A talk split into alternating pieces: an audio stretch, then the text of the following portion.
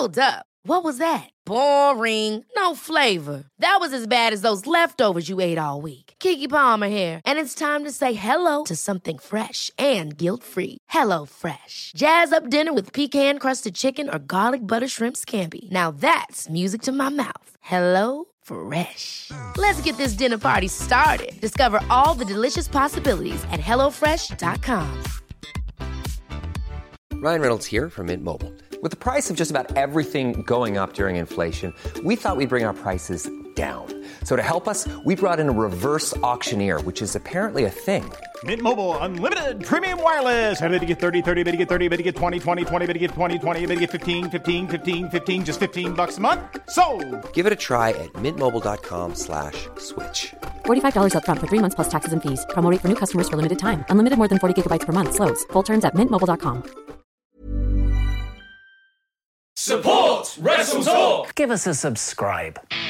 Hey everybody, I'm John Cena. Hey, it's professional wrestler Colt Boom Boom Cabana. Hey, I'm Double J Jeff Jarrett. This is Rich Swann. Matt Riddle, the King of Bros. Support Wrestle Talk. Support Wrestle Talk. Support Wrestle Talk. Do it, bro. Support Ollie. Support Luke. Support Wrestle Talk. Support Wrestle Talk. Home of Luke Owen. Whatever Wrestle Talk is, and whoever Luke Owen is, quote the Raven. Nevermore.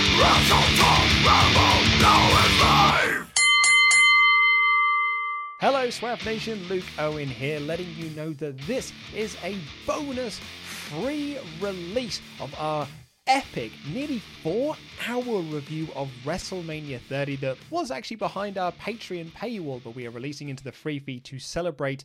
Get this, three years of Wrestle Talk Extra over on Patreon. Ollie and I have reviewed so many shows at this point, ranging from the greats of uh, what's a really good one we did? WrestleMania X7. That was a really good show. All the way to the low, low lows of December to Dismember 2006. We also did Halloween Havoc 98, and with NXT announcing Halloween Havoc, it's really good to go back and revisit one of those. So, yeah, this is a free release for you for being awesome subscribers to this podcast. And if you want to get involved with Wrestle Talk Extra, if you want to hear more episodes like this, head on over to patreon.com forward slash Wrestle Talk and pledge at the $5 amount or more. And if you pledge at the $25 a month or more, you can make suggestions for future episodes. And the suggestions are currently open at the time of this podcast going out. So be quick and go and get your suggestion in for what we can review for the October 2020 episode. But now let's dive into our time machines and go back to April 2019 when the world wasn't such a terrible place and we could actually all go to the pub together and have a nice time. And this is me and Ollie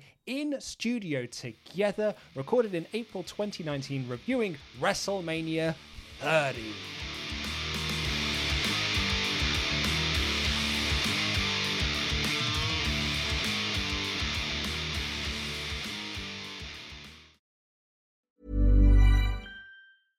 This is Paige, the co-host of Giggly Squad, and I want to tell you about a company that I've been loving, Olive and June. Olive and June gives you everything that you need for a salon quality manicure in one box. And if you break it down, it really comes out to $2 a manicure, which is absolutely insane. It's also so easy to get salon worthy nails at home with Olive and June. The difference between how your nails used to look when you did them yourself and now with the Mani system is a complete game changer. The best thing about Olive and June too is it's a quick dry. Dries in about one minute, lasts for five days, and full coverage in up to one to two coats. Visit oliveandjune.com slash perfect Mani 20 for 20% off your first system. That's oliveandjune.com slash perfect Mani 20 for 20% off your first system.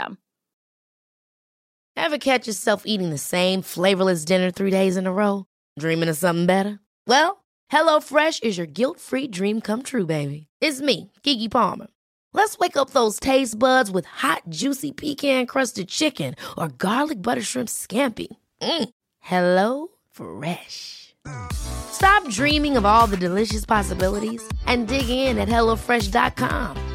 Let's get this dinner party started.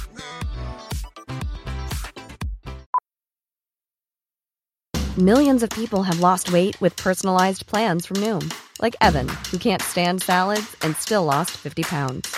Salads, generally, for most people, are the easy button, right? For me, that wasn't an option. I never really was a salad guy. That's just not who I am. But Noom worked for me. Get your personalized plan today at Noom.com. Real Noom user compensated to provide their story. In four weeks, the typical Noom user can expect to lose one to two pounds per week. Individual results may vary. Life is full of awesome what ifs, and some not so much, like unexpected medical costs. That's why United Healthcare provides Health Protector Guard fixed indemnity insurance plans to supplement your primary plan and help manage out of pocket costs. Learn more at uh1.com.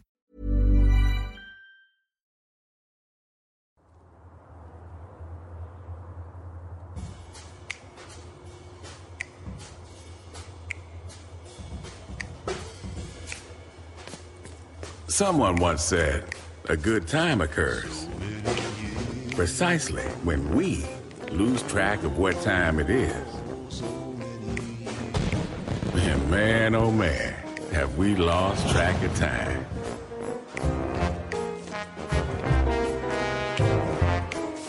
What started three decades ago as a single idea has grown into something extraordinary.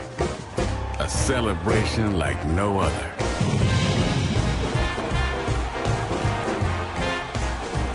Welcome to the pageantry, the emotion, to the history that is WrestleMania. For three decades, we cheered, cried, loved, and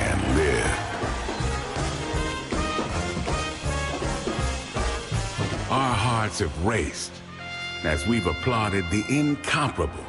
Finally, The Rock has come back! and stared with disbelief at the unbelievable.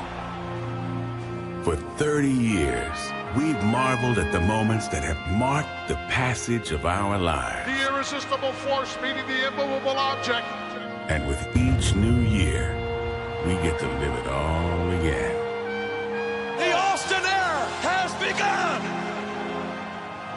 Tonight, we add a new chapter to this unfinished book.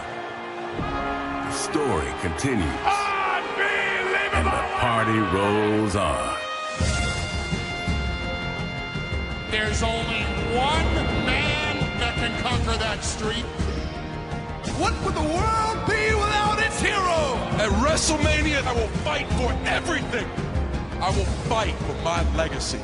I don't care if it's Daniel Bryan, Triple H. You're looking at the next champion.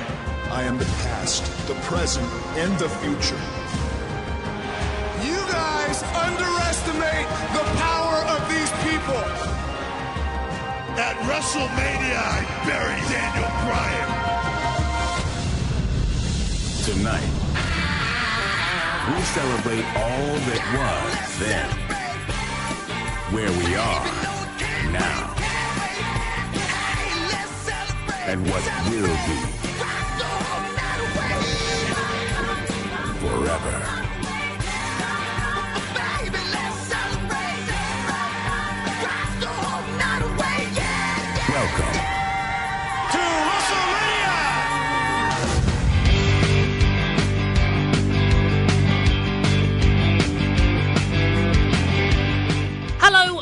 Welcome to the Wrestle Ramble Extra podcast. Apologies, it's a teeny bit late, but it's nowhere near as late as the last month.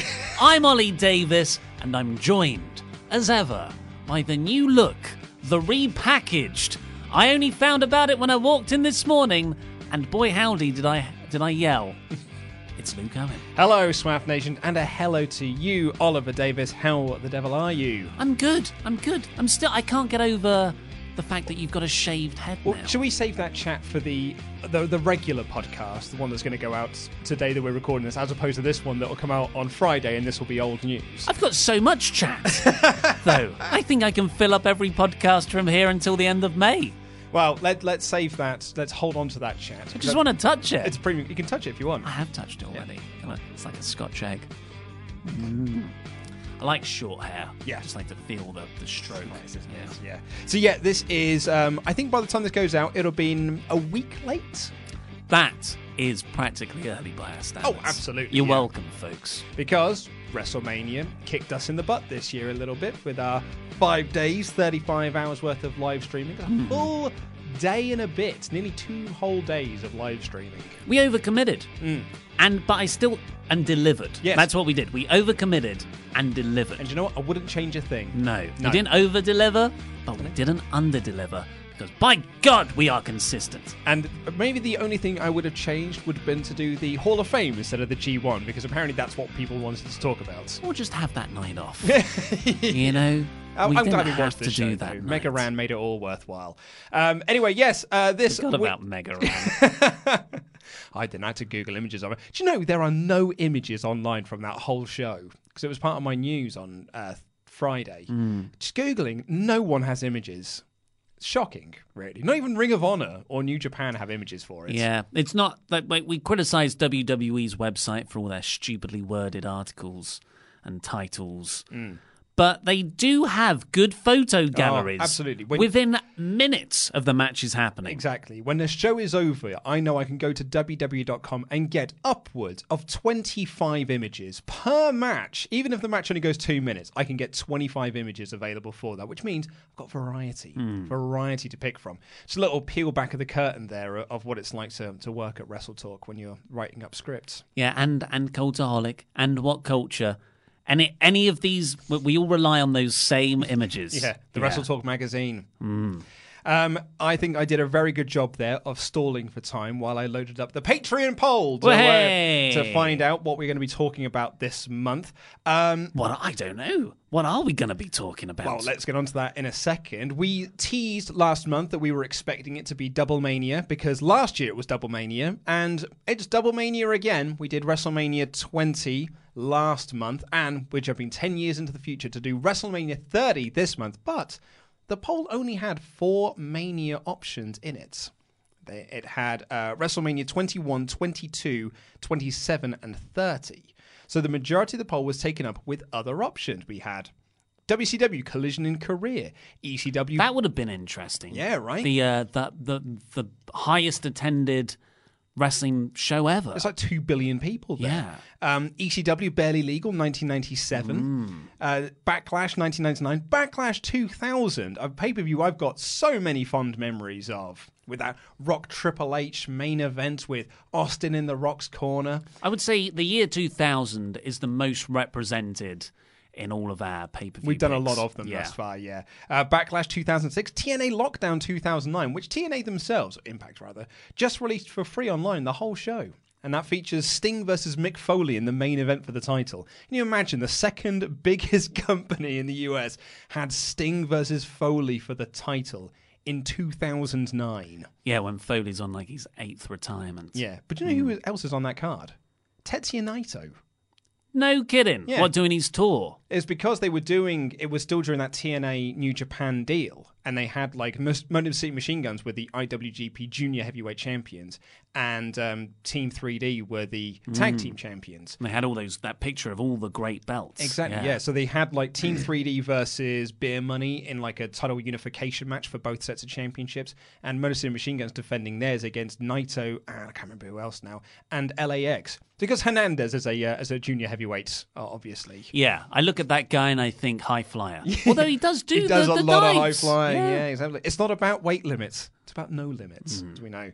So only four WrestleMania suggestions, and despite everyone pissing and moaning about it in the comments, it won in a landslide. WrestleMania 30 with 41% of the vote. So How many people voted?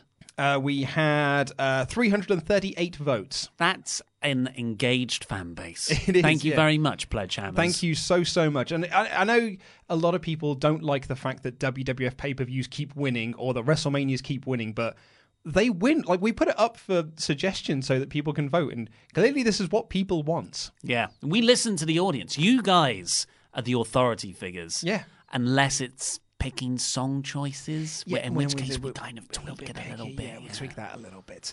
Uh, but yeah, the WrestleMania 30 won the poll. 41% voted for it. The closest to uh, uh, coming in a win, uh, you know, that nearly won was WrestleMania 21. With 12% of the vote. I'm disappointed the North Korea show didn't win with like a 92%. Just for just for the irony. Yeah. Because that's how their elections, if they had elections, would probably go. Absolutely. Because you never want to do 100% wins. No. I've always thought that's strange about dict- dictatorships. Yeah. When they do the phony sham elections, they never win 100%. Well, you when don't they can it look easily- forced, do you? Yeah, but they do. They, they, they look at it and go, well, 93%, 85 to 93%.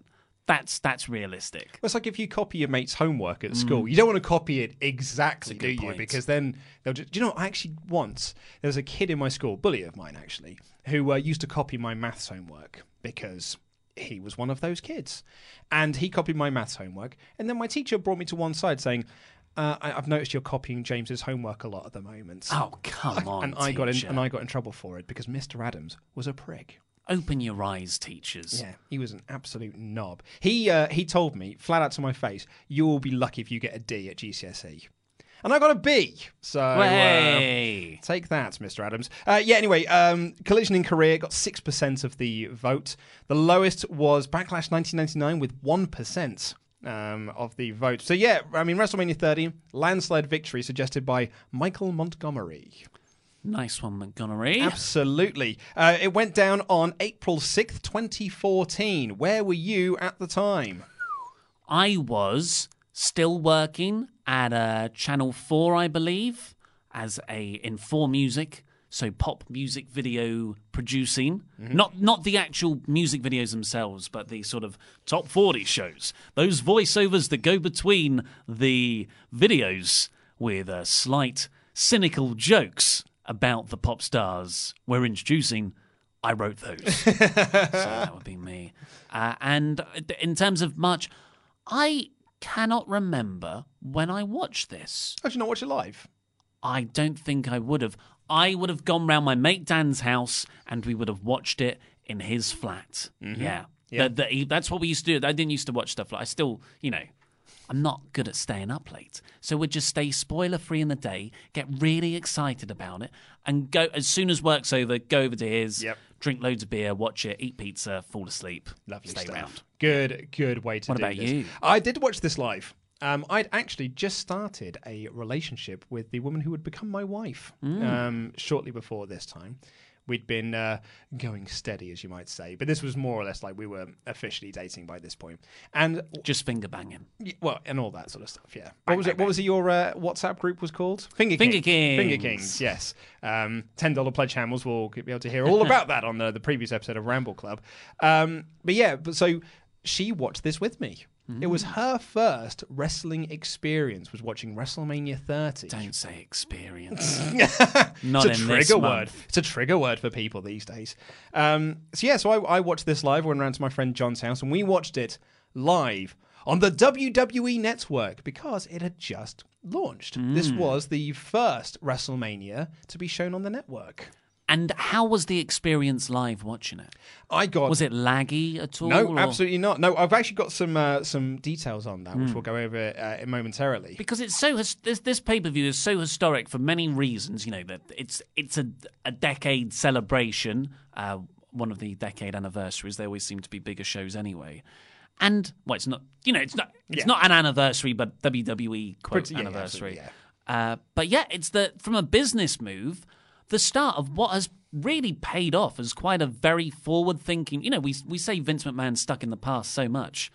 The idea of launching an online network was very risky back then, Mm. and now everyone is doing it. Yeah, absolutely, and it's it's worked out for them. You know, Hmm. for for better or worse, it has worked out for them. I think they had a bit of teething issue to the start, working out what people really want from this network. Like, oh, you like Jackass, right? We'll give you a Jackass style show 15 years after the original one stopped airing. You like Jerry Springer, right?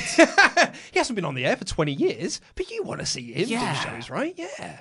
Um, Forward thinking and backward thinking at the same time. That sums up. WWE. Yeah, probably still got AOL accounts. Um, so yeah, I watched this live on the network with my uh, then girlfriend, now wife. Uh, I got very, very drunk John. watching this show. Well, obviously, uh, yeah, very, very drunk watching this show. I remember my lasting memory of this show, aside from the Daniel Bryan stuff, is my wife at the start of the Brock Undertaker match saying like, "Well, Brock's winning, right?" And me and John laughing at her and saying, "No, no, no. You, see, you don't understand. You- You're not a wrestling fan. It's fine. Undertaker wins at WrestleMania. That's just that's the thing." You mansplained. Uh, we did absolutely. We wrestle fansplained uh, that Undertaker wins at WrestleMania. That's just a thing. And she kept saying, "No, he's so much bigger. He's going to win. Like he's a i- i- look at him. He's that, that guy's about a thousand years old. This this guy's going to kill him."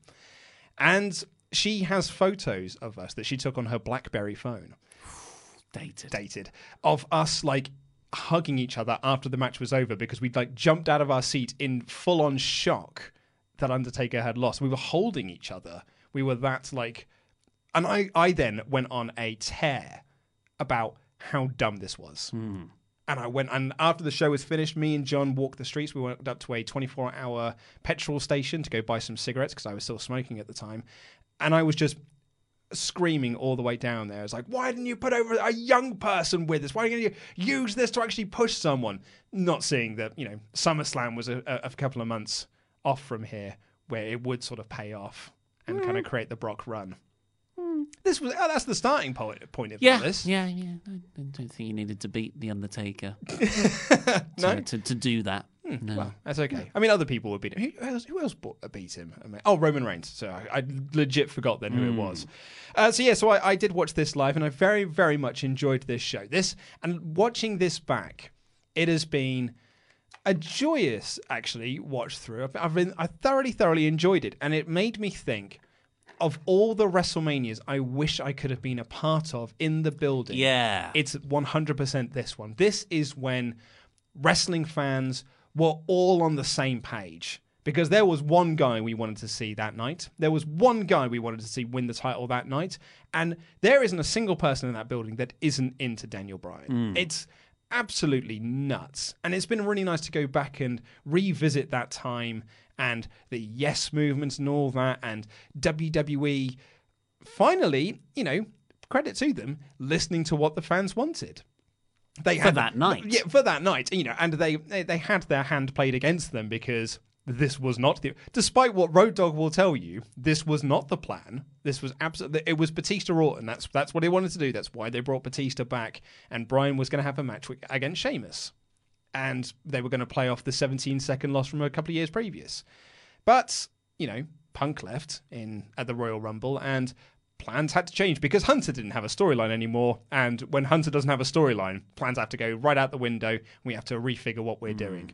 And it's not just Punk that's told this story. Daniel Bryan tells this story in his book. So it, it's even more laughable that WWE are sticking to their guns that no, all that stuff at SummerSlam that was meant to lead to all of this. You're just idiot wrestling fans who didn't see it all coming.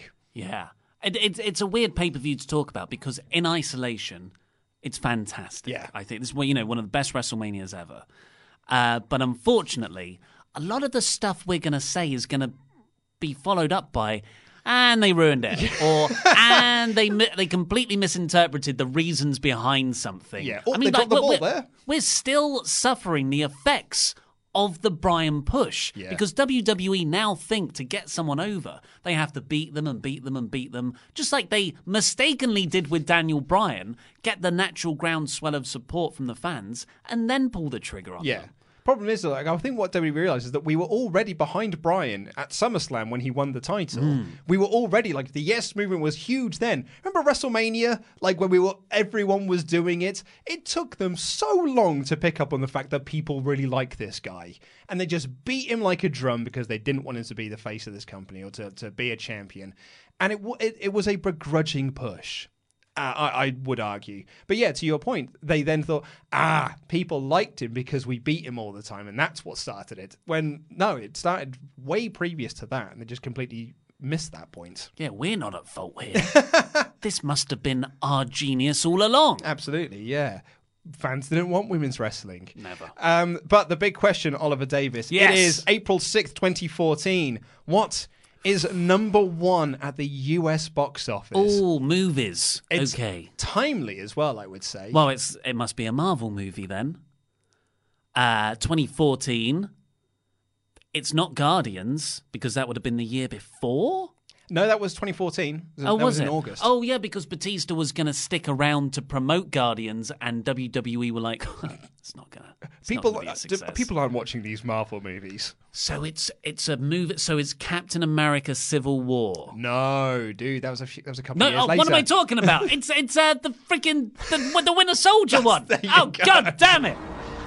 I need a new set of lungs. Dude, you just ran like 13 miles in 30 minutes. Guess I got a late start. really? You should be ashamed of yourself. You should take another lap. Did you just take it? I assume you just took it. What unit you with? 58th Pararescue. But now I'm working down at the VA. Sam Wilson. Steve Rogers. I kind of put that together. Must have freaked you out coming home after the whole defrosting thing. Takes some getting used to. It's good to meet you, Sam. It's your bed, right? What's that? Your bed is too soft.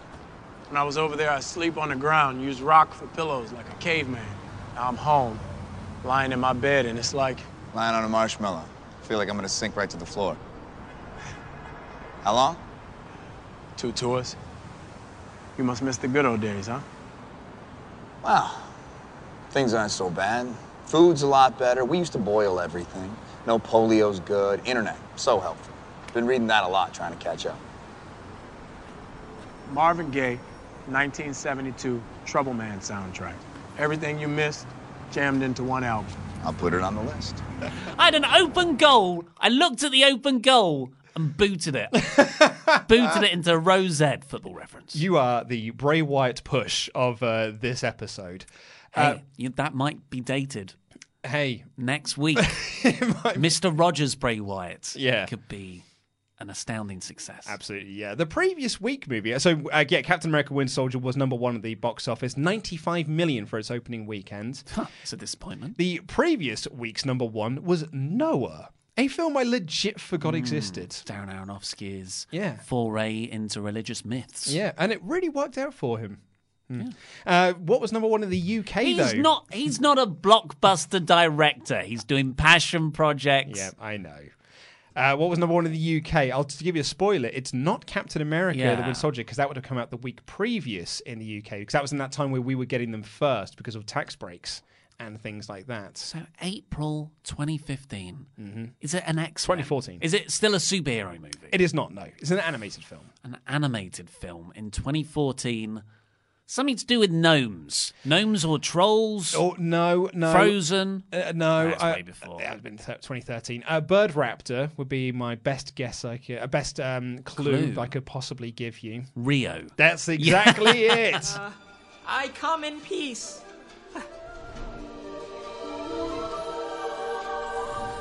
Whoa, she's beautiful. What were they talking about? She's she's like an angel. An angel who's getting really close up. ¿Qué que você? O que, que você está fazendo aqui? ¿Quê? You're standing on my throat. Oh, you're an American. Thanks. I need my throat for talking, so thank you. Uh, yeah, Rio was number one at the UK box office. Captain America would actually return to the UK number one position the week following. Uh, so It's got legs. Yeah, Rio knocked it off uh, for just a brief period of time. Never seen it, and it got a sequel, didn't it? Mm. Yeah, never seen either of them. Um, but Captain America: Winter Soldier, the best MCU movie. Yeah, I mean, it's, it's my it's my numero uno. It's yeah. I mean, I rank Infinity War, Civil War, Guardians, all above it easily. And the original and Avengers. Thor Ragnarok. No, no, no. And Thor. Why do I keep doing the wrong Thor Dark World? I meant to say Thor Dark World to annoy you. Instead, you said the really good one. Yeah, Did you see um, Chris Hemsworth uh, say in an interview that he was done with the Thor character before Ragnarok? Wow. He was being like, I was so, I was really bored with the character. And I'm not, I don't blame him either because he was a boring, boring character up Mm. until Ragnarok where they let him be Chris Hemsworth. Yeah, it was. It was always all the other characters in Thor solo movies that were interesting, and then in. Apart the from event, Malekith, who was a boring, Oh yeah, yeah, apart from the villains. Yeah. Uh, but then you had him in the Avengers team up movies, and he was the guy who got the comedic. Well, everyone got the comedic relief, but he was It's Joss he- Whedon movie. He was really good in the little comedic relief moments. Yes, so absolutely, they yeah. doubled down on that part. My wife and I had a discussion about this Um, we were watching Deep Blue Sea last night, and How um, often do you watch that movie? Um, I feel like you you said this. I mean, I didn't watch it all of la- I didn't watch it all of last year. Um, but yeah, maybe the year previous to that. I don't know. Last time I saw I it. I think it's more frequent than that. And check um, your letterbox. But we were we were talking about um, LL Cool J in there and him doing the the the moments of levity after like super serious moments. And my wife turned to me and said like. You hate, you see, Joss Whedon's not to blame for everything. This came out in 1999, and he's doing comedy moments after super serious moments. I was like, yeah, but he's the only one. He is the comedy relief of this movie. He's supposed to do this. Everyone in a Joss Whedon movie is the comedic relief even when they're not supposed to be. Anyway, by the way, uh, what was number one in the US Billboard charts? It was from March 8th all the way up until May 10th. So, So, big, big, yeah. run- big, big song. so this is going to be like a, a Rihanna. Oh no, no, Calvin Harris is going to have produced it. he very well may have done, but I, I don't know. it should say Calvin Harris. Oh, in okay. The, in the in which name. case it doesn't then. A big But- and, song. and you were working for Four Music at this I time, so this really should be Well, like I'm just your running- area of expertise. Yeah, I'm running through Nicki Minaj. Nope. Beyonce. Nope. Taylor Swift. Nope. Uh-huh. Uh, is it is it a dance track? It is. You can certainly dance to it. It is a pop song. It was written for a movie. I think a lot of people forget. It's an interesting clue. It's a good pub knowledge quiz. Can This. I have another clue? Uh, uh, the artist is a solo name, uh, like a one-named person. Pitbull. Although he has also gone by his double name as well. He was part of uh, a, a band at one point as well, which I bought their album. It was quite good. So you bought an album of a band Mm. of someone who's gone on to become I think a solo I think this person would have been a solo artist. Like it was more like a side project that, that, that they did. This and bearing in mind, this is this was a huge song for the year. I was surprised that when I looked it up in the UK, it was only number one for one week. But I I remember this song just being like it's, it's about the only song that I've seen in this 2014 list of songs that I recognise. and it's not Bruno Mars. It's not Bruno Mars. And it's still not Nicki Minaj. It's still not that Nicki changed? Minaj. No. The title of the song is also one word. Lots of clapping. Is what is it? DJ Casper. No, it's not. That, it's not that again. It The didn't- Cha-Cha They, did, Slide they didn't again. re-release it. We get that all the time in the movies. oh yeah, 2001, The Exorcist was number one at this time. Oh yeah, okay, uh, okay. I you got okay. T- tell me. It is "Happy" by Pharrell. Ah, Cause yeah. I'm happy to clap along. If you've been a boom, Yeah, I remember. Yeah, I remember. Big, big song.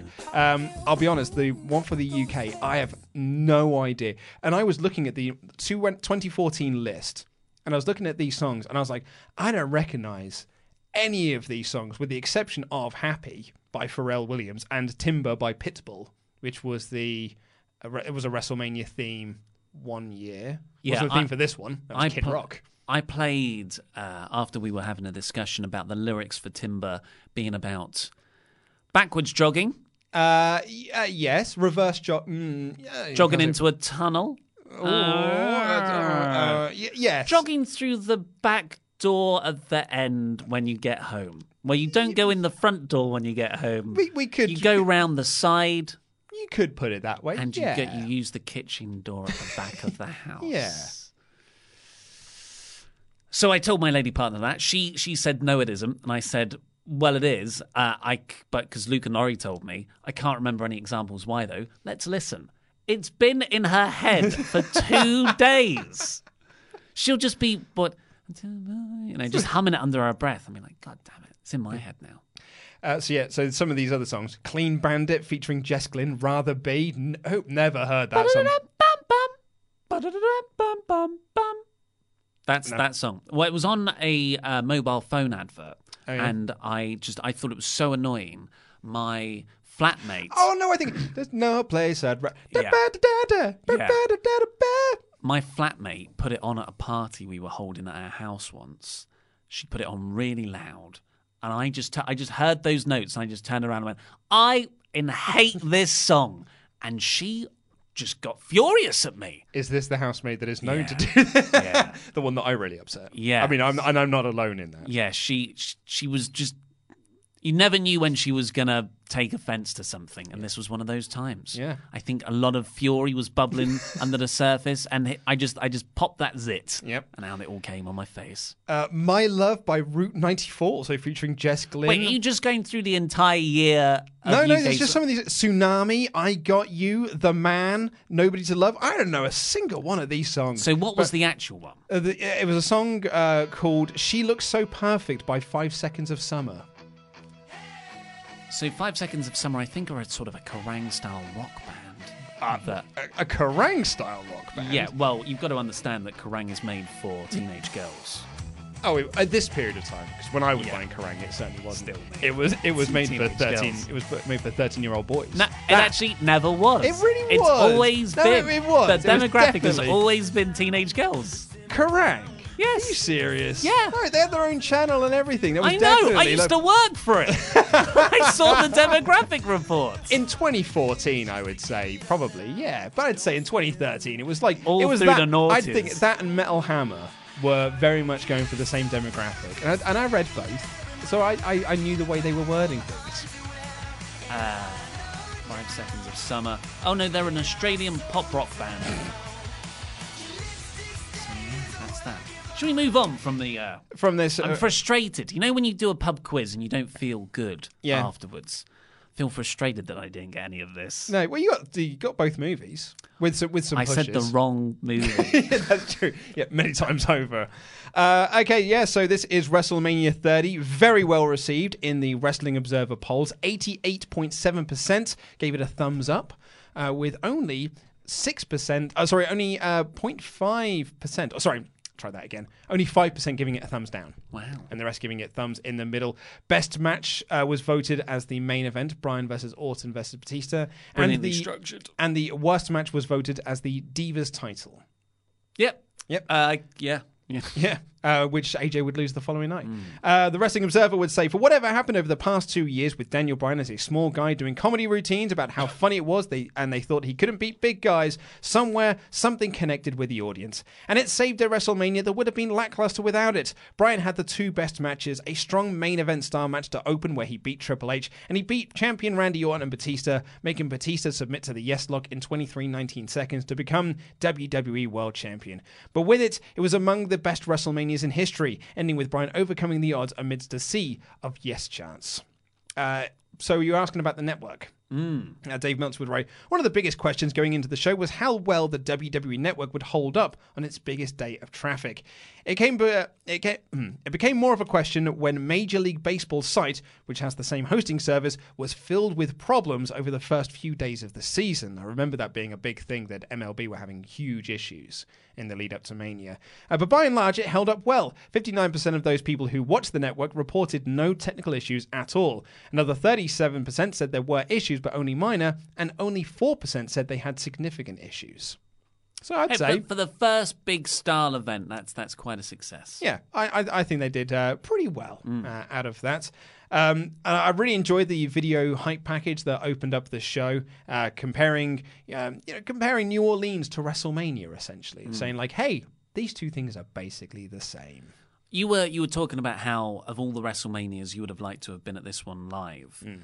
especially because it was a brief three hours fifty five or something. Pretty much, and the first bell doesn't ring until like thirty-six minutes into the show.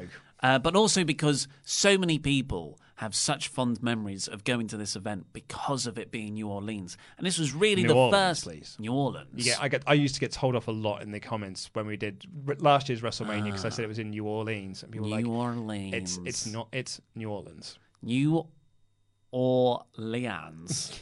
Orleans. Uh, yeah, because you had all these wrestling shows, and this is nothing new. Like in previous years, you'd have loads of indie companies descend on WrestleMania Town and have their wrestling shows Despite everywhere. WWE's best efforts. Yeah, uh, and Idiots. they before it was all quite stretched out and sparse, but because every, all these venues were so close together, wrestling fans appeared to just completely take over a few streets Yeah. for for a week and go to all these amazing events and the big WWE events. and it would have like there were so many stories of oh I was just having a drink in the bar and there was Xavier Woods Yeah. or Brad Maddox, people this town. asking them how are you going to get how are you going to fare in the battle royal tomorrow Yeah. um yeah i mean it, you saw that a lot last year as well when it was back in new orleans you had elias show up to do like a, a random set in a in a bar matt hardy was out doing lots of his delete stuff and um because he was still trying to get that gimmick over in wwe and um yeah it's just like you watch the videos there and it is really does feel like wrestling it, the only people that are in this place are wrestling fans and the people who work in New Orleans who have to serve these people. And it, it just looked like a wicked, wicked time. Yeah, it couldn't have come at a better period in WWE as well because everyone was so organically behind Daniel Bryan. Yeah. I bet there just must have been yes chants breaking out every, Every- 10 minutes. Oh, man.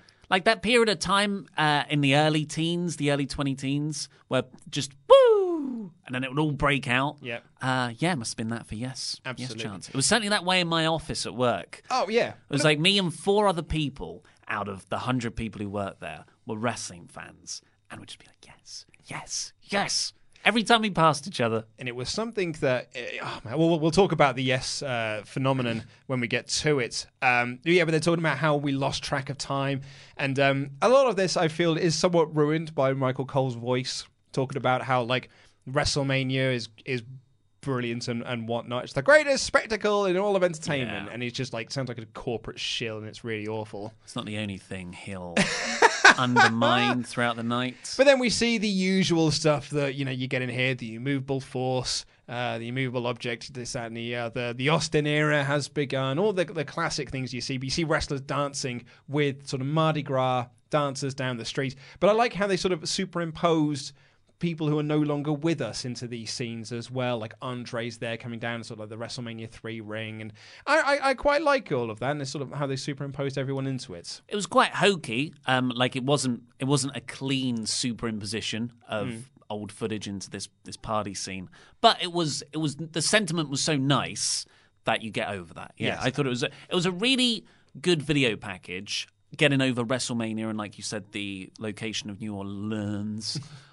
but it also it was also a really neat concept for a video package. Yeah. The yeah, I thought it explained it. and then it moves into like your the the big matches on the show, which is Brock versus Taker, Wyatt versus Cena, and Batista versus Orton, and Bryan versus Triple H. Before we get someone who I didn't think would have a second cameo on this uh, podcast, Kid Rock. Kid Rock makes his second appearance on Wrestle Ramble Extra with Yeah, yeah, come on, let's celebrate. Yeah, yeah, baby, nothing matter, babe. And uh, it's not my Kid Rock. It's not. It's not Bawitdaba, Kid Rock. It's not devil without a cause, Kid Rock. It's like that's not my Weezer.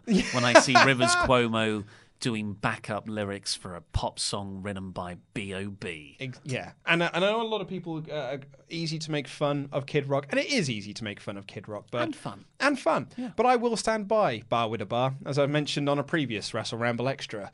Um, I, uh, in fact, actually, this is so unlike a Kid Rock song. I forgot it was Kid Rock until I looked it up, and I was like, oh yeah, he's here tonight as well, isn't he? I forgot all about that.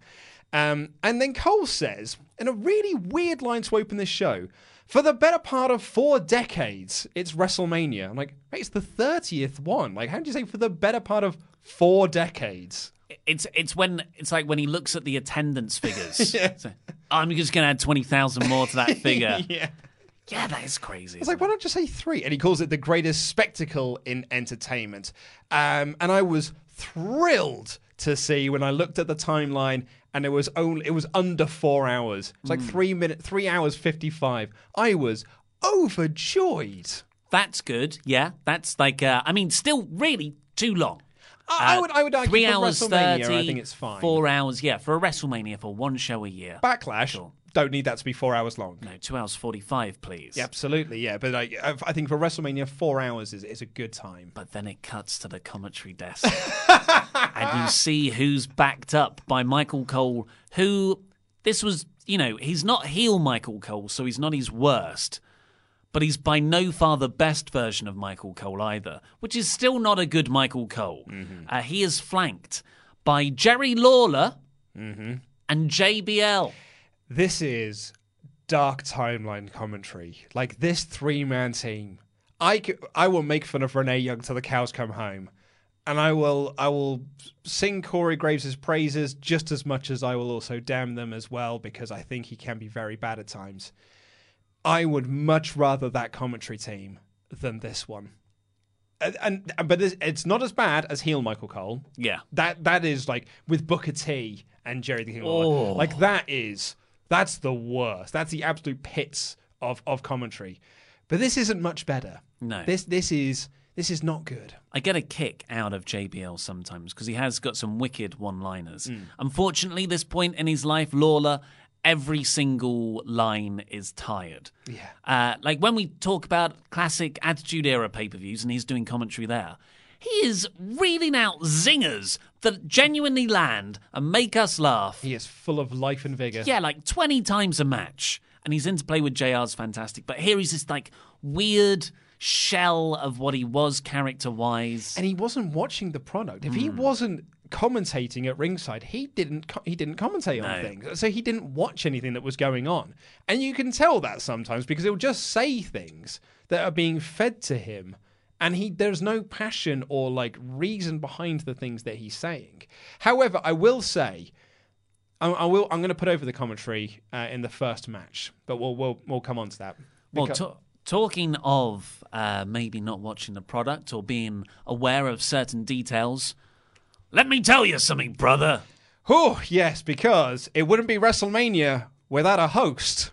And this year's host was Hulk Hogan, who had made his return to the company after his brief stint with TNA, where he was going to change the wrestling world, brother, and he was going to lead this promotion to, to the new lands, which is why he never plugged it in any of his outside wrestling media appearances and seemed to be embarrassed for it all the time. Solomonster always points to one line that Dixie Carter said in the press conference announcing Hulk Hogan's signing with TNA. Hulk Hogan will be the rocket fuel TNA needs.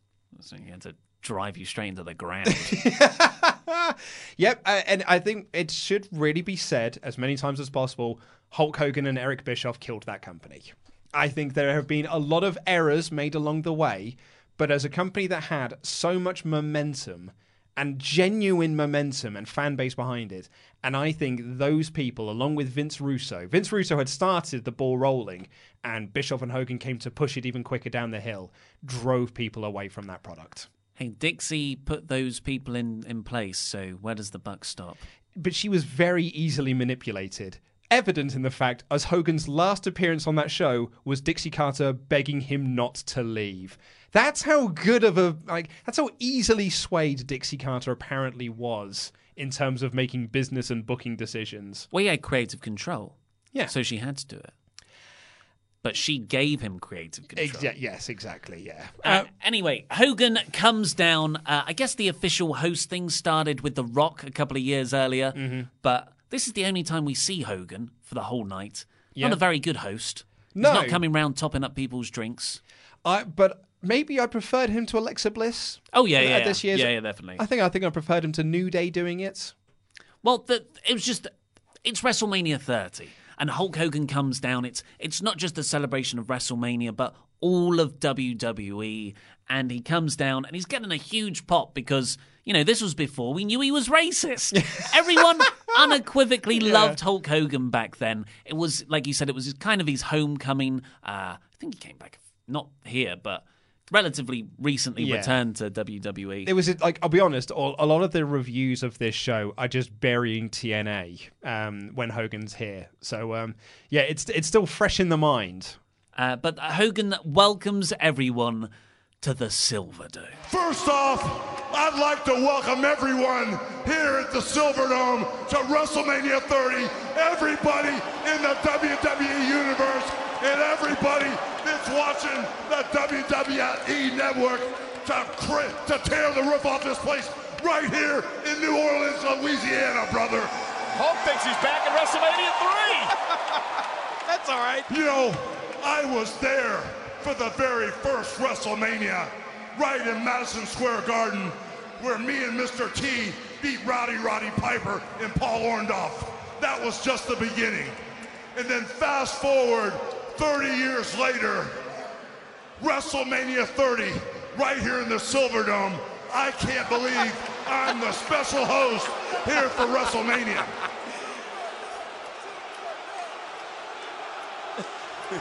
I'm sorry, it is the Superdome, brothers. There you go. I'm excited too. I was just thinking about body slamming Andre the Giant, but yes, sir, we are here in the Superdome without a doubt. In his promo, so he's already started going. And of course, they're in the Superdome. Yeah, it, it starts off with the greatest hits. Well, let me tell you something, brother. Blah, blah, blah, blah, blah. And it's great here to be in the Silverdome, dude. And you can hear sort of like a smattering of boos. It's amazing. This Yeah. this is incredible. There's a smattering of boos, and Hogan is a little bit unsure about this. So he, he carries on, Then he stumbles over his words. Then words. the crowd are cheering. The crowd start cheering him again. They're on his side. Absolutely. He, he then starts stumbling over his words and he's like, oh, oh, I'm a bit discombobulated. Starts talking about Mania 1 and teaming with Mr. T to take on Mr. Wonderful, Paul Orndorff, and Roddy Piper, and then all the way to Mania 30 in the Silver Dome. And that is when the crowd really start to boo him.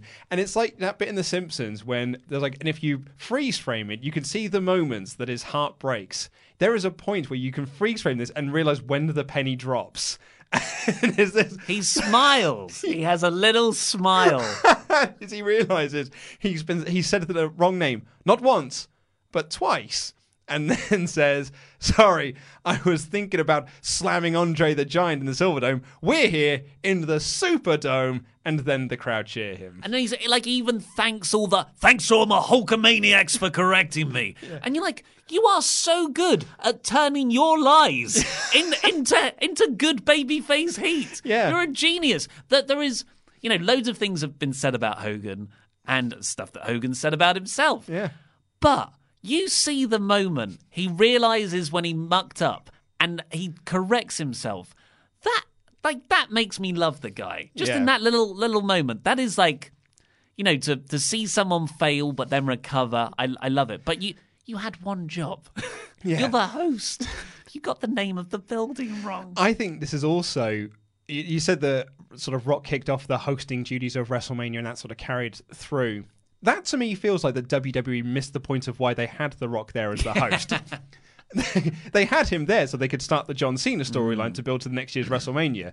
Then they thought, well, that was a huge WrestleMania because we had a host. So we'd better have a host again at some point soon. It's a way to promote a very big name without having them in a wrestling match. absolutely, yeah. Uh, so I guess that's the way they do it because they obviously announced Hogan beforehand. He was always billed as the official host for the He's event. all over the marketing Yeah. for, for this.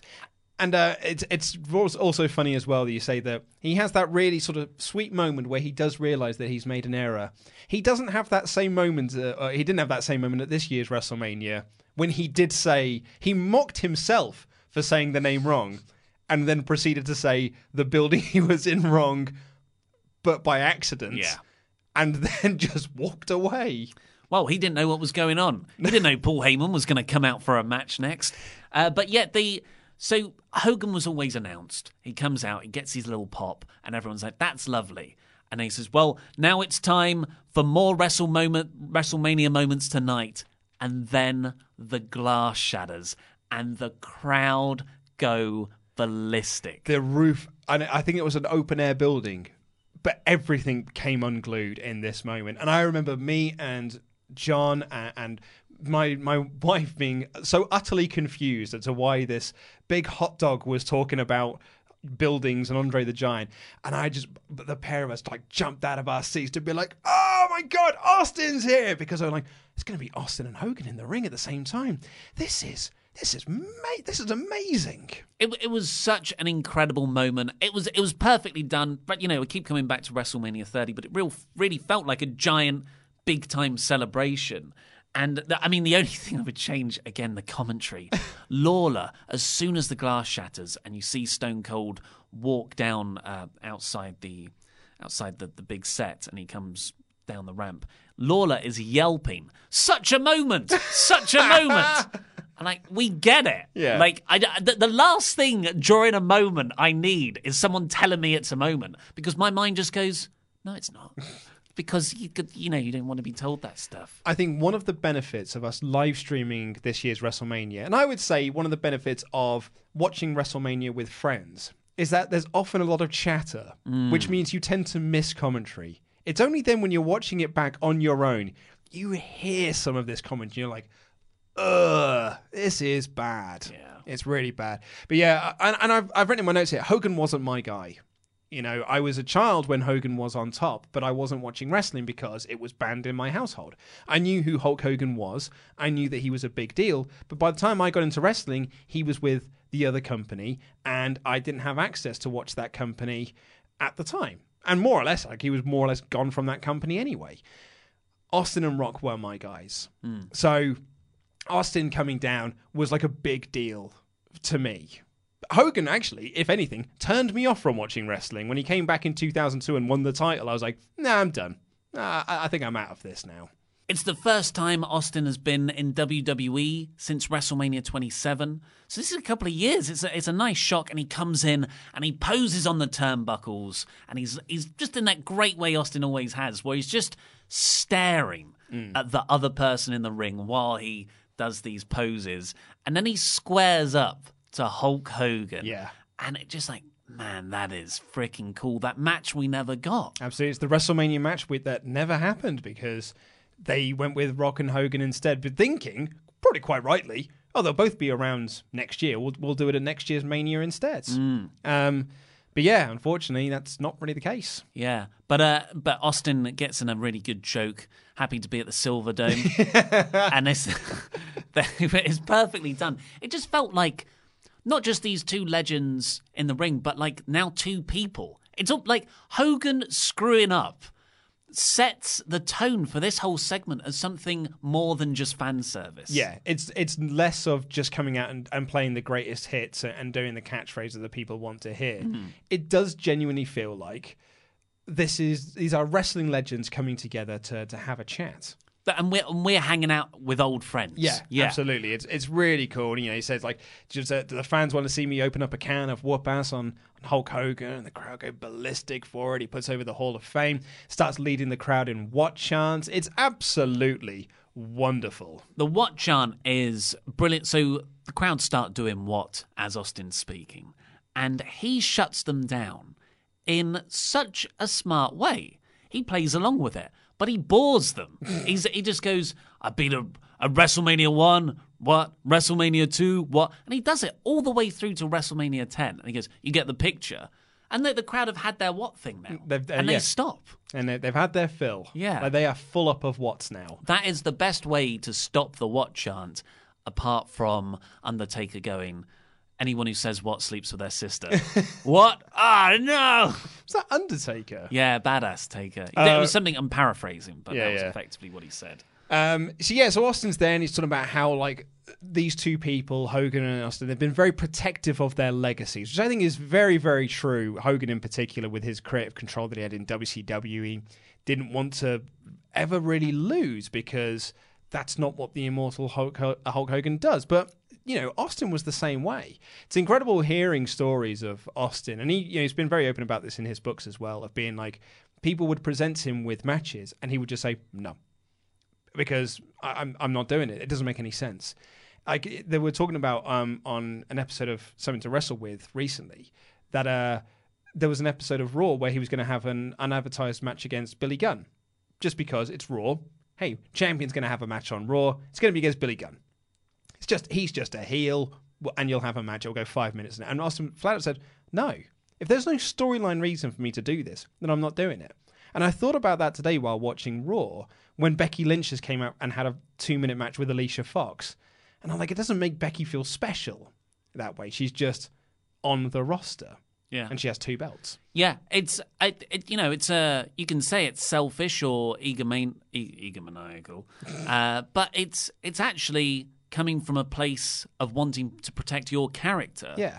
And actually, that's what's best for the overall business and creative direction. I completely agree, So yeah. it, it's a shame that more people aren't more selfish. Like But I, that. I think that it's probably systematic within the company Yeah. of like you're too afraid to say no. You Yeah. do you're walking on eggshells the whole time, so you don't want to rock the boat. You just want to do what you're told. Otherwise, who knows what's going what's going to happen to you. Apart from the one guy who has been pushed more than anyone in the last decade, Yeah. Brock Lesnar, who does say what he wants to do and tells people, "No, I'm not going to do that." Yeah.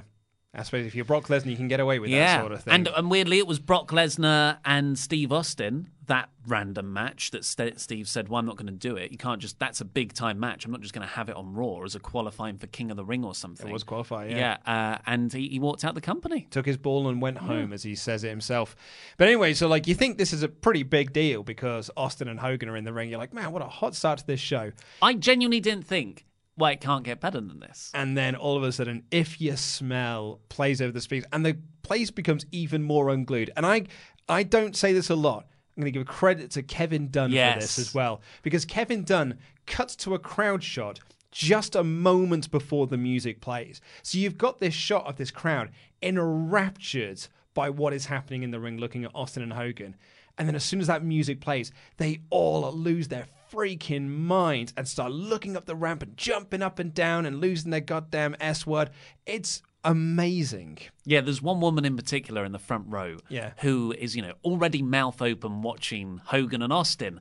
And then, if yes, and she goes, cra- it's brilliant. Like, oh, it's, ballistic. it's a fantastic moment. Absolutely. And, and Jer- Jerry Lawler doesn't need to tell me it's a moment. Yeah. I also noticed at this point here, green shirt guy. Mm, yeah. He's everyone was really annoyed at WrestleMania 35. It's the first time I've noticed that he's a thing. Yeah, yeah. I, know. I didn't know it before. No, long haired guy. Yeah, I know that he's always at shows with his old dear, but I've never noticed green shirt guy. But now I'm aware of him. Yeah, I see yeah. him I see him all the time. It's like when you learn a new word. uh, but The Rock comes out. Oh, he's wet. And yeah, he's immediately sweaty. I think he he was sweaty. I, he poured a bottle of water over because his t-shirt is drenched. He is a wet, wet man. Yeah, or it's humid. Just could be humid. Could be humid. I think Roman Reigns was taking tips from him, being like, "Aha!" So that's what gets you over. and he points to his arm and he shows the goosebumps. goosebumps and like again the, rather than looking at these people as legends of the wrestling industry there's a real human connection here because rock's like i'm freaking loving this i love you guys Yeah. just with that that one gesture but then cole yelps he's here mr hercules himself I've got that down as well. who looks at the rock and goes oh it's the guy from hercules Yeah, right. Uh, it was the movie he had to plug at the time. Um, but I, I, as much as that was annoying me, all I could think about while he was making his entrance, I don't think I've ever thought about this before, but Jim Johnston, I was thinking about him during this, doing that sweet, sweet guitar lick in the Rock's theme song. And just picturing Jim Johnston, 53 year old Jim Johnston, doing that like sweet little guitar lick in his element. I was like, oh, that's cool. Yeah. He is a cool man. And you've got Rock, and he gets into the ring and he hugs Hogan and Austin. And There's like some kind of kind of secret handshake with Austin. yeah, well, I mean, they're Attitude Era Yeah. buddies, aren't they? And JBL says in a like, as much as I didn't like that Cole line, he had a line that made me hate him even more. Where he's like, "I just got my money's worth for the WWE Network, and the show hasn't even started yet." Like, Shut up, JBL. Mm. You're not even paying for it. You get it for free. But but commentary aside, this this is truly truly fantastic. The crowd start chanting, "This is awesome." Yeah, that was Oh. that was really cool. And, So cool. And then the Rock goes. Finally, the Rock has come back to New Orleans to WrestleMania, and the Superdome. the Superdome. and the Superdome chant gets going. Austin is pissing his pants laughing. Hogan turns around, he points over to him with his thumb, being like, "This guy, this this Jack over here."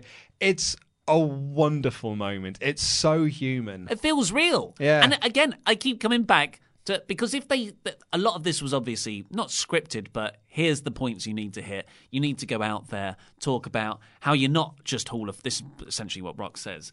I don't see Hall of Famers across from me. I see my childhood hero Hulk Hogan, my friend Stone Cold Steve Yep. Austin, and then he says like a line. Someone's going to come out later tonight because of you know because of you saying eat your vitamins. Take your vitamins. Eat those vitamins. Snort eat them. your prayers. Snort your yeah. Eat your prayers. Snort your vitamins. Someone's going to come out to fight for hustle, loyalty, and respect. Uh, because you know the crowd.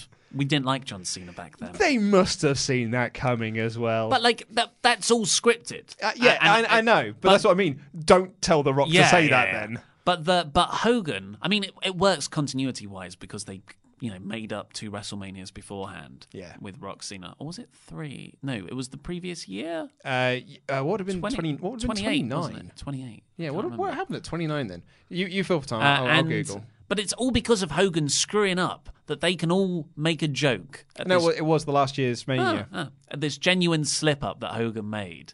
It just makes it really human. Uh, and then he says, which gets a much bigger reaction, if Austin didn't stand up to the authority or Vince McMahon back in the day, you know, now you've got Daniel Bryan. So Yeah. it was a it was a really nice way to get all this heat transference from these legends, pass it on to John Cena. yeah, and the crowd launched into huge yes chants at the mention of Daniel Bryan because really, that is what they wanted to do all night mm. long. And Rock starts saying that, like, hey, like, do you notice how there are so many babies that are born nine months after WrestleMania? It's because of people like us, and we create little rock babies, and it's a very weird line. And then there's a and then there's a, rap that is so much better than Cena's gimmick. It's so much better than the Thuganomics spoken word poetry. And I was like, oh, I think this is what people think John Cena's gimmick is. This is actually great, though. Um, and everyone does their catchphrases. Hogan makes fun of himself uh, making the error, and they all drink beer. And as they're drinking beer, Michael Oh, Cole no. says, "Oh, my, this might be the worst line of the night." Michael Cole says, "Get your Instagram accounts ready." Wh- What? Oh, that's I had I said amazing until Cole says perhaps the greatest WrestleMania moment of all time. It's like I really enjoyed the segment, but now you're making you're putting me in a position where I have to say no. It wasn't the greatest WrestleMania moment of all time. Get your Instagram accounts ready, folks. What do you even mean? Like, that's not how Instagram works, you donut. I don't even use Instagram, and I know that. Uh, I thought it was it was an awesome moment. It put a huge smile on my face. My uh, then girlfriend so confused. She had no Scooby. Bearing in mind, this goes half an hour. Yeah. This goes very very long. She had no Scooby Doo what was going on. She recognised The Rock and she recognised Hogan, but she didn't know why they were there or why that was a big deal. So very very interesting. Uh, Austin has beers with all of them. The music plays. He doesn't stun anyone for a change. His Uh, knees are shot to hell, man. out. And then they cut back to the commentators, and I can just see Dr. Chris Amann, uh, just Mm. to the uh, the the right of the commentary desk, probably handing out some Z packs. I I didn't see uh, Chris Amann here. I just could only see the radioactive pond water that is Mountain Dew. oh, it is prominent on their Yeah. desk. Every commentator had their own bottle of bright, luminous green Mountain Dew. I'm sure it's refreshing. It's probably more refreshing than water is when you need to do commentary for four hours straight. Hey, look how cool those beers that Stone Cold Steve Austin, The Rock, and Hulk Hogan just enjoyed in the ring together. They are are. Bud Lights, which are gross. Now look at our, our luminous soft drinks. Honestly. Honestly. My NXT rookie is Daniel Bryan. Daniel Bryan! You gotta be kidding me! You haven't been in the WWE for a minute. How are you going to become a star in the WWE? But where's your personality? Where's your charisma? Answer your critics. You haven't done anything in the WWE. Ever since I could remember, everything inside of me just to fit in. I told you what I want. Miz is in trouble! You turn your back on me. The WWE Universe is becoming a believer in Daniel Bryan. I get the feeling just because everything I touch isn't dark enough. That this problem lies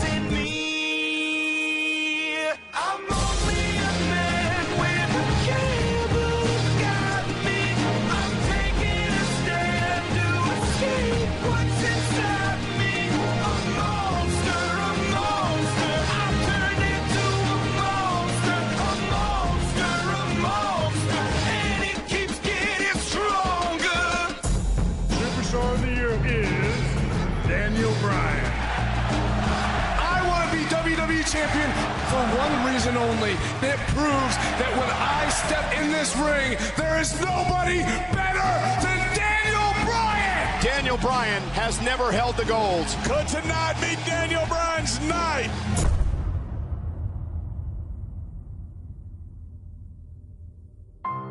It is my job to ensure the best product for everybody. I did what I did to ensure the future of WWE. Daniel Bryan is not the man we want. He is not the face of the WWE. The authority, they don't want Daniel Bryan. Cold, hard fact of life. Some guys get to the top, some guys don't. Daniel, not everyone can be WWE Championship material. You're like what, five foot eight, 200 pounds? You are a B. B plus player. That's a good little spot for you, Daniel. I protected Daniel Bryan for all of you. He is just not good enough to succeed.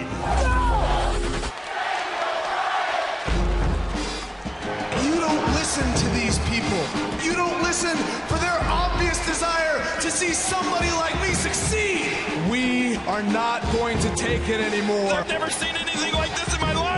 Don't you disrespect my family's name. The only way we will ever get you to listen is if I beat the crap out of you at WrestleMania. Daniel Bryan's handcuffed! Let go of me! I am getting tired of your little fantasy crap. I will put an end to your pathetic yes movement. You want to fight me at WrestleMania? You're on. With these people, I am stronger than ever. You feel like a girl!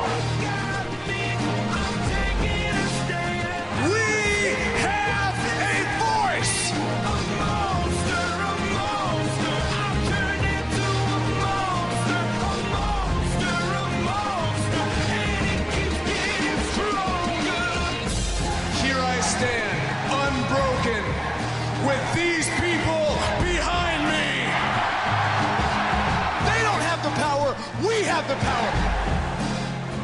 There is no yes movement. That video package is awesome. Goosebumps. I'm Yeah. like The Rock showing my arm to you. Goosebumps, that was. Yeah, the whole monster thing. I just think it's so so Turn to a monster. a monster. It's really really cool stuff. I can see why a lot of people say it's- it's one of the best video packages they've ever done. Yeah, yeah, I really like it. I wouldn't, I wouldn't say it's one of the best, uh, but it's definitely top 50. WWE put out a lot of great video packages. That they do. That is undoubtedly true. They do put out a lot of great video packages. But I really like it. Like it, it kind of it's it's Cole saying that he's the unlikeliest of stars and heroes, Mm. and it's showing his beginnings in NXT and even stuff from the indie days. Yeah, what was that footage from ROH? I'd guess ROH, yeah. Because they had a, a quite close working relationship with ROH back in those days. Yeah, particularly about getting footage because they had Yeah. it like on the Punk DVD that they did as well. They had loads of ROH stuff on there. Um, and then you got shots of Bryan proving everyone wrong because it's like, oh, it's the Miz was his mentor, which everyone at the time thought was a big rib, and it was him talking about, hey, you're Captain No Personality, and you'll never be a WWE superstar because I'm the Miz, and, and this, that, and the other, Mm. and you got heel Cole and things like that. And then they show there was that segment they did on Raw where they had every WWE champion, every previous WWE champion in the ring, and the crowd hijacked that segment. Oh, yeah. By just chanting for Daniel Bryan, you can see actually. As, as funny enough, I paused this video partway through because I was taking notes. You can see Steph corpsing, like you can see her break character and start to laugh at this uh, ginormous reaction that Daniel Bryan's getting. That's Fury. What you're seeing there is Fury. They didn't want this to happen. I, I, I don't know, man. 'cause I- Bryan's laughing. Bryan's, laughing. loving it. it- it is, uh, and you got like Rey Mysterio raising his hand and Mark Henry raising his hand yeah. and things like that. Mark Henry raising the hand, though, is very much, here you go, I've raised the hand now. Can we get on with the damn segment? I disagree, man. It's a begrudging raising of I the hand. think Triple H no selling it was so so good. I don't think people give Triple H enough credit for this feud.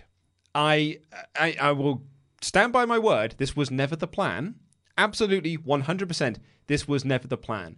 But at no point does Triple H ever break his character in this. And I think he is the perfect heel villain character for Bryan in this scenario.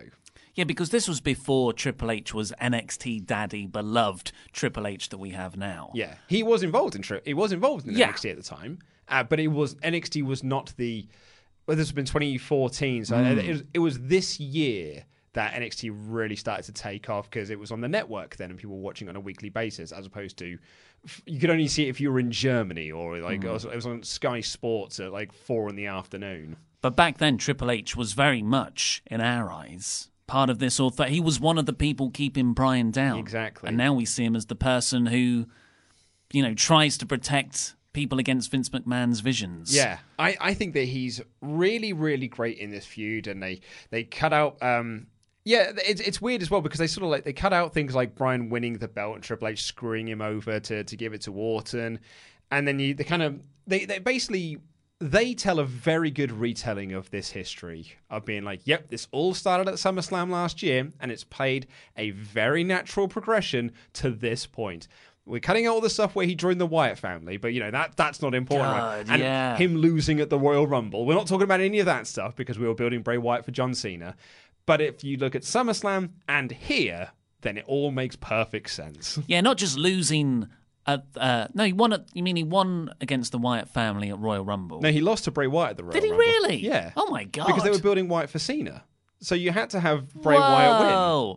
Yeah, but then we all thought he was going to come out in the Royal Rumble match, Yep. but it was Batista. all that's cut out and all that sort of stuff. So yeah, they do a very good retelling. It's a bit like the um, we said this about the the Mania main event this year, WrestleMania 35, where it's like this has been weeks and weeks and weeks and weeks and weeks of nonsense and mostly nonsensical storylines. But when they do the video package before it, they'll just ignore all of that and present them as three legit fighters, and you're like, okay, cool, now I'm into this. They are the North Korea of wrestling, of video editing. They Oh. can they can cut a load of stuff out, and it, it's essentially propaganda. Yeah, more or less.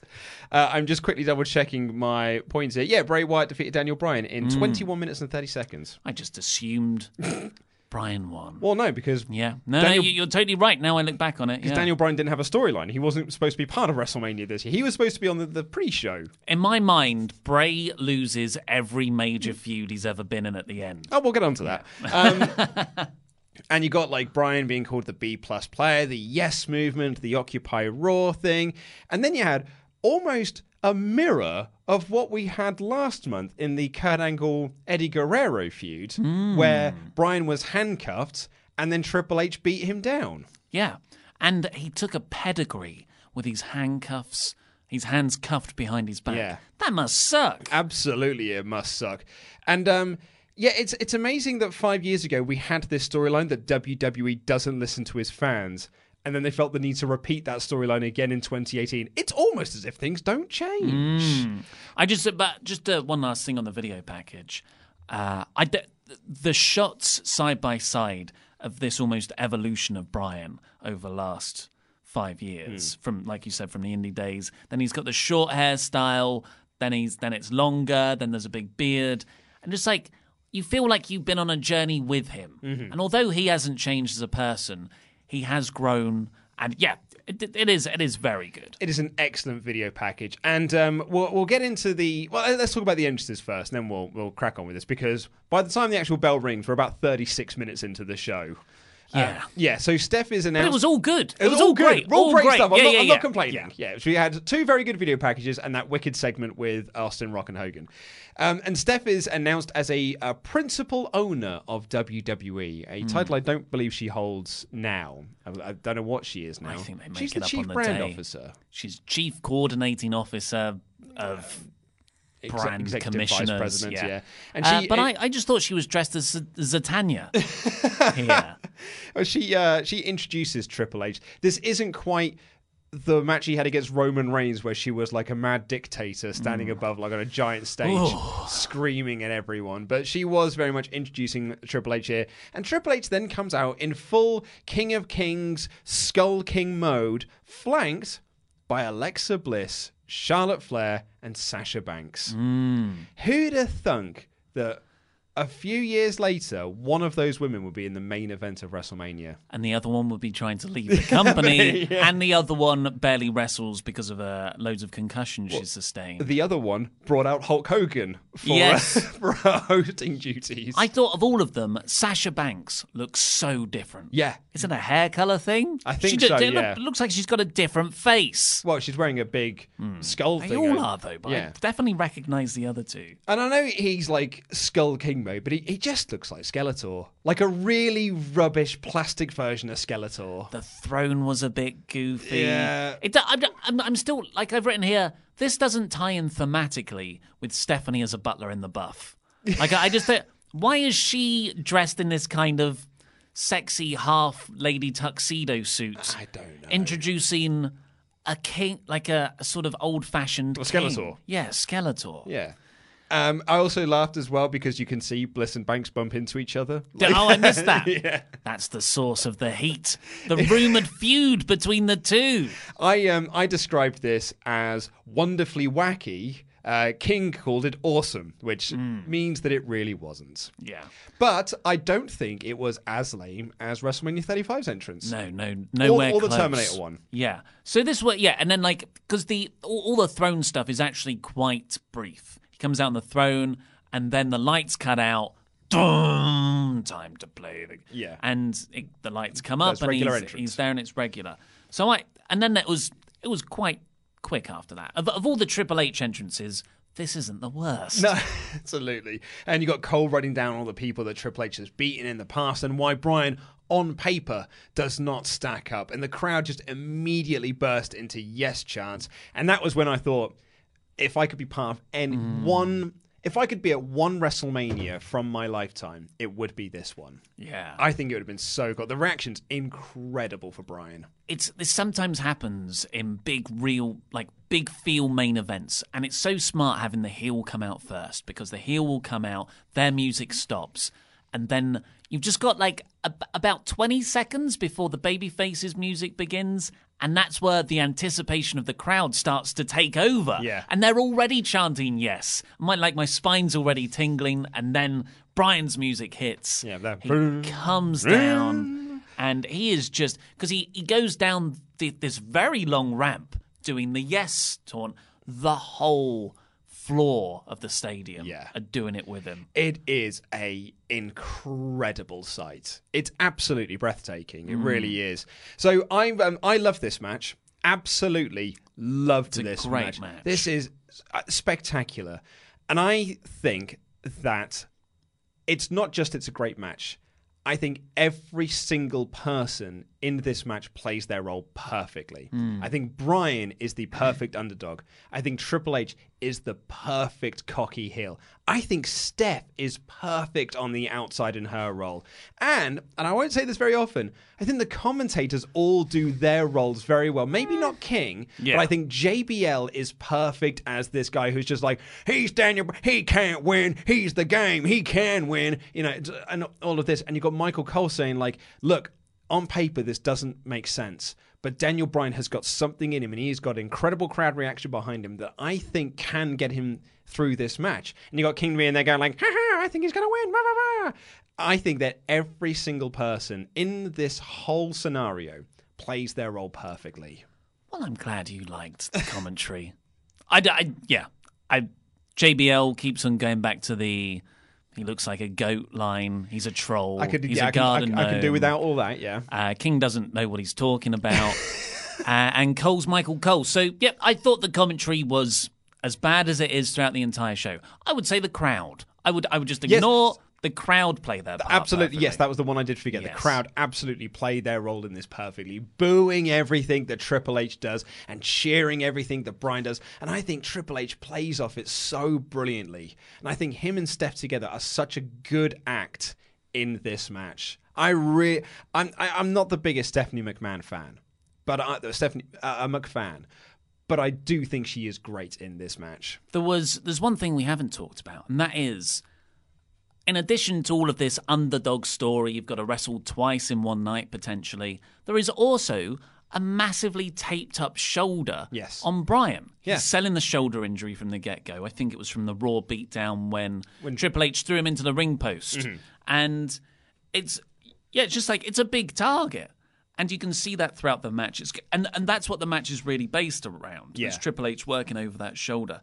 It's really great psychology. I also love right at the start of the match Triple H offering the handshake. It's such a dick move. It's so great. And the crowd proper boom. And Bryan kicks away the hand to this great crowd reaction. And JBL just goes, How disrespectful. that was awesome. And they, that, that's a great start, and the crowd is so loud for it. Yeah. And I thought, like, as I was watching it, it's nice seeing Triple H in a wrestling match. Yeah. Like so many matches he has these days are smoke and mirrors because either he's working with someone who's older than him or even more part time, or he's just like, you know, he is old. Now, Yeah. And he can't really go as well as he used to, so he relies on stuff like hardcore spots.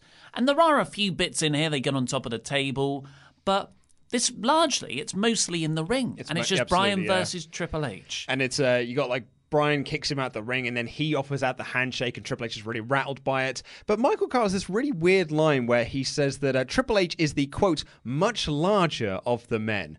And I went to Google to find out about this. Triple H is only 20 centimeters taller than Bryan. That's quite a lot. Would you say that's much tall? 20 centimeters? Yeah. So that's an, an inch. It's, It's like, like a- two inches. 20 centimeters. Yeah. Then that's that's like 20 millimeters you're talking about. 20 centimeters. That's 200 millimeters. It's like an entire head. It's still not uh, like much larger than men. This isn't Rey Mysterio versus Giant Gonzalez. I, I think that's as. I don't think not- that's much larger. I think that's a valid comparison. It was 20 centimeters to inch. Oh, it's seven inches. Actually, yeah, that's 20 centimeters. yeah. It's much. uh, It's it's bigger than I was It's expecting. the size of my flaccid penis. and weirdly, it goes to three when it's erect. A curse. Well, uh, to use a Jerry uh, Jerry the King Lawlerism, uh, like the kid in orthopedic shoes, I stand corrected. I feel sorry for that kid who copied your maths homework.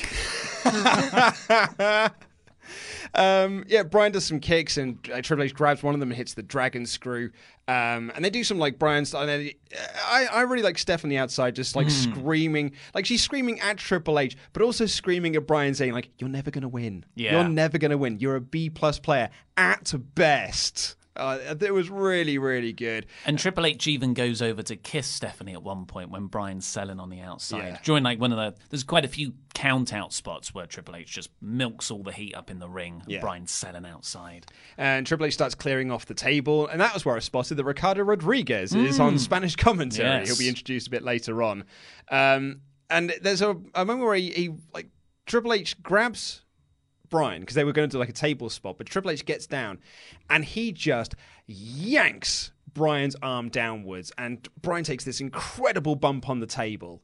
And it feels like it rips the arm out of his socket. Yeah. And Triple H, the first thing he does, rolls into the ring, tells the referee to start Yeah. counting, like a proper knob. It's so great. I mean, that the way Bryan took that bump, some of the moves he does later, like there was a where was it? He uh yeah, like really early on in the match, Bryan hits this tornado DDT on Triple H off the apron. Then he runs up to the top rope, hits a senton off the top Yeah. rope, hardly touches Hunter, and just crashes into the barricade.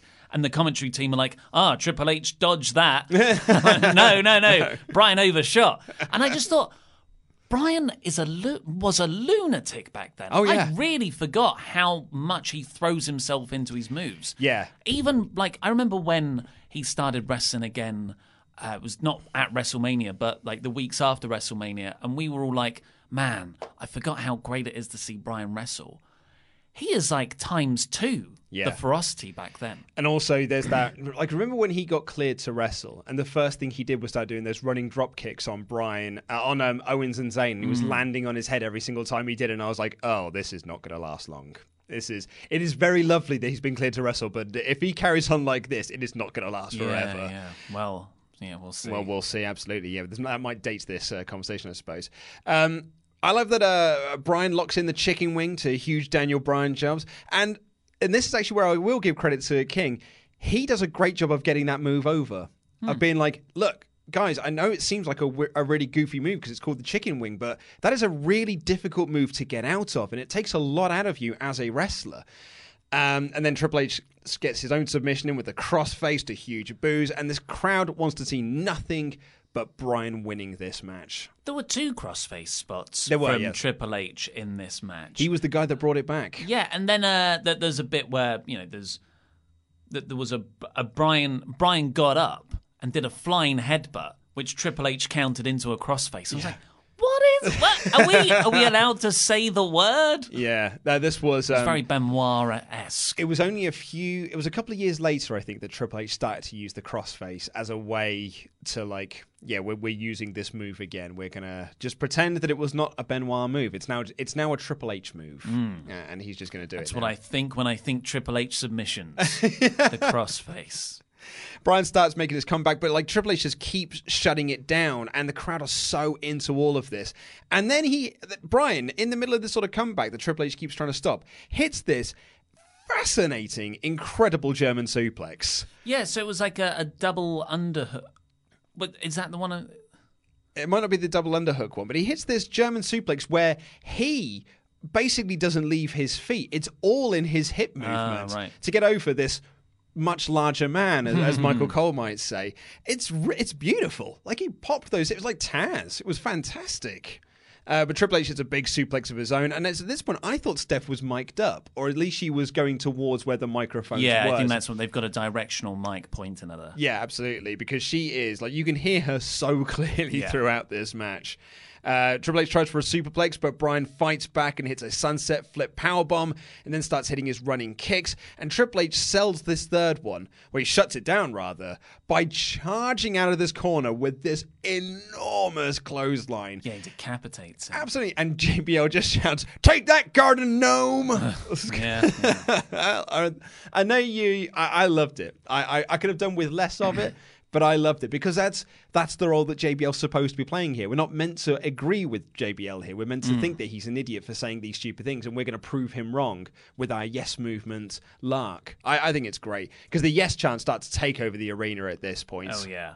So like Bryan, Bryan. Th- th- then that's when the crossface spot and the the flying headbutt happens, and Bryan reverses that crossface into the LeBell Lock. Yeah. Or is it called the yes lock? I think it might have been the yes lock at this point. Uh, But and this is when Triple H sells it so well. He is scrambling and yelling. He looks frantic. He Yeah. doesn't look like the sort of like when I think of Triple H, I think Triple H was like, "I'm going to protect myself. I'm really big and strong." But actually, no, that's part of the way to get people over. When he actually does sell and he just gets to the rope, he rolls outside to recover, and that's when Daniel Bryan does his like this is a classic Bryan sequence of moves. This Yeah. is his five moves of doom from John Cena. So like crazed, two crazed frantic suicide dives. They are so stiff looking. Then kicks on the barricade, looks great. Missile drop kick off the top rope, and then he's down. It's a double down.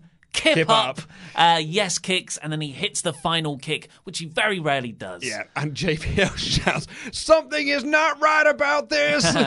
it's great. and the crowd are chanting, "This is awesome," and it it really is. And then they're chanting "Yes" for the knee because he's setting it up. Yeah. But then Triple H counters with a spine buster off of this running knee, and then the pedigree.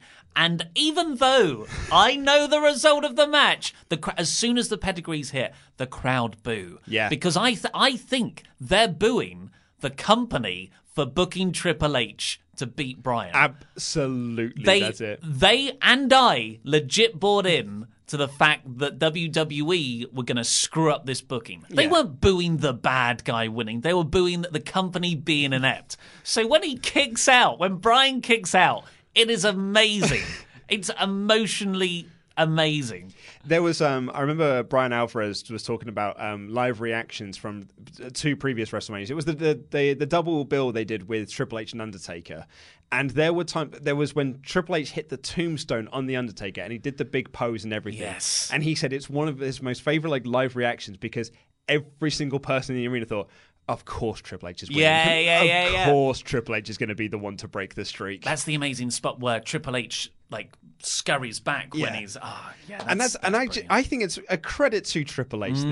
there. It's it is systematic of the yeah he was booked to be on top for so long that we now just intrinsically think that he is going to be the one to mess everything up. But I think he's also he then uses that as part of his matches. He knows that that's how people think, uh, fans think about him. So he's like, we need to do a spot in this match where it basically looks like I'm going to win, and this company is inept, and they're going to completely screw up this booking, and the crowd will lap it up, and they'll completely buy into it. which really works for a heel, not so much for John Cena. Not so much, yeah, absolutely. Well, we'll come on to John Cena. Um, and they, it's such a protected move that pedigree. That I think kicking out of it really does mean a lot. Mm. Especially back then, like Yeah. five years ago, even more. And Steph just starts yelling, "Do it again! Just do it again!" And then Bryan locks in a small package. Well, before then, but Triple H just goes crazy and he throws Bryan into the corner and starts unloading. That's after the oh, small is that package. after the small package? Yeah. and he he's kind of snapped. Yeah, he's lost it. Yeah, but then the, the referee's like, "No, I'm going to have to DQ you." So Triple H stops, and I thought that's such a nice selling of the strategy. Like Yeah. even here, he's so calm, he's so collected, and he is the cerebral assassin. He can. I'm gonna win it. Yeah, Uh, but it does not work because he blocks. Uh, Bryan blocks an attempt of the uh, pedigree, and then uh, Triple H tries to grind him down. Bryan kicks Triple H and starts rocking him. He misses the second kick, uh, and then Triple H backdrops him off the back of that. But Bryan lands on his feet, hits the running knee for the one, two, three. It only took one running knee to put Triple H away. And the crowd explodes. Yeah, I would say the crowd's sustained pop, which is not just a pop when there's an entrance music or a pop on a spot. This was like three minutes of sustained people going crazy. And I think it's for two reasons. Number one, Bryan won. But number two, to your point earlier, they were like, oh, good. WWE Yeah, are not yeah, going to yeah. mess this up. We are going to see you win tonight. And uh, I, it's it's not louder than the music because they play the music so goddamn loud, but it is on par with the music, really and that's is. something. And Steph's selling of the finish is so great. You got Cole calling it the biggest upset in Mania history. Steph gets in the ring, she starts slapping Bryan, and he just smiles at her. Yeah. A smile that just says, I told you. I'm I a B plus player, am yeah, I? I told you I was going to win. And then Triple H attacks him from behind. He goes after the chair. And he wraps the chair around the post and hits him with the, uh, the steel chair. And Steph plays the mean girl so well. Which she just goes and goes, Oh, so sad. Oh, she's so detestable. I think she plays that role brilliantly. Cole just says Triple H is embarrassed. He's mm. embarrassed that he lost that match, and that's why he snapped. But at the same time, you know, they they are they are very well established as the owners of the company Yeah. and the most powerful man in WWE. And to their motivation, they want to protect WWE from this B plus player Daniel Bryan fronting the organization. Exactly, So yeah. it's not just a frustration thing. It's no, this was like I would always believe Triple H would have a backup plan if he lost. Yeah. And this is the backup plan because his boys are in the main event. Exactly. His Evolution boys are in the main event. And, And, it's, then. it's such. It, sorry to cut you off. It's like uh, I love shows that have a night long storyline. Yeah. and you you start that off with the win, and you add another layer of complexity to it with this beatdown afterwards, like as if he needed to be any more of an underdog. Yeah. and you do that without jumping the shark. Like if all of a sudden he's arrested or he's suspended after this match, you've gone too far. But this was this was perfect. Absolutely, yeah. And you can see Dr. Christopher Amann helping Daniel Bryan. You can almost hear him say, It's all right, I've got a Z pack. I'll, I'll, I'll sort you out, mate. It's absolutely fine. Uh, the Wrestling Observer, Dave Meltzer, would say uh, he called it a classic match. Uh, he would say, with the exception of Bret Hart versus Owen Hart, this was probably the best pay per view opening match in WrestleMania history. Four and a quarter stars. God, I forget that that was an opening match. Yeah. What a long night WrestleMania 13 was after that, then. that is a crap show. yeah, isn't, isn't it just crikey? Um, the Figure Four Daily, uh, it's done by Vinny V uh, in this month because Bryan was just writing up. Because the other thing as well about this show is that the Bryan win ended up being almost like the third biggest story coming out of WrestleMania Mm. because you've got the Undertaker streak ending and Ultimate Warrior dying. So all of a sudden, like the in the Wrestling Observer, the review for WrestleMania is so far down because he's got to do the big Warrior obituary and he's got to talk about. He goes into great detail on the streak and things like that. So yeah, it's it's you've got to scroll for like three minutes to be able to find the actual review. Well, the streak is almost an obituary in itself. Exactly, And, he and actually Meltzer has one, Yeah, yeah. goes goes deep into And them. it, you can then start talking about Bruno Sammartino, which that I mean that's five paragraphs there, Yeah. if, if anything. Montreal Screwjob, Tachifan, Um, the Von Erichs, W World Class Wrestling. I never saw. The, the, Meltzer, stay on topic. Uh, so it's Vinny V doing these reviews, and it's quite an interesting take as well because he was there for it live, but also rewatched the show for the review. So he's got like two perspectives that he gives throughout. Um, but he's he says in his review, uh, Cole was pushing that a win for Bryan would have been the biggest upset in WrestleMania history. In hindsight, it wasn't the biggest upset of this show. This was even better the second time round. Just an outstanding match that changed every uh, changed and developed along the way, going 25 plus minutes and not wasting a single second. Four and a half stars. Yeah, I think that's that's fair. Even today, I think it's still a four and a half star. match. Absolutely, yeah. And Pro Wrestling Torch, Wade Keller, really good opener with just the right pace. Hunter delivered, really good drama. Great, great crowd reaction. Stephanie was effective at ringside. Bryan is spectacular. Four stars. Foley sucks. the Rock would not promote this. Yeah. yeah. Uh, yeah, four stars from Wade Keller. He is. He is. I don't know what to say. Uh, we get Michael Cole making fun of Hulk Hogan uh, getting the building name wrong, um, which I also I almost start to think that Jerry the King Lawler forgot about because he almost corrects him. Like, Hmm. no, no, King, that's that's the joke, mate. You were literally here for that joke. Lawler doesn't even pay attention to the shows he's commentating on. Absolutely so not. No, how, how can you expect? He's fascinated by the green ooze that's in front of him, thinking it's going to give him power. I think they just put on his little monitor classic clips of divas You're going to say like, just to Memphis keep him excited, wrestling. and then they feed him lines to say. And Yeah. like, oh, Uh, right, coming up next, it is a, uh, much shorter match than uh, the one we Hmm. had previously. I think it's it's one of the shorter matches on the show. and not built up at all. Nope, it is the New Age Outlaws and Kane versus the Shield. But you wouldn't know that from the entrances because the New Age Outlaws come out and say that they're here to, you know, they're part of the authority and they're going to teach the Hounds of Justice a lesson in humility.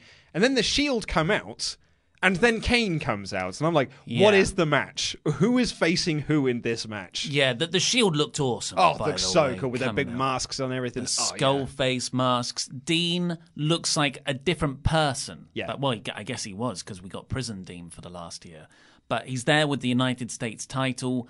Feels like such a big deal. So the Shield debuted late tw- no August 2013. Yes. So this is their first WrestleMania, and I think it's their second WrestleMania. th- is that so? I can't thought- remember I thought it- they can't- said- was it 2012 they debuted? I thought commentary said that this was their second WrestleMania. I'm just doing a quick Google live on air, trying to think what they would have done I at WrestleMania get, uh, 29. Ah, yeah, the Shield uh, defeated Big Show, Randy Orton, and Sheamus, which is probably why you'd forget about that because uh, who would remember that match? Well, that's just going to support my argument even more then. Yeah. It's like the Shield have been cursed with Franken team matchups that mean nothing since their conception. Yeah. And I love the Bryan Kane and Ryback TLC match, the Shield's first match Yeah. on pay per view. It's outstanding. But it is Bryan Kane and Ryback. Yeah. That is not a coherent entity. Absolutely not. They've only had one actual feud against a genuine faction, and that would have been the Wyatt family. And it was one of the best feuds of the last 10 years. Absolutely, yeah. You could argue as well they did have a feud with Evolution because that comes after this, Mm. but that was very much a short-lived thing, and it was just done because Batista was on his way out, and then, and this is crazy to think, particularly with the outcome of this match and the way that it's done, the Shield will be broken up in two months' time Yeah. because Seth Rollins, Seth Rollins turns heel on this group in two months after Mm. this point. I didn't even think of that. And this, they've only just turned babyface. Like they And didn't this even is their last. Ra- their two WrestleMania matches in that first run were those two. Fra- against Franken teams, and it's a real shame because they are arguably the best faction that WWE have created in the last ten years. Mm. Like they they were so well protected, they were so well pushed, and they had these amazing matches. They were just outstanding, but actually they didn't have a lot of. They didn't have any big WrestleMania moments. You could argue that this is a big Mania moment, but this is. It means nothing because two months later it's all over. Seth and Roman certainly have independently of the Shield, and I think WWE like to chuck that all into the Shield mythology. But really, in that original chapter, yeah, yeah, very mishandled. And although I am a big fan of the Shield squashing the New Age Outlaws and Kane, which is exactly what happened here. Killing the Attitude Era. Yeah, I d- like that. That only works in my head if they're still a faction next year and they finally get their big half an hour six man classic tag. Yeah. Yeah, I, think them them breaking up in two months' time really is. And I remember, like, I watched uh, the the show that it was. I'm going to say it's Battleground, but I might be wrong on that. The one where they did um, Shield versus Evolution. I watched that Mm. around a friend's house, and then I stayed over at his place to watch the Raw the following day, and I was just stunned that they broke the Shield up, and I was like, now what really at this point? and because I we were just all my friends and I were discussing well now we've got Shield as a baby face we've got another like year and a half two year run Oh, with them as baby faces now but no they they just pulled the trigger on it and, and split the group up and turned Seth heel It's. It, I think that is connected to the streak ending.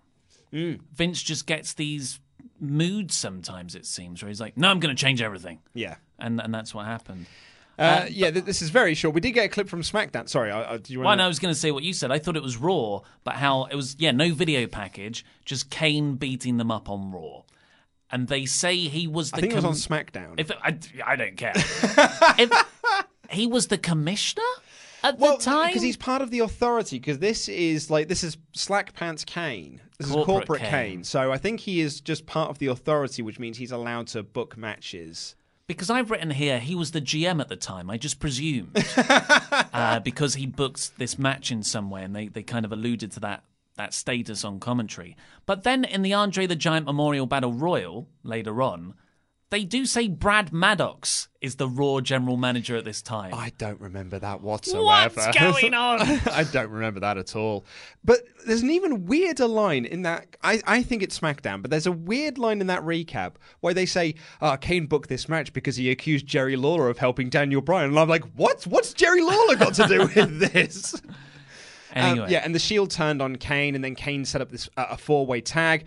I've no idea who Seth was pinning. I, I said it looks like Bobby Roode, but I know it's not. I think it's Jinder. It could be Drew. Swagger and Cesaro are there. I think the other team was Rybaxel. Mm, It, I've, classic, classic, classic, classic teams. era.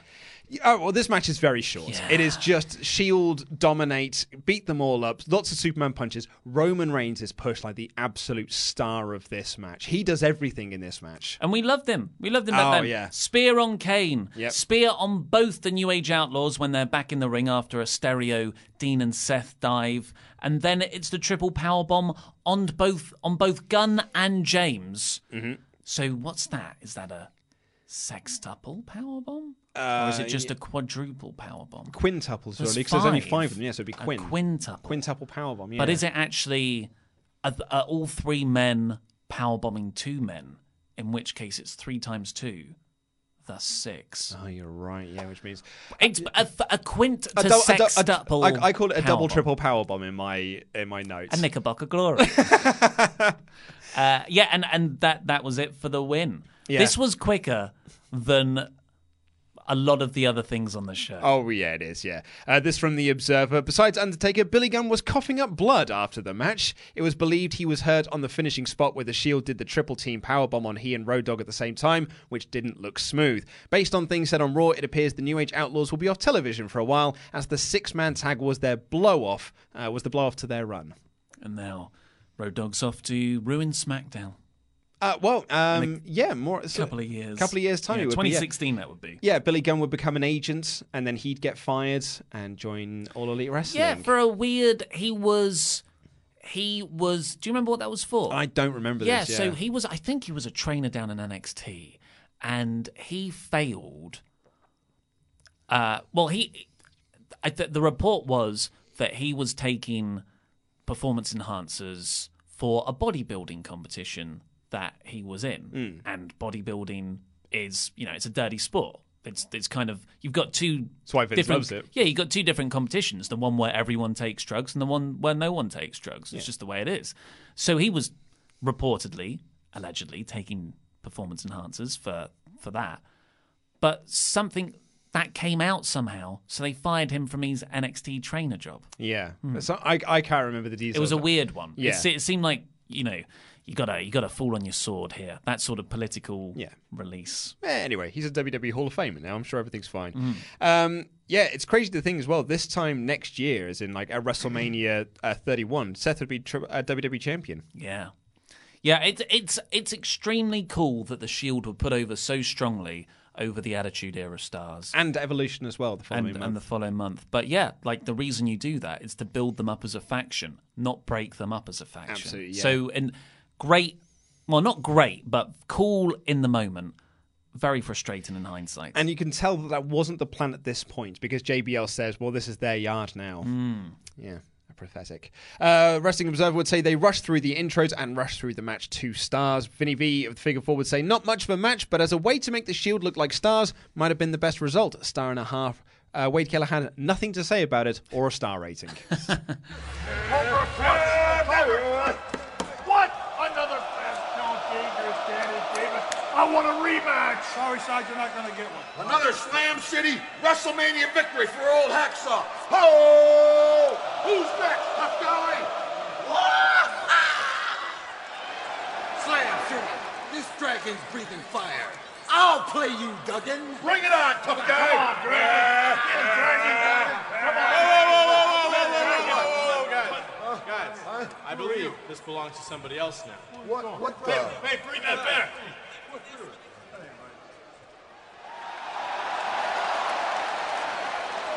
Haven't you guys figured it out yet? Whether it's in the WWE or in Slam City, everybody's got a price for the Million Dollar Man. I thought you retired.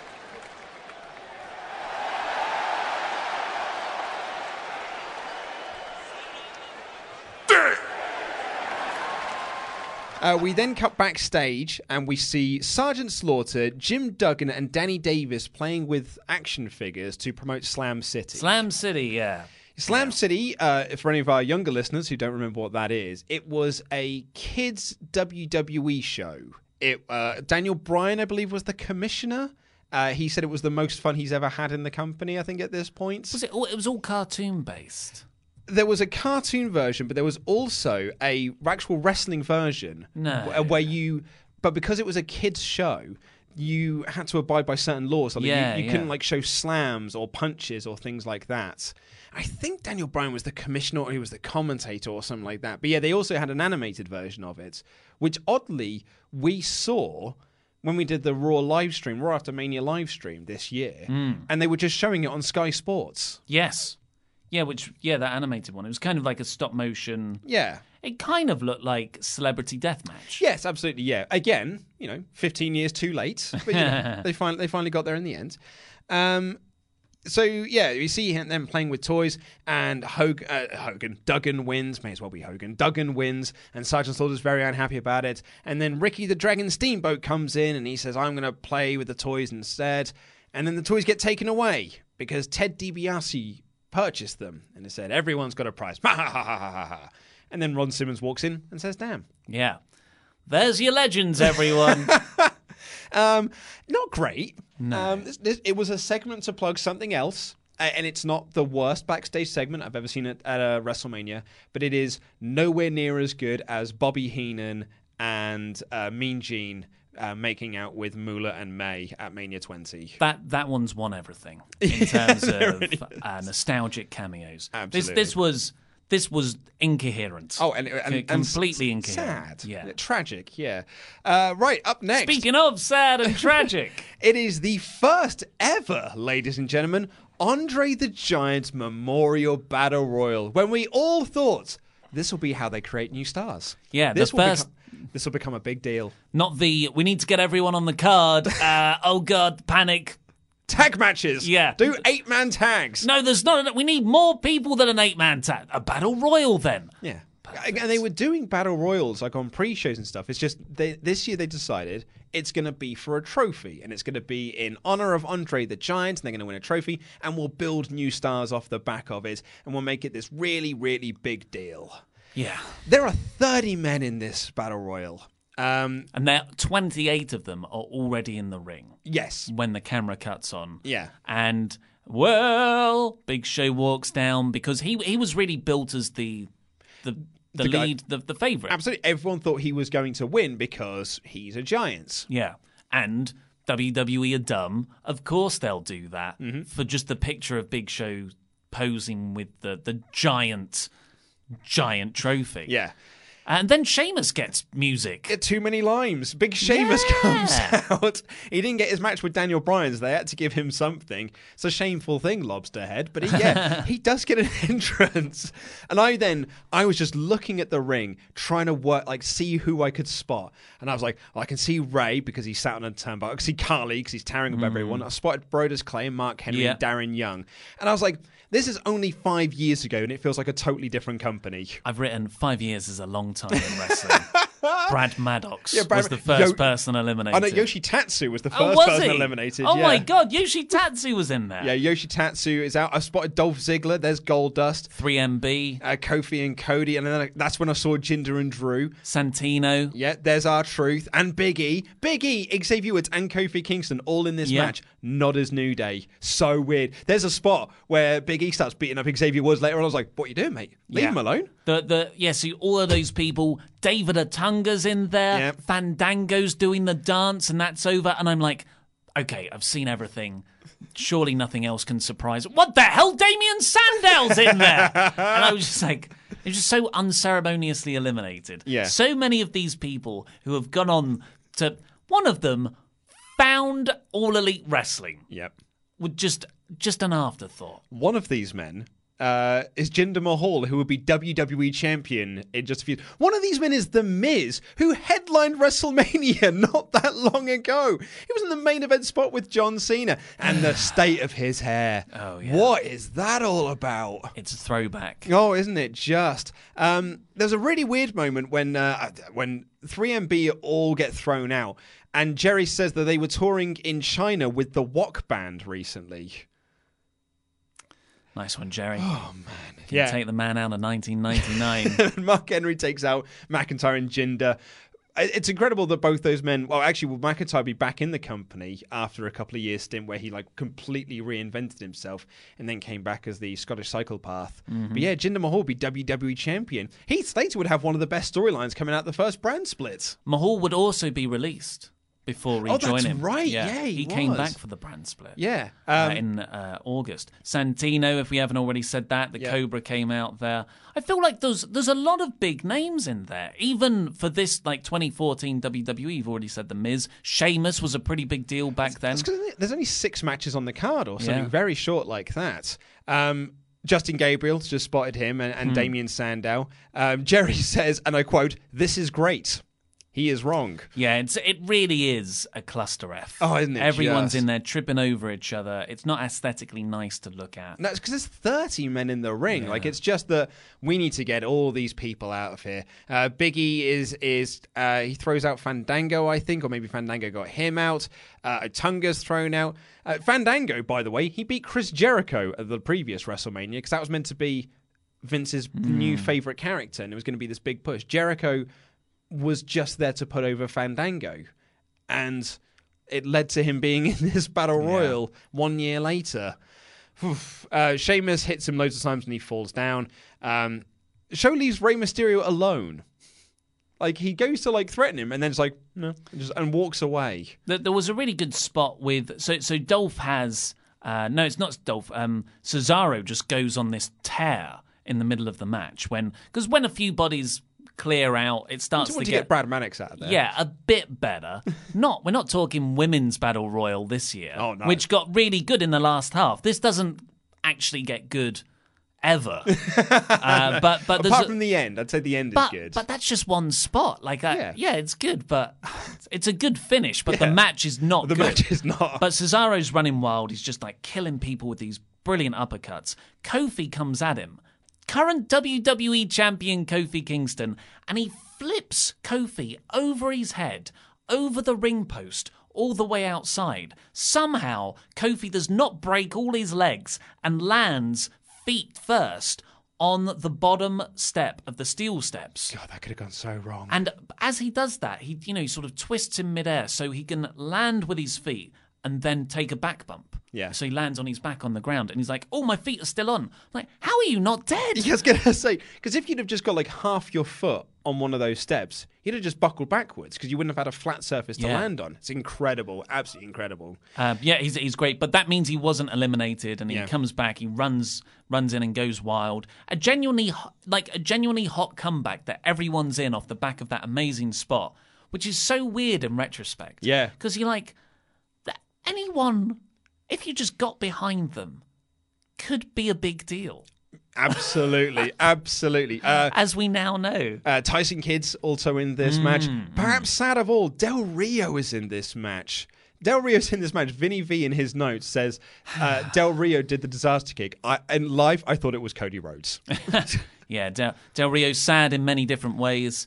Del Rio and Sheamus eliminate each other. Yeah. Future League of Nations. Oh, buddies. that's right. They would be, yeah. Um, and we get like Rey does the six one nine. When Rey gets uh, dumped over, JBL like cheers and he's very happy about it. Like, Yeah. because it's really funny. Up until this point, Cole and King say like, "Well, you only hate Rey Mysterio because he retired you." And JBL's like, "I don't hate Rey Mysterio. I've got nothing against Rey Mysterio. I think he's a great athlete." As soon as he gets eliminated, he's like, "Ha ha! You got eliminated." Look, yeah, JBL is actually very, very funny. Yeah, some, sometimes he can be very, very, and th- that's unfair. Sixty percent of the time, he's actually very good. Yeah. but forty percent of the time, he's so unbearable Mhm. and mostly incorrect.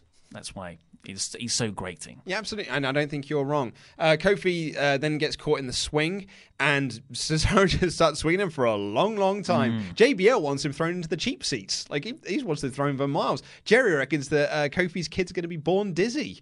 Um, Crowd boos show as he chokeslams Cesaro.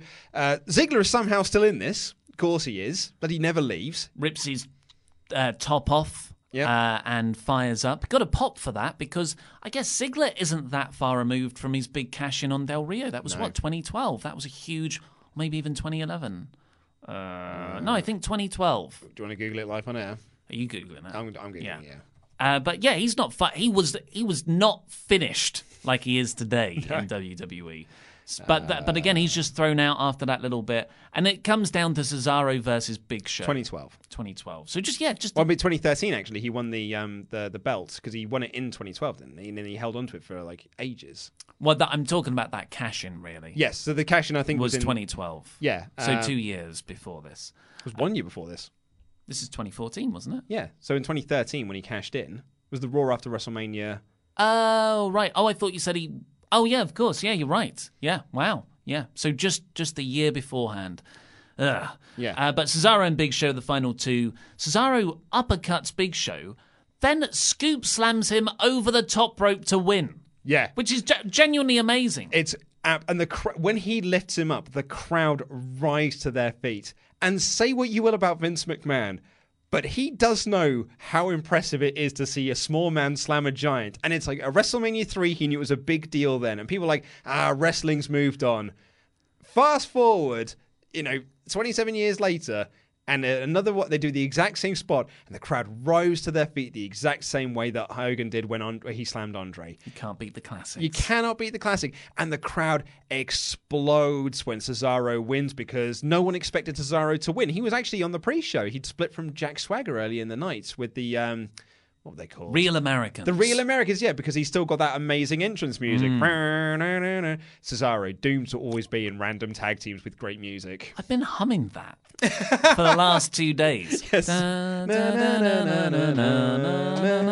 It gets stuck in your head. It's so great.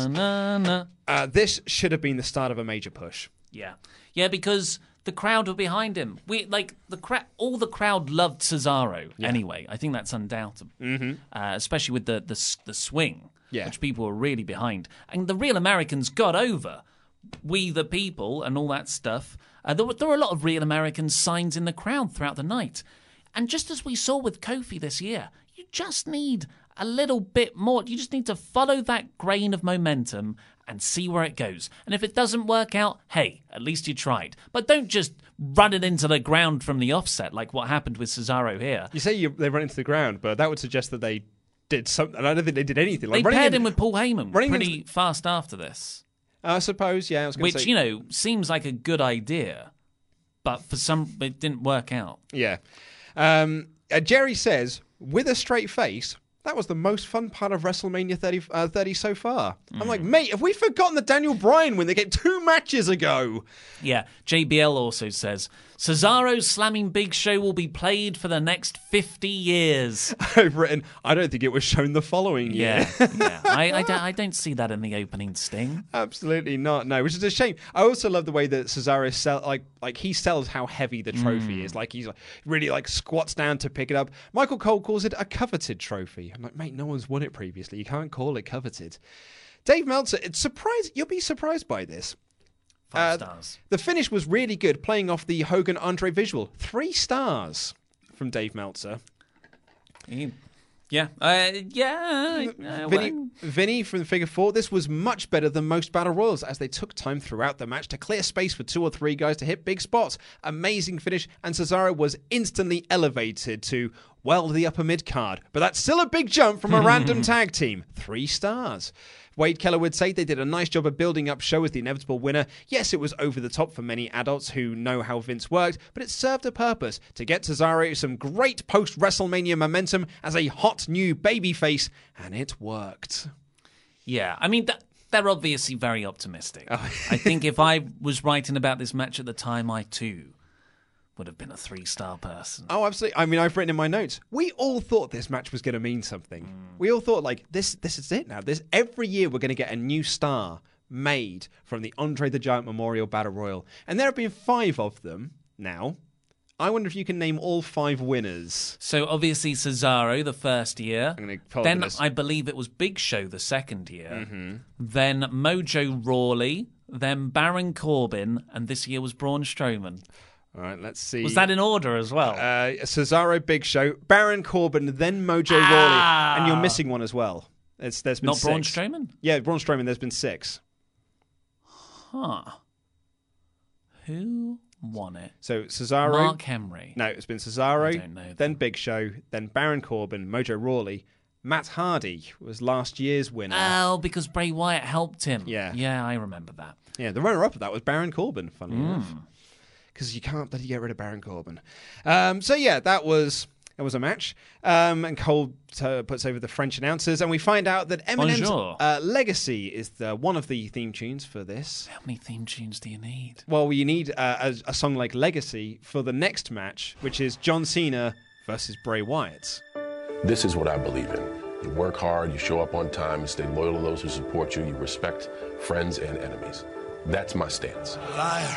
Here I am, having worked day in and day out for 12 years now, trying to build this. That's what I want as my legacy. John Cena. And a guy like Bray, he just wants to destroy everything I've worked my life to build.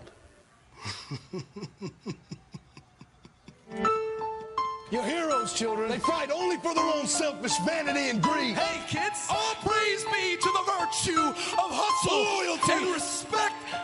And who am I? Who am I to say that? What am I? I used to be the type of kid that would always think the sky is falling. Why am I so differently wired? Am I a Martian? What kind of twisted experiment am I involved in?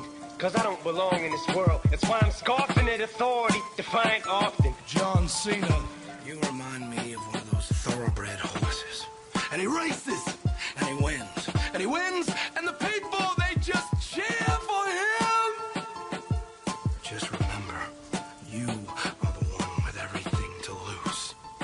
Your time is up. Can't you hear her calling your name? And if you fall, I'll get you there. I'll be your savior from all the wars that are fought. I am afraid of Bray Wyatt, but I believe. I believe in everything I've done, everything I stand for, and everything I will do. At WrestleMania, I will fight for my legacy. This is my legacy, legacy.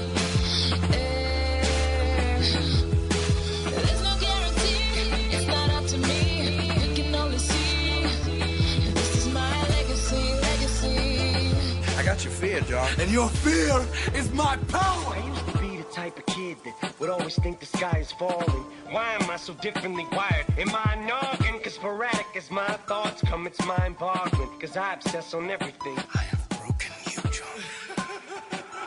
I've broken you! But if this is all there is for me, life offers, why bother even trying to put up a fight? It's nonsense, but I think a light bulb just lit up in my conscience. Hope is dead, as will be your legacy. Who will be left for you, John? I take it all away. This is my legacy.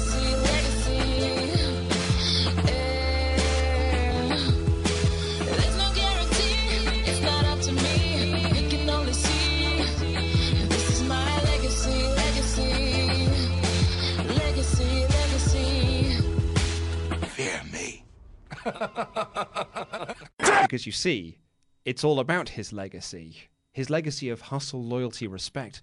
And Bray Wyatt is trying to make him go against that. You might say he wants him to embrace the hate, which was a feud he did with Kane just a couple of years previous to this. So it's not like this is a brand new storyline. However, Bray Wyatt is so much better suited to this storyline, and I think this video package is awesome. And I actually was super into this storyline because, call me crazy, I did think Bray Wyatt was going to win. The storyline is great. The video package is great. The Wyatt family w- w- was so good. They could have been better than The Shield. Maybe not with Eric Rowan. But Braun Strowman kind of came out of it. The, the, the match, the story through the match is also great. The, the only thing wrong with this match is that John Cena won. I know. It's so. I feel like Jerry Seinfeld. it is ridiculous in hindsight. And like, it's the same thing would happen with Rusev next year, where uh, John is going to beat him at WrestleMania for the United States Championship. And I'm wondering if that's where this this idea that Cena buries new talent comes from, like that two year stretch where he beat oh, it was Bray. before then. Well, no, before then he was just winning championships, but this was like new guys that were coming up, like you know, and he had the two match stretch with The Rock. But this was the first time where it was like, okay, we've got a new guy that we want to test out against this very established star in John Cena, and John Cena wins LOL. And that happened two years running.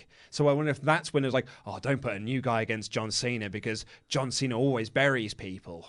Yeah, and now because then he comes back in 2015 or 2016, US Open Challenge, US Title Open Challenge, and now we all love him. Now we all love him. Uh, but this was in an intense hatred period, and you can you can hear that in the booze when he comes Oh, out. but before that, we've got an amazing entrance for Bray Wyatt because he's got the, the the the person who wrote the music for it out, and he's got this sort of scarecrow makeup on, and everyone else in the band is wearing like Plagas masks, and it looks great. This is not hobo wizard Bray Wyatt. This is proper cult leader Bray Wyatt, and him walking out with Harper and Rowan did make. I was like.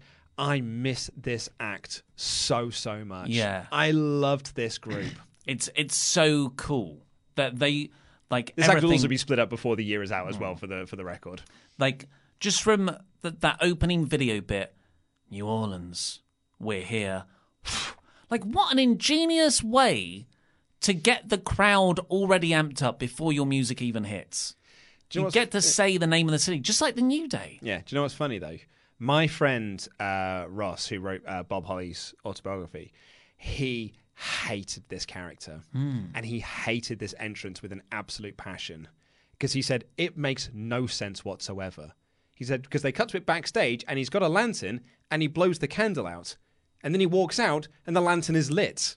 So why does he blow it out and then relight it? It makes no sense for him to do that. it's some sometimes things are so cool i just look past them. That's exactly what I Hmm. said. I was like, yeah, but it looks cool and I do like the music. because the only way i can explain that is he blows it out then he relights it Yeah. and then he comes out which is a lame excuse yeah. But hey, that music is really cool. Uh, I've got to point out, though, that you did say this is great cult leader Wyatt, uh, not magic Bray.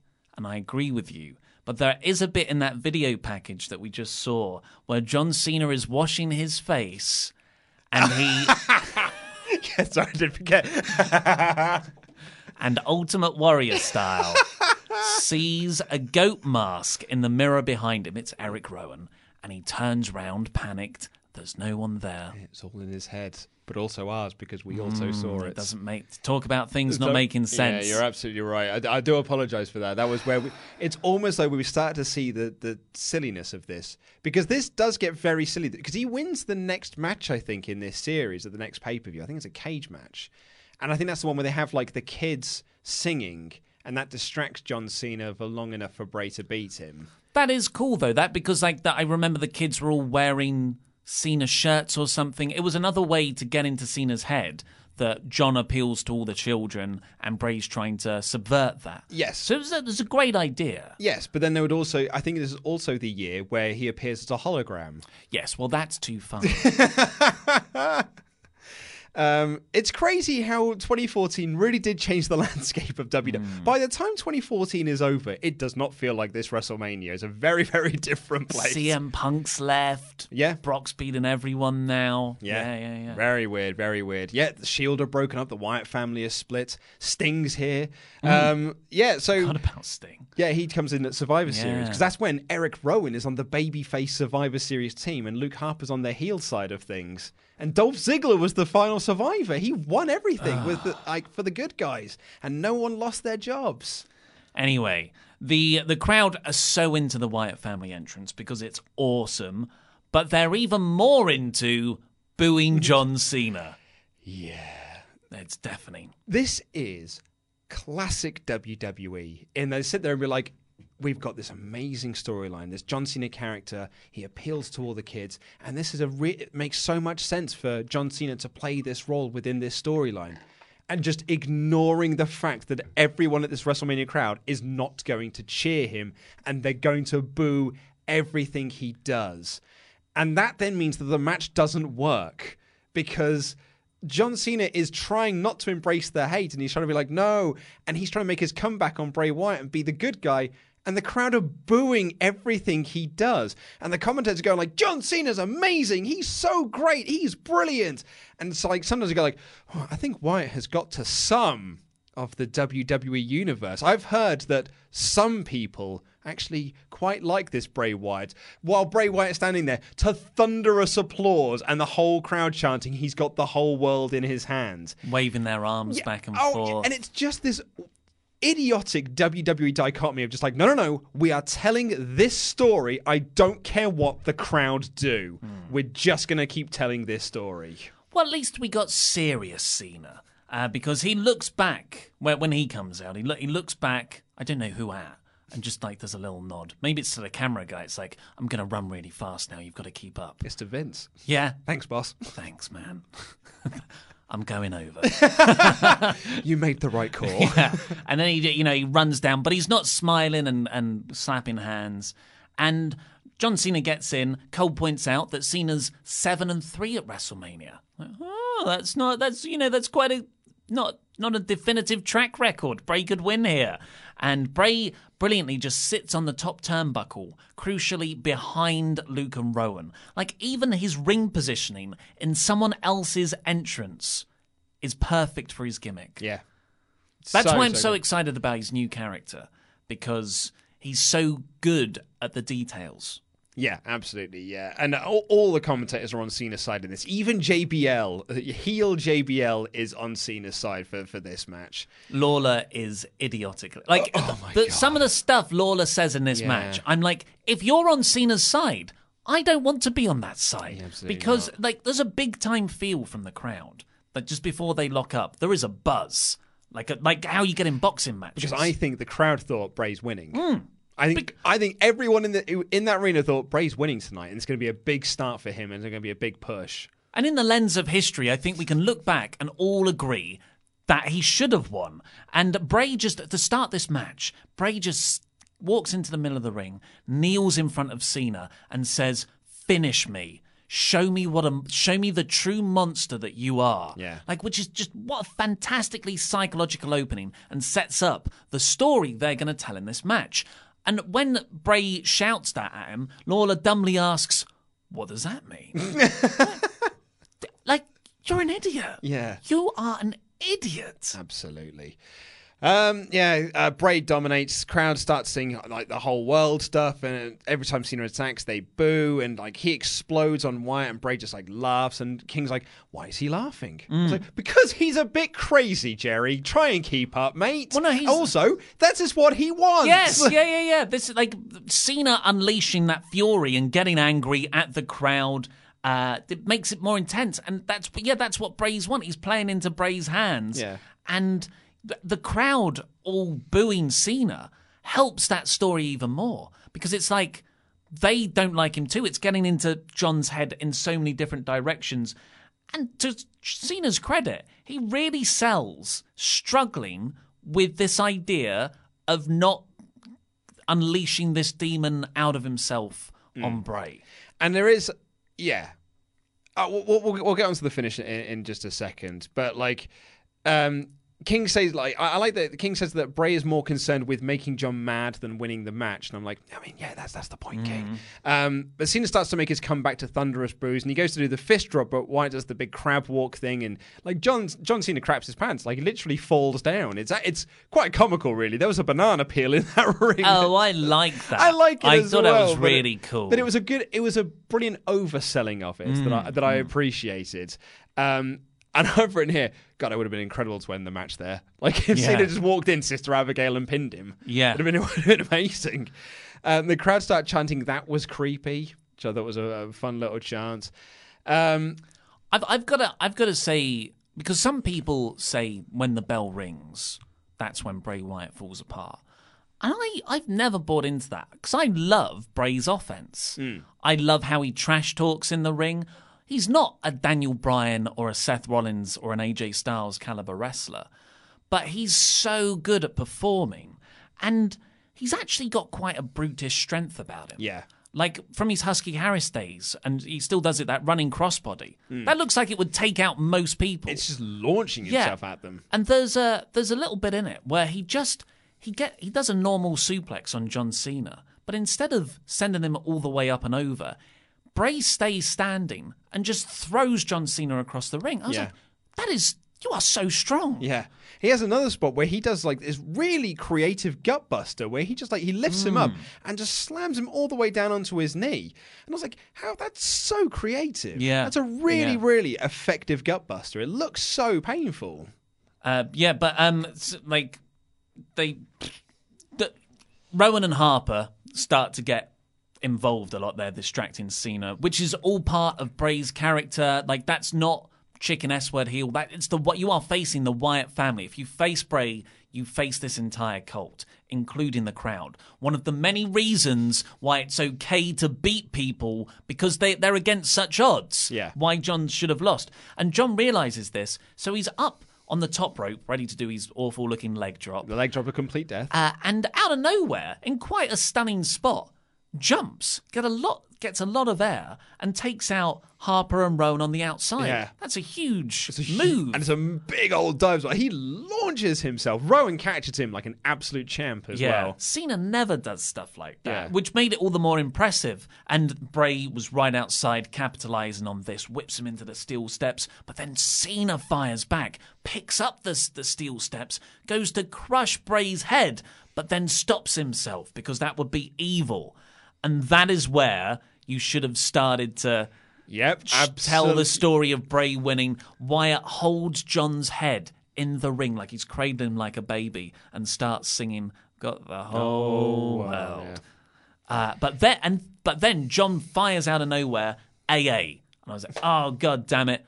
But Wyatt kicks out. Yeah. Like, okay, come on. yeah. Uh, but then, like, Cena runs into his sister Abigail, and he kicks out of that. The crowd actually totally bought that as the finish as well. They Mm. thought this is where it's going going to end. And then Bray goes to grab a chair, and he passes it to Cena and tells him to use it. It's just out finishing me. And again, you've got King going like, "Why did you pass him the chair?" And you got the referee, the referee quite goofily saying, "John, this isn't you. Put the chair down, John. This isn't you." You're an impartial official, not a psychologist. Yeah. And then we get what I get we get the finish, which is where he goes to hit Rowan with the chair, and Bray Wyatt rolls him up, but Cena kicks out of that, and then he hits the AA and wins. Which was the total wrong finish to this match. Absolutely the total wrong finish. And Cole's like, he won that for the Cenation. He stayed true to himself. I'm like, oh no. It's garbage finish. But then he does run out, and there is like this group of Cena fans, these kids, and they're all wearing Plants. their Cena t shirts, and he starts hugging them. And Cole's like, and that's what it's all about, ladies and gentlemen. That's why Cena does what he does. That's why he's the best, because kids love him. And you're all just marks booing him because you think the new toy is cool. Buzz Lightyear out here. What's wrong with Woody? It's hard to not agree when he's hugging what seems to be a Make a Wish kid at ringside, dressed in Cenation gear. But, like, you know, the heart shouldn't always rule the head. Sometimes it's good for kids to learn that their heroes are treacherous, evil people. And it's not like Cena needed to. Oh, no. Cena didn't need to like turn heel, quote unquote. He didn't need to hit Bray with a Exactly. chair. He just needed to lose. He could have stayed true to himself. He just dis- he got distracted enough that Bray took advantage of it. because I think this was the first match in their feud, and annoyingly, you know, WrestleMania isn't used to blow off feuds. You, it starts a series of matches. It, I, for me, it is fine for John to win this overall feud, and then you like, you know, maybe Cena does start to embrace the dark side. He struggles with himself, but ultimately. Like a Johnny Gargano storyline. Ultimately, he finds the right way and he comes out on top in the end which which is why Bray should win this match, this first match. It's at WrestleMania. Then he will always have I beat Cena at WrestleMania, which which does mean more. And then Cena gets his wing back later. There's just it is so short-sighted and and really was the start of the Wyatt family derailing, which Yeah. could have been they could have been huge. Yep, absolutely. They were huge. Yep. And you ruined it. WWE. Dave Meltzer would write, the crowd wasn't that into the match. Wyatt was cheered, but Oh, nothing. I, I disagree. Uh, oh, he, well, he says uh, Wyatt was cheered, but nothing like I'd figured. And Cena was booed, but it wasn't that heavy. Three and a half stars. I think that's what he was getting at. He Hmm. thought it was going to be like thunderous cheers for Wyatt and thunderous boos for Cena, but he thought the crowd was sort of like, which wasn't into either guy really. Yeah. Not as much as he figured anyway. I, Um, th- I, th- I don't agree with that because the crowd really were, you know, waving their arms back Yeah, and forth. I, I uh, disagree with yeah. Dave on that as well. Uh, Vinny V would say, I said on Twitter that this was slow and went too long, which caused many to tear me apart. So I'm rewatching it with an open mind. Okay, I watched it a second time and I still wasn't very impressed. It was too long and they could have told the same story better in half the time. Sorry, everyone. Two and a half stars. Yeah, I mean, could have, could have benefited from being five minutes shorter, Yep. maybe. Uh, and Ke- with, with Bray Wyatt winning. Absolutely. Wade Keller would say, interesting match, not great athletically, but effective use of both characters. I wish I had a little more focus on a few crescendos with actual wrestling, and it seemed too cute half the time, but as a chapter in the story, it worked well enough. Two and three quarter stars. God Damn it. uh, oh, just a, a little bit. Uh, he didn't just hug the kid and some fans at ringside. He also hugged Rock's mum. I didn't, I didn't spot Rock's mum there, yeah. Cena's dad was there and Rock's mum. Hmm. Maybe they're dating. Maybe Rock and Cena are stepbrothers now. Oh, Did I we just become best movie. friends? uh, I got a, a WWE 2K14 advert after that. Oh, Did you? okay. It's not. It's not in the DVD version. Ah. Yeah, it's not in the DVD version. That's th- the th- it was a throwback. it, was, it was weird seeing an old. Like, what dates more than old WWE games? yeah, well, VR graphics uh, or those AR graphics, whatever they are. Welcome everyone to the WWE Hall of Fame induction ceremony. Our next inductee isn't just one of the greatest ring psychologists our business had ever seen. My friends, he wrote the book on it. If you can get into that ring and make a child smile, there's nothing like it. She was a source of encouragement, strength, and inspiration to so many. She is my nemesis. She is my partner in crime. She is Lita. That just happened? How did I do all that? So I want to thank all these people that took a chance on me and saw something early on. Please join me in welcoming one of the greatest managers of all time, Paul Bearer, into the WWE Hall of Fame. We want to thank the whole WWE universe for being able to share our Father with all of you. Oh, yeah!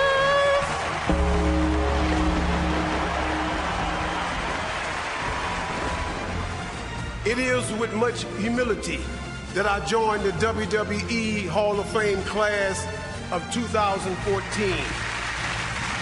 My hero, our icon, Carlitos Colón. Yo acepto este reconocimiento y para mí es un honor. Muchas gracias. Thank you very much. Ladies and gentlemen, Razor Ramon. Hey, yo. Hard work pays off. Dreams come true. Bad times don't last, but bad guys do. He is a true WWE icon and legend. The Ultimate Warrior is a legend today, and he will continue to run into the hearts and minds of fans throughout generations to come.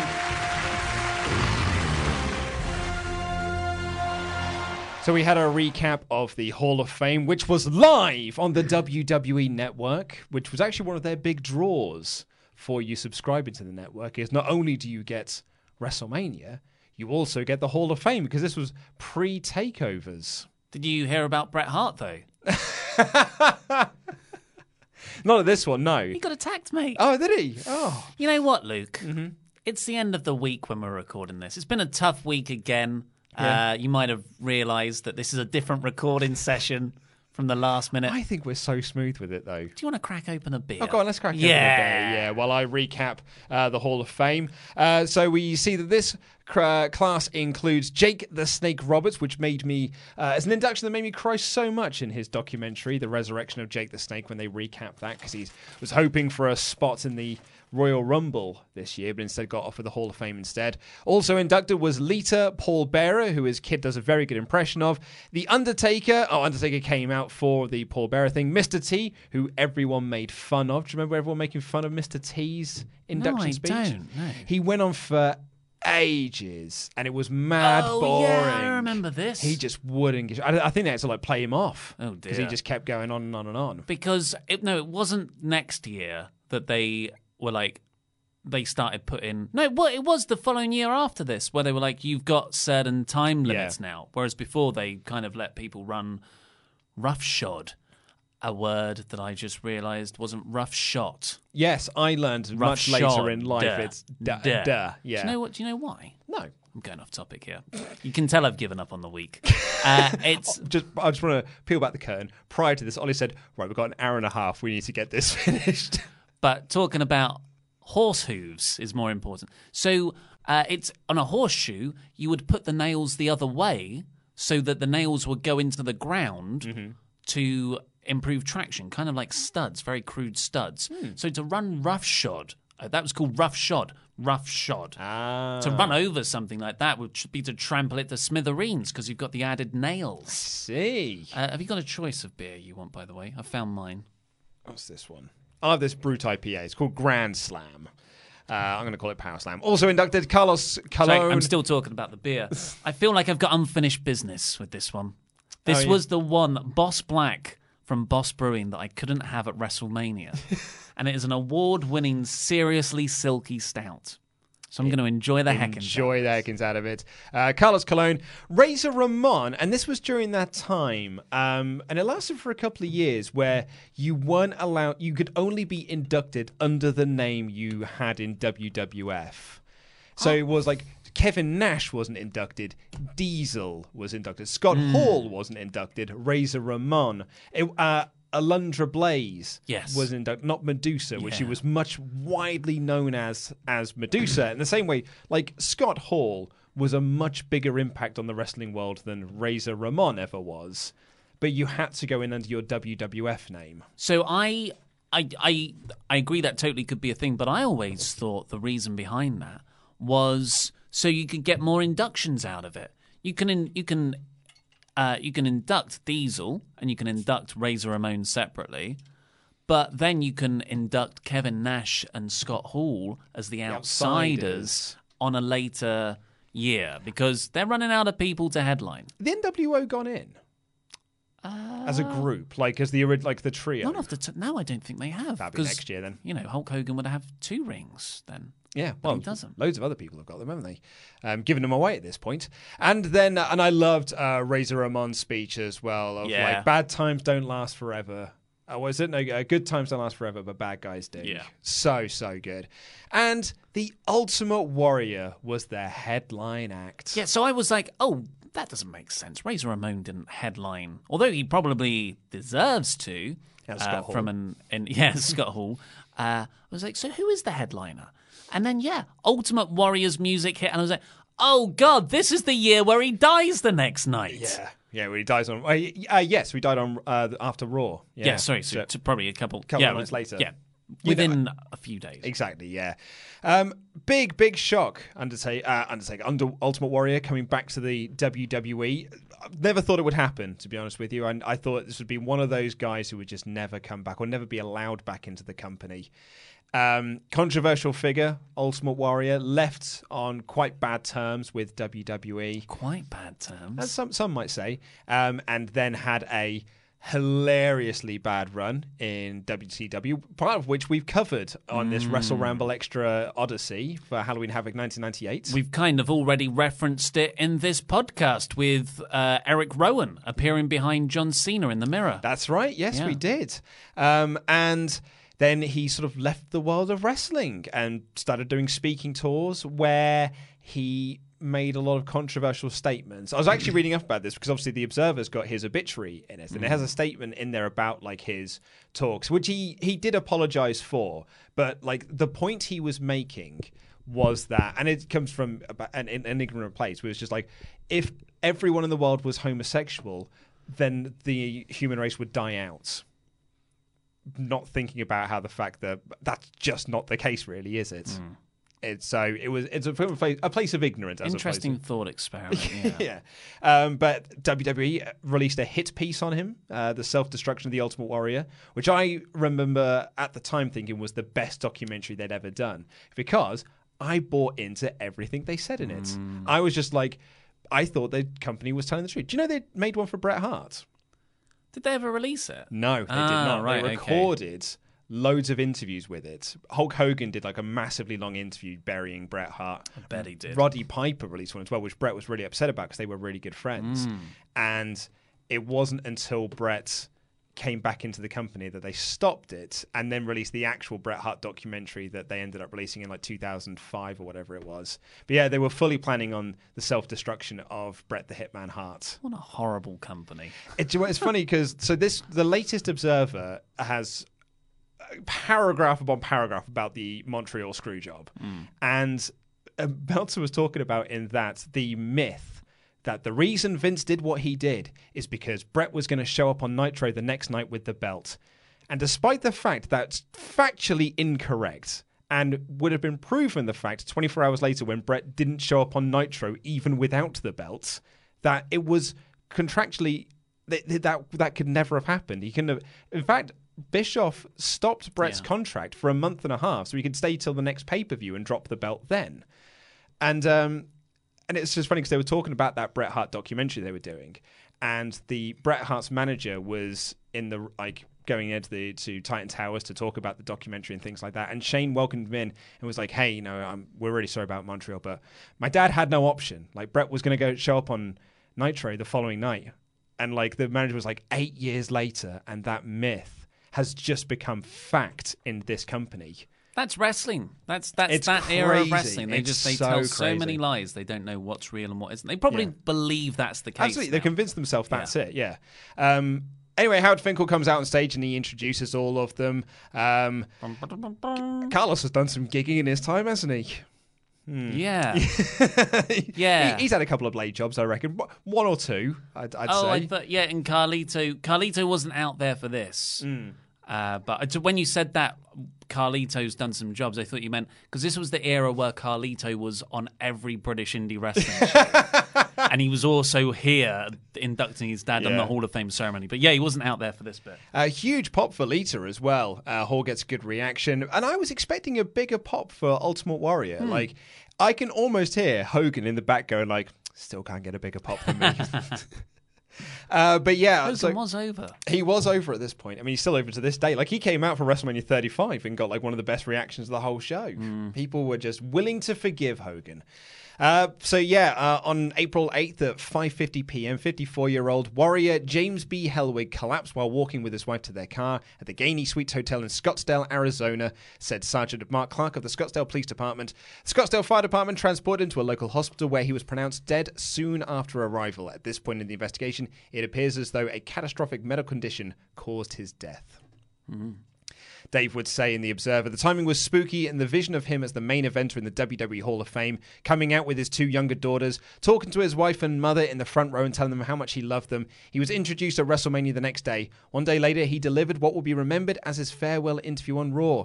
However, he did have a premonition about dying young. People who dealt with him said he only spoke uh, he spoke openly about what he did and the chemicals he used to become the Ultimate Warrior. He matter-of-factly said in recent months that he believed he would die young. His father and grandfather died in their 50s, and he would outright say that the drugs he took would probably take years off his life. He also succinctly said without prompting that he didn't regret doing what he did because without doing it, there wouldn't have been an Ultimate Warrior. It's an interesting way to look at things. I, I always, I always see the the Ultimate Warrior's death and how close he was with Sting. And by the end of this year, Sting would be in, com- WWE, and Yeah. something that everyone always thought would never happen. So you've got to think, Ultimate Warrior dies. How does that affect Sting's mindset for thinking, you know what? Yeah, Yeah. life's too short. Let's do a WWE thing. Absolutely, that and 2K games because Yeah. 2K games really are like they're the actual like bridge builders for WWE. Mhm. They reach out to wrestlers that have bad terms with WWE and be like, "Hey, do you want to be in the game as a DLC? We'll pay you all this money." And then WWE are like, hmm, "People are interested." Yeah, it's a proxy. uh, we see Daniel Bryan is being looked at backstage because he's got an owie arm. Uh, we get a hype video for New Orleans with Michael Cole saying he's eaten loads of gumbo. What is gumbo? It's like a soup, I think. Yeah? Yeah. Doesn't sound like it should be a soup. Okay, let's Google. It. Sounds like a gumbo, jumbo. It's going to be big, surely. Oh yeah, it's a big old. Well, I, I think of it. Yeah, it's like yeah, it's like a soup. Uh, gumbo is a Creole dish popular in the U.S. state of Louisiana and is an official state dish. Gumbo consists primarily of strong flavored stock, meat, or shellfish, a thickener, and what Louisianans call the holy trinity of vegetables, namely celery, bell peppers, and onions. Wow. What a state you are, Louisiana. The holy trinity of vegetables bell pepper, Yep. celery, Yep. and, onions. Yep. Depression. Fueled innovation, it Hey, seems. man. Those those are depression era veg. Maybe not the bell pepper. Yeah. It's quite exotic. Hey man, prohibition was hard on everyone. uh, but coming up next, it is the match that this pay per view might be best known for. It is The Undertaker versus Brock Lesnar. For over two decades, it has been the lone constant in WWE. The one true certainty at WrestleMania. The streak. The Phenom! The Prince of Darkness! It is a standard that has no equal. The undefeated at WrestleMania! 21 times the very best have tempted fate. 21 times they have failed. All victims of the ultimate seduction. To be the one to end it all.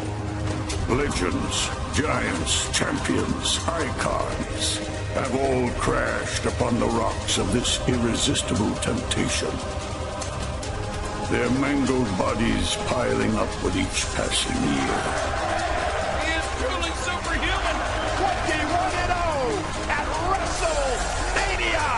Is there no man who can defeat this collector of souls? Obviously, the answer is no. But what about a heartless, ruthless barbarian, mastering in cruelty and fueled by rage? A beast, a beast incarnate, whose natural instinct is to inflict pain The affirmation he seeks is your contempt, your disgust, your disdain. Who lives by the mantra eat, sleep, conquer, repeat. No one will ever forget what he's about to do. 21 and 1. One. And then the smallest number becomes the biggest. He is the he is the one. Brock Brock Lesnar. Lesnar. All good things do indeed come to an end. It's kind of pathetic, really. The last rite of a celebrated career.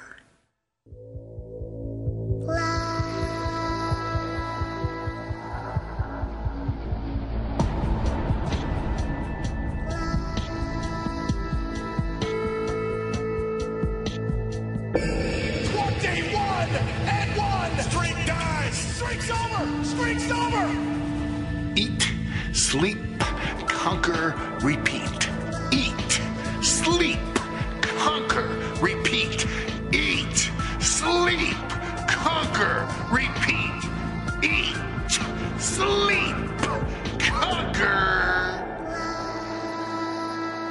The streak. Great video package there. So, so good. And there's one true certainty in WWE the streak. It's this is you know the monster video package with Daniel Bryan, very good. I might prefer this video package. Same here, bud. Just because the Paul Heyman, it's almost white noise how good he is because he's so good all the time. It's not worth saying. Hmm. But this was really peak Paul Heyman as Brock Lesnar's advocate in the modern era. Yeah. And you just, he rattles through all of these catchphrases he came up with. The one in 21 and 1. Eat, sleep, conquer the streak. Yeah, Oh, and repeat, but he uh, adapted it for this with the streak. It was a walking catchphrase machine. Yeah. And all of them got over. Suplex, well, Brock said suplex city in Yeah. a match. And that, yeah. I just, um, yeah. And it's, fantastic. it's a great, great video as well because like it's talking about the streak and there's clips of all of those that try to beat him. Like they even showed Bossman in their Hell in a Cell, which Yeah. they very rarely do. they never bring that one up. And like he truly is superhuman. And is there any one man who can beat the Collector of Souls? And Heyman says the answer is no. But what about a heartless, ruthless barbarian? Heyman's so good in this because it's uh, like build this whole myth, and then you cut to Heyman just going like, "What a lovely fairy tale." Now let me tell you what's really going to happen. And in the with the power of hindsight, this video package really does set up the fact. By the way, the Undertaker is losing here. Yeah, because I, I didn't buy into this at all. This was this was at the climax, really, of me going, yeah, but they're never going to beat the Undertaker. Yeah, at, at this point when they were like twenty-one matches in, you're like, they're never going to, they're never going to do it. The Undertaker's only got two more years left in him, surely. oh, we'll get to the Observer. Don't you Yeah. worry. And it's just like I, I thought, even him putting over a younger guy wouldn't be the right decision. But my my opinion at that time was. Uh, but yeah, you're right. Looking at it now, that it's it's a more effective video package in hindsight. Uh, and th- another one, sorry, I didn't say spoiler. Yeah. Spoiler warning. Another classic Paul Heyman Absolutely, line. yeah. Because they even, I'm guessing they got Michael Cole in to record him shouting, "The streak's over, streak's over," because it has Michael Cole was talking about how the streak has Mm. ended in this video package. Michael Cole would repeat those words more or less verbatim at the end of this match. It's almost like it's a work, brother. Yeah, absolutely. Um, or is it a work? Oh, well, let's ask Paul Heyman, shall we? There's Um, a tw- feud he never paid off on. Yeah, absolutely, yeah.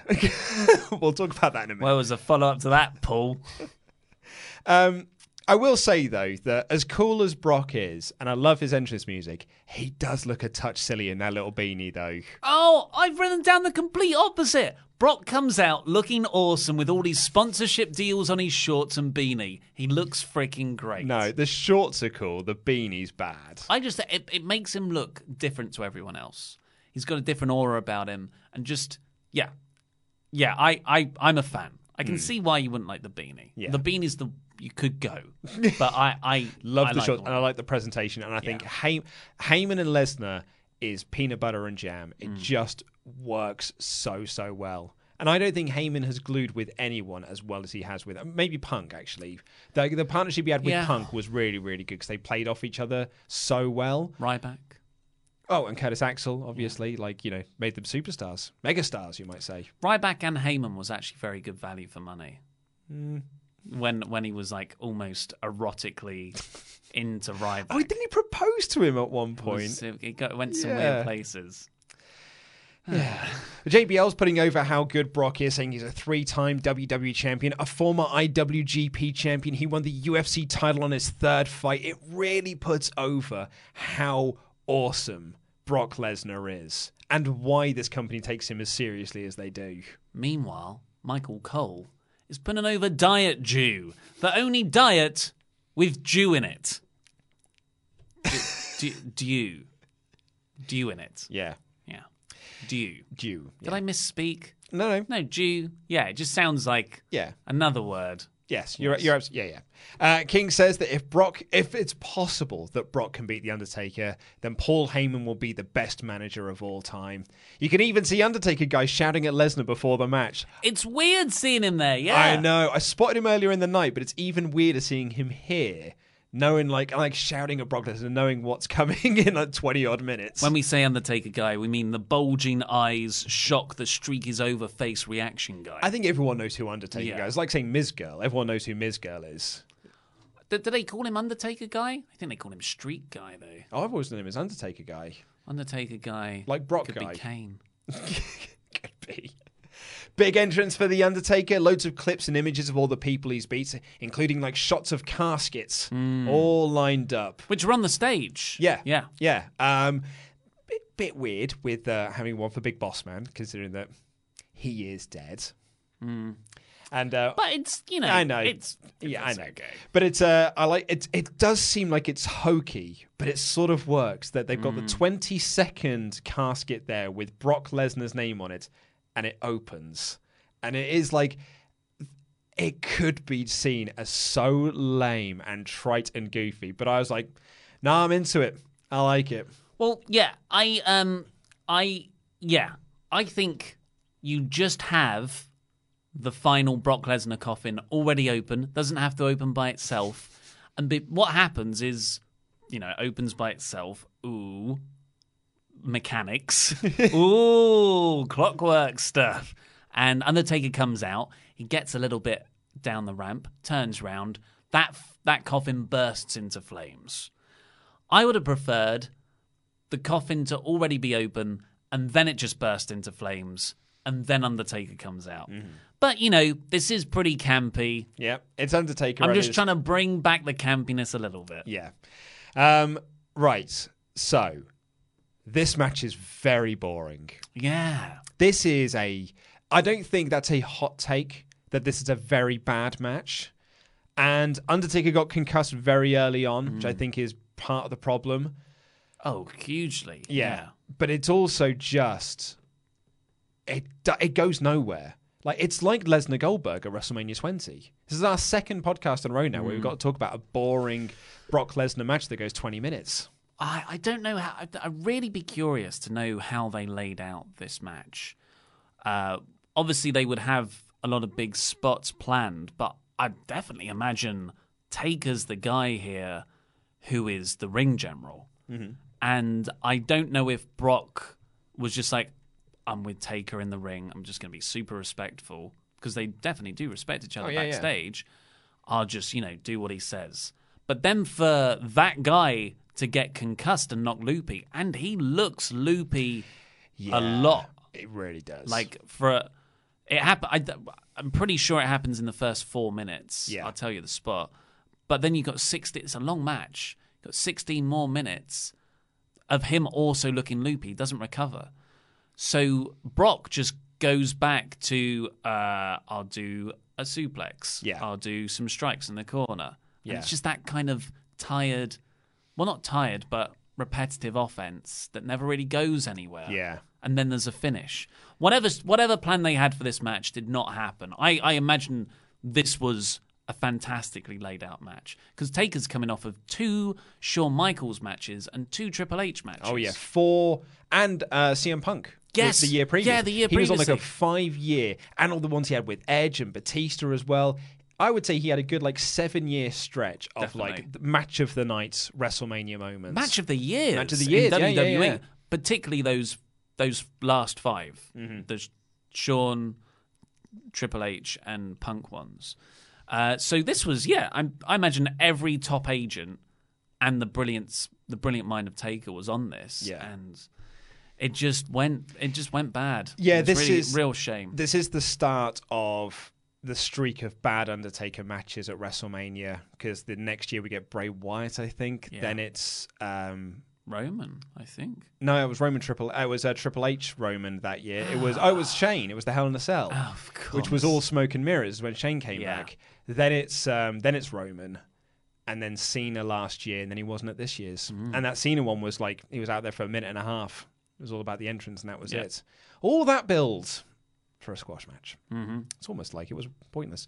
Anyway, we'll talk about this one though. Uh, but I did like um, JBL on commentary putting over the idea that Undertaker has beaten every member of Evolution at WrestleMania. I think that's a re- Hmm. that like that. I was like, that's a wonderful bit of commentary. And so like, Flair? yeah, Flair. When did he beat Flair at Mania? WrestleMania X8 is it? I think he beat him. Undertaker. Yeah. Oh wow, it's a hole in my knowledge. Because I think it's um on second wrestle. I can't. 'cause It's got the micro in the way. X eight. Because that's the one where uh, Flair goes to do the pipe shot and he misses him wildly, but Undertaker still comes up like all gigged. Um, yeah, and the Undertaker beat Ric Flair. No disqualification match. Oh Oh, no, you. sneeze just Oh, went I away. No, I saw- I Oh, saw that go, man. I feel well, bad that's for you. uh, well, uh, that is that is an interesting fact. I just assumed JBL was incorrect. uh, not the first. I thought it was a great call. Mm. And then, um, yeah, uh, we may as well just go to the finish on this one because well, you- well, Well, talk about the, talk about the spot where he gets concussed. So I think it starts out pretty damn interesting. Big heavy Square strikes. up to each other. Uh, like it feels reminiscent of the UFC stare down, which happened like four years before, back when Brock wasn't in WWE. He was only You want to go? in MMA. Yeah, and that that was big. That was to that was to set up these matches. Yeah, uh, and it felt it had that element of realism and big time feel, even though a coffin just opened by itself and set on fire. I was still here going, "It's going to be a real fight." Yeah. you know, I was I bought into it, and I remember when he, they were doing those, and I was like, "That'll never happen, though." Yeah. it? Uh, and then Brock clotheslines Taker over the top rope from the get go, but Taker lands right on his feet and just looks up. Yeah. No selling. I was like, that is so cool. And then, you know, a few big strikes, leg drop on the apron. And then, uh, you know, near F5 bit, uh, D- Brock's selling of the choke slam, where he's in the chokehold. He's just like, ah, ah, ah. It's really good. But then, outside, four minutes in, it seems like they're side to side, and it looks like Taker's going for a side lush, Russian leg sweep. Hmm. I don't think he is because when has he ever done that? Uh, and he sort of loses his balance. So Brock presumably improvises and just shoves him to the ground, but Taker Taker's arm is also kind of wrapped around Brock, so he can't protect himself, and he just goes right down on the ground and snaps his head back. Yeah. Is that is that where you think? Oh, they said it was like an as, during a takedown spot, so that would make sense. That's I watched it back and I read around, and that seems to be the general consensus. Mm-hmm. Yeah. but no, that isn't official. Yeah, it's just, I think that's when people think it happened. Yeah, But then, yeah, like Taker is just down. he He's just glassy eyed for the rest of this. Like he said, in uh, apparently that he doesn't remember a single thing about this match. That's scary. Yeah. And it's just Brock working over Taker with boring strikes. Yeah. Um, yeah, it's it's tough to watch. Uh, there's an F5 kick out in there. It it's it's actually more surprisingly back and forth than I remember. I think there is that period that, that the middle portion of this match where it is just Brock working over Taker to the, a very quiet crowd. The crowd dies very Yeah. quickly in this when they realize it's just Brock working him over for so long.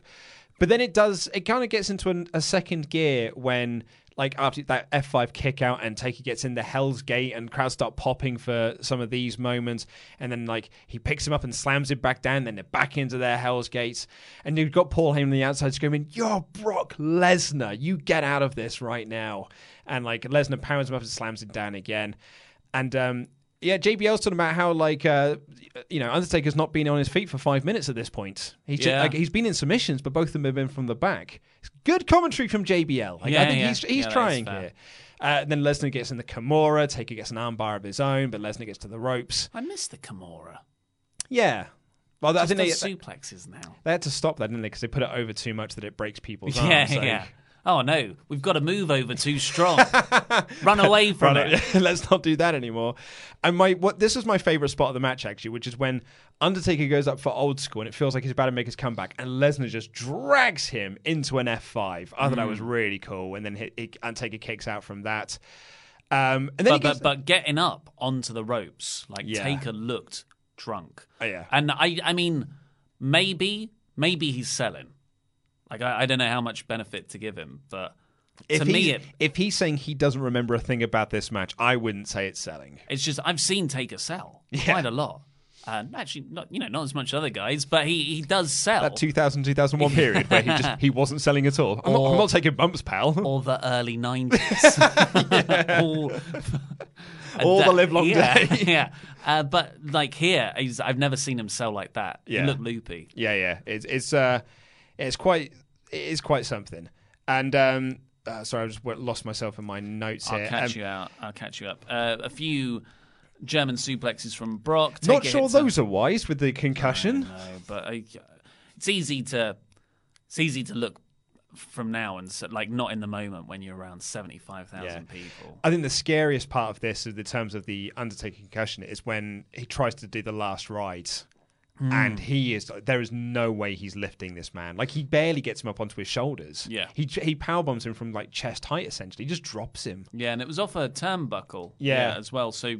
So the- it's the Triple H finish that yeah, they did at the X7, done. yeah. Um, but Brock kicks out of uh, Tombstone Pile Driver, double down. Taker sits up. Taker goes for another Tombstone Pile Driver, but Lesnar reverses it into a third F5, so F15 for all those keeping count. That's your finish. It's so fascinating to watch the crowd at the finish.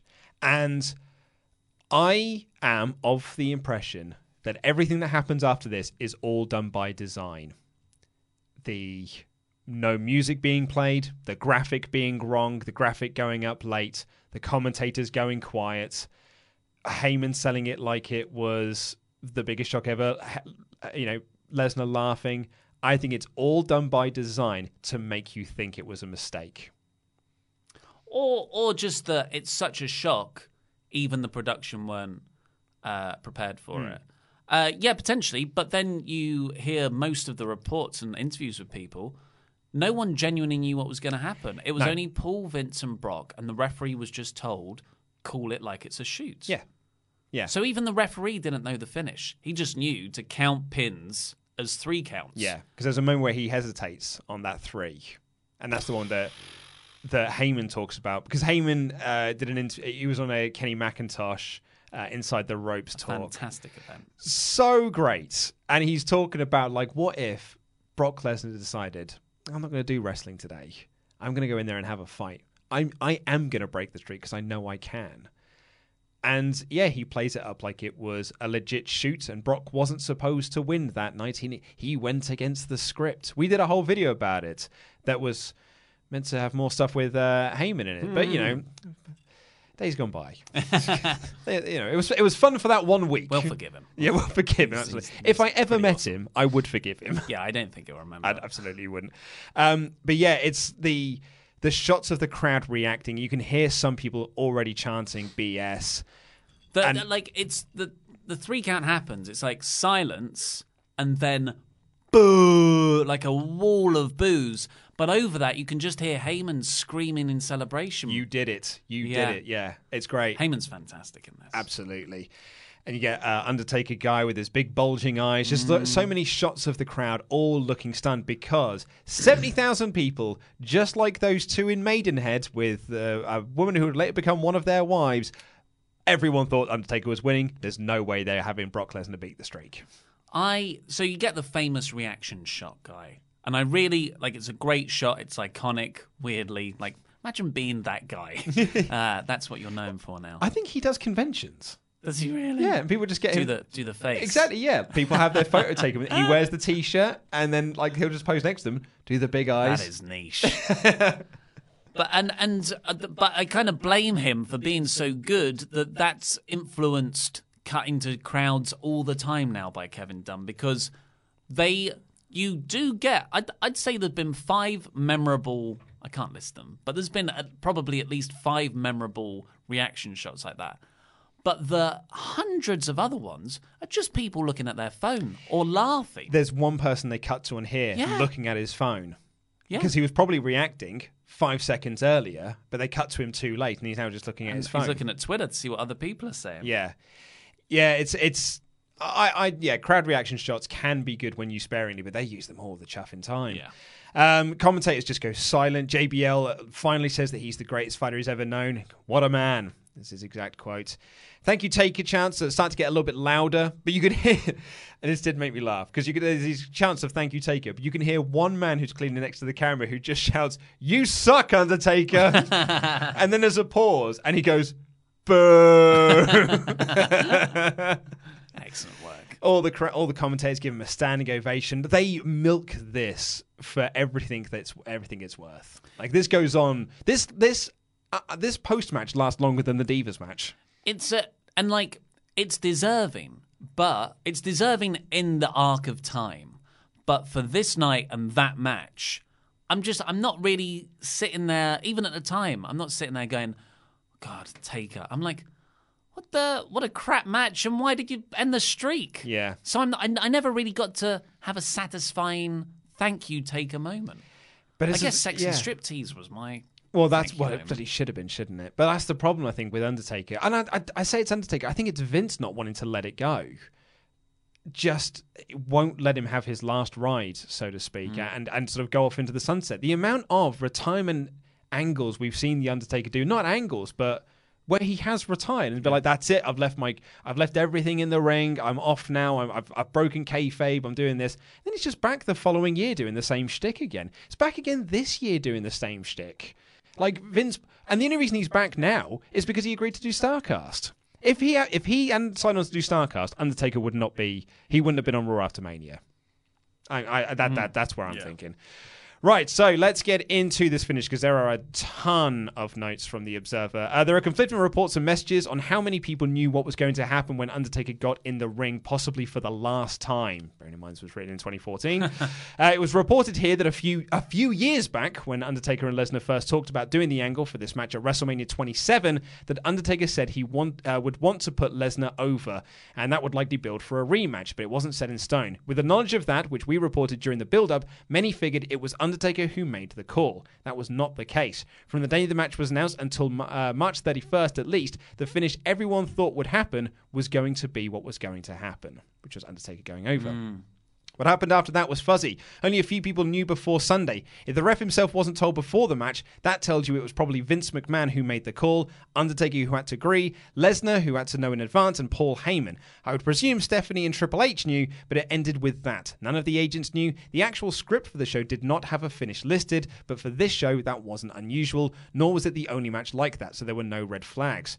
Whether Undertaker does another match or not, Written in 2014, Vince McMahon was going on the assumption that this was his last hurrah, and he could either win or lose. McMahon chose the idea that it's always better to lose on your way out because that's the common wrestling mentality. One person close to the situation said McMahon talked Undertaker into doing it. Another who would also know described it as McMahon making the call and Undertaker agreeing, and that he wasn't talked into doing something he didn't want to do. It's not his original call, but he, uh, it was not his original call, but he was not into it and never protested the call. He was never in on it and never protested the call. At some point during the match, Mark Calaway suffered a severe concussion. The match wasn't very heated, and it was worse because he went blank and was having to be led through. Nobody knows the exact spot because it, when it was over, Calaway didn't remember or have any memory of most of the match. But he did know enough not to kick out at the key moments. At first, the announcers didn't know what to do. The graphic wasn't ready right away, nor was the music ready. The delay made fans maybe think it was a mistake. The announcers were then given the cue by McMahon to talk about him as if this was a legendary gunfighter's last fight, and talk of it like we've seen The Undertaker for the very final time. Calaway legitimately was rushed to hospital in an ambulance. Vince McMahon, even though there were two matches left in the show, including the main event, left with him to the medical center where a CT scan, uh, where after a CT scan, he was diagnosed with a severe concussion and kept overnight. There were many people in the company very unhappy about the call but couldn't say so publicly. But McMahon thought, and was probably correct, that there was no more streak matches left, and he may have really had, and he may only really have one good match left in his body. At this point, it's just a call. Do you end the storyline in a shocking way or a predictable way? From a business standpoint, if he was never going to come back for another streak match, neither decision was better than the other. Hmm. I mean, the, one of the things that always stands out to me in that story is that Vince went to the hospital with Undertaker. Mhm. And it's that he's such a fascinating guy, Vince, and he's so easy to make fun of and say you're an evil guy who treats his performers like crap. But this is the biggest night of the year. He's got so much responsibility to be there, but he chose the human over the business. Mhm. And I, I, I think that's that. It's quite staggering. Yeah, that he would do that. I've always found one of the most fascinating things about wrestlers' interviews post being in WWE is how many of them, and it's not like a small group, it's many of them, will say that they saw Vince McMahon as a father figure. And it, and it is like Kurt Angle would say, like, he was more of a father to me than my own father was. And Shawn Michaels has said that, and Bret has said that, and all of these people have said, like, yeah, no, Vince is like a father figure to a lot of guys in the back. And it's because I'd imagine moments like this where he left the show to go and be with Undertaker because he knew how badly he was during that match, how badly he was hurt. And you've seen clips of The Undertaker at WrestleMania since where after the match he can't walk and they have to like get the card out and like drive him around in a golf buggy because he literally cannot like walk in. He can walk, he'll walk as far as the gorilla position and then fall down. And it is just. It's kind of it's it's almost sad a little bit, really. Yeah. It really is. Um, would you like some reviews? Though? What would you have given it a star rating wise? Oh man. Uh, well, for for me, I, I struggle to separate the in ring match with the logic behind the booking and whether that was a good idea or not. I guess I I totally see the argument that it was a good idea for Brock to end the streak. Um, Considering what happens afterwards. yeah, from my opinion, terrible idea. Still think it was a terrible idea. The, the the other ways to get to what you needed to do, and it would have been far more effective as a company overall. Uh, and it was a crap match, so like two stars. Yeah. I think you're more praising than other people were. Uh, Dave Meltzer would say the announcers pushed the idea that was, he was going up for the final time like it was a sense of finality, star and a half. Vinny V would write in the figure four. Uh, perhaps you've heard about this one. Uh, well, perhaps, well, however new, no. well, however newsworthy it may have been, it wasn't very good. Whether that's because Taker is broken, or perhaps because he suffered a concussion somewhere in the early going, or whatever. The reaction of the fans to the finish were better than anything that happened in the match itself. Undertaker tried to milk the crowd reaction as much as possible after the match, but never really got it. I think because it took the crowd a good 15 minutes to accept what they had just seen. Yeah. The chance for Taker's name didn't really start in earnest until the middle of the next match. In fact, during one lull in the cheers, you can clearly hear one guy booing and telling Undertaker that he sucks. Uh, that was sad, honestly. For historical purposes, this is must see stuff. One of the biggest wins of the past decade or more, but that doesn't mean it was particularly good. Star and a quarter. And Wade Keller would say The rating is raised just for the finish because it was so stunning, although it's too bad that Taker's streak ended with a mediocre match where I know I was more concerned with Taker's well being several times than the enjoyment of getting wrapped up in the match. Two and a half stars. Just imagine if their SummerSlam match was here. Yeah, absolutely. Without all the punch in the dick stuff. yeah. Got no time for punches in the dick. That's Brock's weakness. We know, we know that, yeah. Uh, that's all Heyman, surely. It's like, that's the only way you could put the beast down.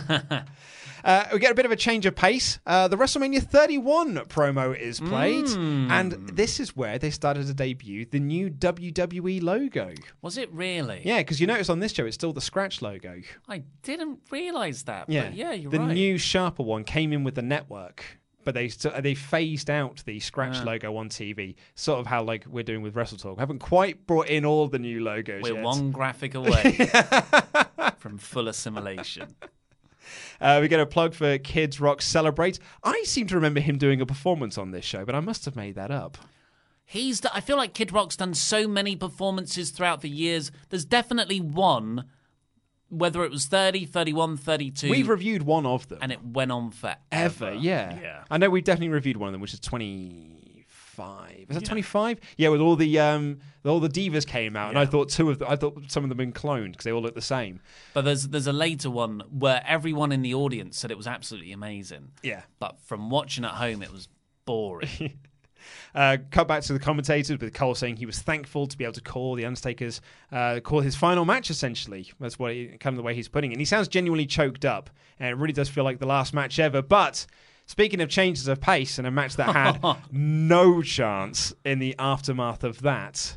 Go to the toilet, folks. It is the Vickie Guerrero Divas Invitational. All of a sudden, there's loads of women in the ring. Hmm. Like, it is filled. And I've paused it to see if I can name who's in there. Ooh, this will be fun. So here's how many I managed to the name. only? This is the only women's match on the show, isn't it? Yeah. There's not a single other woman Mate. anywhere else on the card. Michael Cole says one of the most stunning facts I've ever heard about WrestleMania.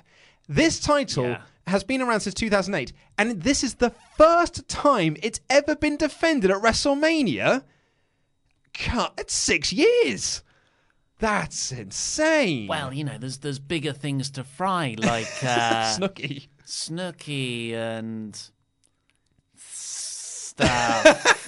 Yeah, there's loads. So I paused it, and this is how many people I could name from the still frame that I had. I saw Eva Marie, Natalya, Cameron, Emma, Summer Rae, Tamina, and Naomi. And then later on, I, I spotted Alicia Fox and uh, the Bellas. But there are a few of them that I have absolutely a Scooby Doo who they are. Did you say Emma? Yeah. Yeah, she is. She is not the Emma that I associate with now when I think of Emmalina. No, but she when I- is pasty. Yeah, but when I, I this is the Emma that I fell in love with. This was the NXT Emma with the with the dance and everything. That I I remember saying at the time that's going to get over like wildfire on the main I roster. thought, I thought the same. Yeah. yeah. Um, right, so this is a 14 woman match. It's not a battle royal, it is a match. There's just 14 women in it. And it's the first person to get a pinfall. Vickie Guerrero does the excuse me gimmick. And um, AJ Lee is the only one who gets an entrance. She's the Divas champion. She's been champion for like, I don't know, four years at this point or something ludicrous. And her music is horrendous. Oh, I I don't mind. I hate it. her music. I love her look. love her look. I think AJ had a really good. She had star presence about her.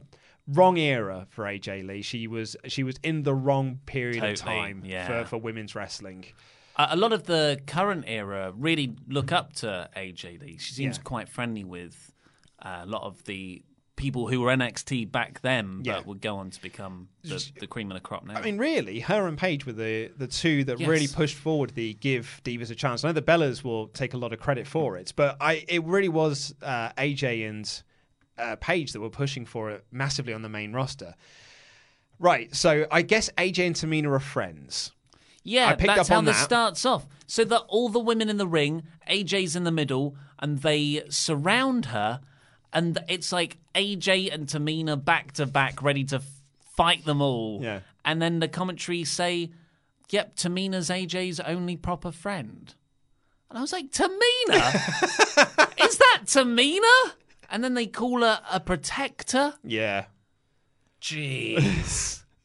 Crowd start chanting for Undertaker. It's about my first note. This is horrendous. Mm. This is very. The Bellas catch over it and they catch someone other than Scooby Doo who they caught, and they do the worst double gut buster I've ever seen in my Hmm. life. They they all three of them just fall down. I've no idea what happens. There's a there's a spot. I mean, I haven't written down much. Uh, there's a spot where both Bellas do stereo dives outside onto six women. Yeah. and they all fall down like how a fence would fall over.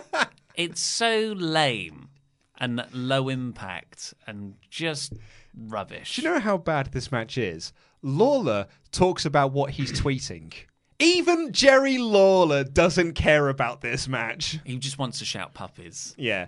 He does say at one point that his eyes are having a pleasure overload, but it was such a forced line. It was like someone said to him, was like, Jerry, will you say a Jerryism? And he was like, ah, my eyes are having an orgasm. Oh, no. Enter objectify mode. Uh, but it's because the crowd don't care. First of all, the crowd were never going to care about this match, regardless of the quality of the previous one or if Undertaker's streak was broken. But because it was a bad match beforehand and Taker's streak was broken, they were completely deflated. Yeah, oh, mate. Absolutely. Uh, Emma does some dancing. There's a, re- a really weird spot. Who engineered this? I've absolutely no idea. But Natalya gets three women in to do a sharpshooter pose. It's not going to work. I know it was never going to work, but then Eva Marie just comes up and just pulls Natalya down. And then the spot's never picked up again. It's like, why did you even set this up in the first place? What agent said, ah, do you know what'd be great? We'll do this, and then Eva will get massive heel heat for stopping you doing it. Yeah, usually one person's in the sharpshooter, broken up. Person who breaks up the sharpshooter, put in for a double sharpshooter. Yeah.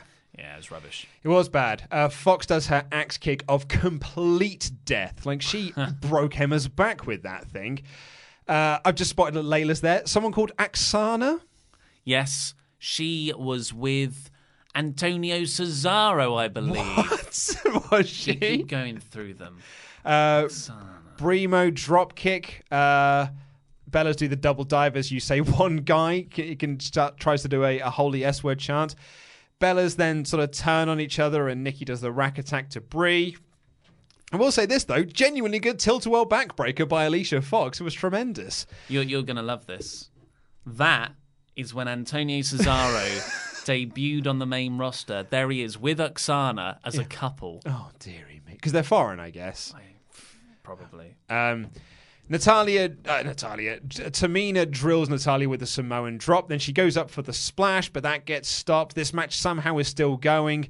They do a Tower of Doom, and then uh, AJ gets in her submission, which I believe is called the Black Widow, and she wins. Uh, and um, yeah, uh, Ollie is showing me a picture of Cesaro with the United States Championship making out with Aksana. I was watching at the time, and I don't remember Yeah. any of this. Yeah, it was a thing. Yeah. Vickie's Who unhappy. It was awful. Gives a crap. Absolutely. Dave Meltzer would say the crowd were totally dead, deflated by Undertaker's loss. AJ put on the Black Widow at Naomi. Here's interesting. The idea of the finish that Lee was to grab Naomi's hand and tap with it, which would set up a rematch on TV. For whatever reason, as she was doing it, Naomi tapped with the other hand. Star and a quarter.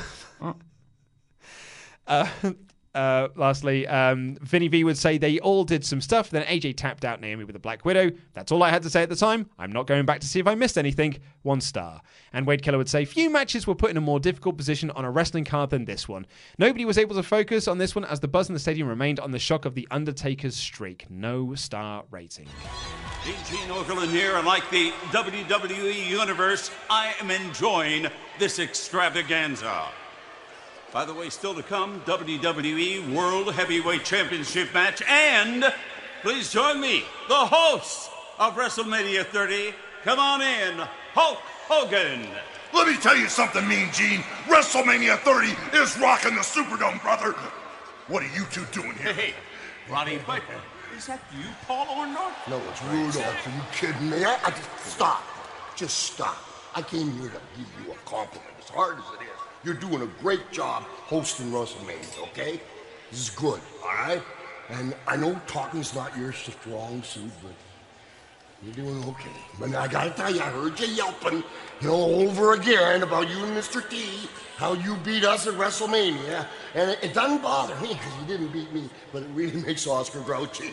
Takes him right off, to be honest.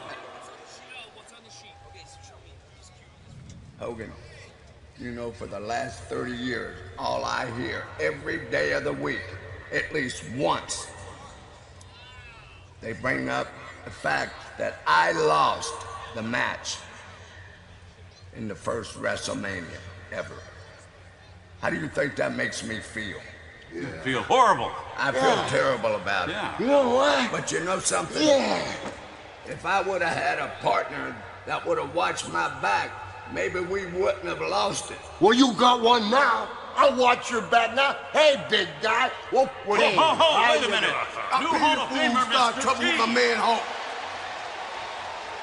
You heard me. I pity the fools start trouble, with my man. Whoa, All right, guys. Calm whoa, whoa, down. Calm down. That was 30 years ago. Wait a minute. You gotta get hurt, guys. Take it on, man. I don't care. You know something? It was 30 years ago, and it's time to bury the hatchet. Orndorff and Piper, be men about it.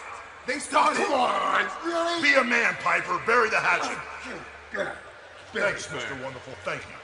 There's the You see what I mean? Woo. You people out there see what I mean? Oh, there you My go. word, Thank you, that's a WrestleMania moment. Ah. Ah. Piper. Ah. Oh, he did it!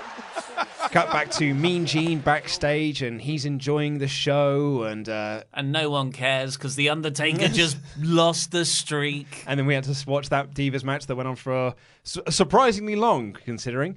Um, and then Hulk Hogan walks in, he does his, he plays the Hogan best of. That that that got me. That did. Uh, yeah, it was with with Gene dying this year. Yeah, I suppose, and, yeah. and Hogan and Gene together like that. I Yeah. Just, yeah, that was. Sad. I forgot about Hogan coming out on Raw to do like the Mean Gene eulogy and did like one last promo to, Mm. to Mean Gene. God, I forgot all about that. Uh, and then who should walk up but Paul Orndorff and Rowdy Roddy Piper, Hogan's opponents from the very first WrestleMania. And Orndorff is sporting a wonderful moustache. Yeah, learn Robert Roode. He looks awesome. Um, absolutely brilliant. Um, and then Piper says that Hogan's doing a good job. He did a good job opening the show. And uh, he said, you know, I'm, I wasn't bothered about losing at WrestleMania because I wasn't the one that lost. Paul Orndorff was, uh, was the one that lost the match. Roddy's so good. Roddy Piper is a star in this segment. He's so great. And, and then Orndorff says that at least once a week, I hear that I was the one that lost the match at WrestleMania. Dave's like, yes, I can believe that. I was like, can you, Dave? Can you really believe that? Um, and then Piper starts squaring up to Hogan, but Orndorff blames Piper for the loss. It's like, if I had a partner that was better, then we wouldn't have lost. And then all of a sudden, Mr. T appears out of nowhere. Well, wasn't Roddy started to fire up again? He said, "I'll be in your corner properly this Yeah. time, Paul." Exactly, Yeah, and then yeah. yeah, and then Mr. T comes out. Pat Patterson walks up in the referee's outfit because he was the referee for the match. Apparently, he was the one that was, he had to be the ref so he could lead Mr. T through what he had to do. God, Pat Patterson, what an absolute legend! And he just shows up and then walks away, and then they just carry on uh, arguing. So it was all thirty years ago. Get over it. But this is my favourite moment, which is where they decide to bury the hatchet. It's been th- tw- 29 years, 30 years. and we need to shake up, I need to shake hands. And Paul Orndorff is more than happy because he's Mr. Wonderful to shake everyone's hand. But not Roddy Piper. Roddy Piper sells these handshakes like he's passing a bowel movement. And it is legit painful to him to shake hands with Mr. T. He's like, la, la, la, la. Yeah, he's overselling it. It's great. It's very good. I laughed a lot. I, I thought this was a really nice Yeah. little segment, having the, the main event of WrestleMania 31, all the participants there like that. WrestleMania 1, not WrestleMania 31. Well, yeah, yeah. Of next year's WrestleMania. yeah. uh, all there in that bit. And it's, you know, like the 30th time here. Yeah, I, I thought it was very good. Much better than the Slam City one. yes. Out of the two, I would have dropped the Slam I'll, I'll go with yeah. I'll go with this one. And then we cut to ringside. We see some legends: Bruno Sammartino, Harley Race, Bob Backlund, who I think was getting food out of his teeth, Dusty Rhodes, Chicken, and Bret Hart, who got a massive pop, huge pop for Bret Hart. Yeah, I, you wouldn't have known. Maybe you didn't hear it because he didn't seem happy or sad. He just had that same expressionless I Bret am, face. I am here. Hello, I am Bret Hart. I am at a wrestling show. Which brings us to our main event. It is a triple threat for the WWE World Heavyweight Championship. It is the champion Randy Orton versus Batista versus Daniel Bryan, and Orton gets a band out to uh, do his entrance music. It's not just music in his head. They're right there. They're right Everyone there. else can hear these guys, right? Yeah, absolutely. Everyone should be. I can't. I don't know what you're talking Didn't, about. can't hear those voices, mate. Um, yeah, band seemed into it. They seem to be having a good time. Nice long entrance for Randy. He gets the, the whole song. And he I do thi- is the the undisputed champion. He's the world heavyweight. No, W- he's the world heavyweight champion. Yes, the w- WWE. WWE World, He- not the World Heavyweight Champion. He's the WWE World Heavyweight Champion because they merged the two belts together, and then I believe they did a fan poll because the power was in the fans' hands in 2014, uh, which is different than how it is now in 2018 when they said they, they're putting the fa- uh, power in our hands. And the fans voted for it to be called the WWE World Heavyweight Championship. Sometimes I want WWE to make a decision. Sometimes democracy isn't best. Well, in fairness, they do change it later down. Like when they just split the belts off again, they do just call it the, the WWE Championship. I hate, I hated it when you you had a, a one title. It's one effectively one championship you can win, but this championship has is manifest in two belts. Yeah. I just I hate I it. didn't like it when Jericho had it with the Undisputed Championship. I don't really like it here either. It made sense when it was the undisputed because you had the WCW and. WWE. Well, hey, it's the same deal. You had the Yeah. World Heavyweight title. They were two separate uh, world titles, apart from one of them was always the opening match on a card. Yeah. Um, and yet, this is the era of Batista. Mm. He didn't even look like Batista. He came out, I was like, that's not Batista. Like green little booties on. Green boots on. I, I feel for Batista. I love Batista. Me I think too. he's an, uh, an excellent human being from from interviews and stuff I've read. I think he's an excellent character actor. He's done it the right way. He went in and worked his way up through just graft and being talented. Yeah. Uh, to to reach the pinnacle in two different areas, although they're kind of related, wrestling and acting, I, I think is is very rare, and he's done it in in a more what's the word? Because it's not the Rock John Cena way. It's it's a more it's a it's a more technically proficient way. hmm Yeah. Because I would say Batista is a character actor. Yeah, but I, I mean, Batista has been quite open that he wouldn't make the movies that The Yes. Rock does because The Rock just the, the Rock plays The Rock in every movie The Rock does. He is The Rock. He'll may he may do some slight differences, but at the end of the day, he is The Rock. Whereas Batista will take on roles where he can actually do some acting and like challenge himself and do something different with each. Drax very different to uh, Mr. Tingle or whatever his name was from Spectre. what was his name? Hinx. Hinx. That I was believe. it. Yeah. I did, but I, and I always go to Blade Runner twenty forty nine, where he's this old dude with glasses. Yeah. I'm like, is that Batista? he's just got glasses on, whereas I knew Drax was Batista. Yeah. but he had all loads of body paint on. I just, yeah, he's a great, he's a genuinely very good actor. Very, very good. Um, and there was a point when Batista made his entrance. So Randy Orton comes out first, and then Batista comes out. And I just thought to myself, can you imagine if this was the main event I of know, the I show? the same like thing. following that, following that Undertaker moment, following that. Divas match, and then this was your main event.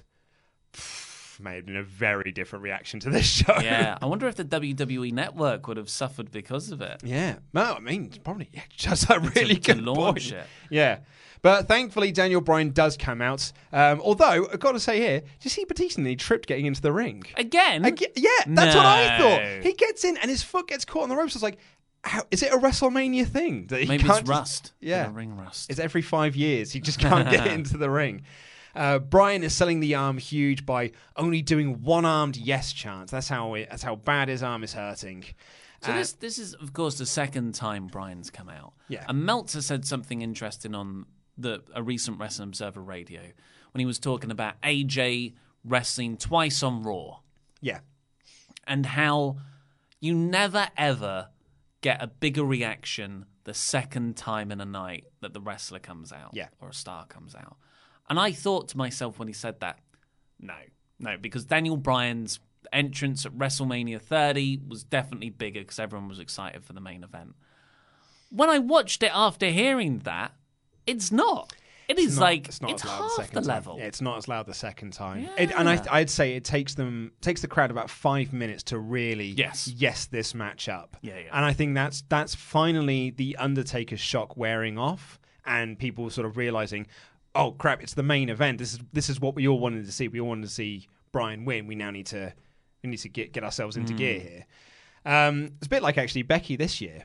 I think the crowd was very worn down after that sort of middle point of WrestleMania 35. That like it took me a little while to get into the Becky Lynch match, Yeah. being like, right, this is it, it's the main event. It was seven hours in. Like we need to crack on now.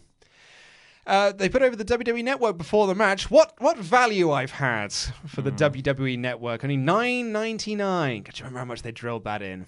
It's it's like Netflix but cheaper. Yeah, they got it over as a, a sort of chant. Yeah. It's very clever the way they did it. Um, I love how Bryan does his like running kick straight to Orton right at the start Yeah. of this. It's great because Orton's so, so. I think Orton's fantastic in this match. I think he's absolutely Hmm. brilliant. I really like him. I think his selling of everything that he does in this is brilliant. Yeah, but Bryan takes out Orton and then just goes straight for Batista. And I thought, yes, this is good strategy, but the injury does get the better of him. Yeah.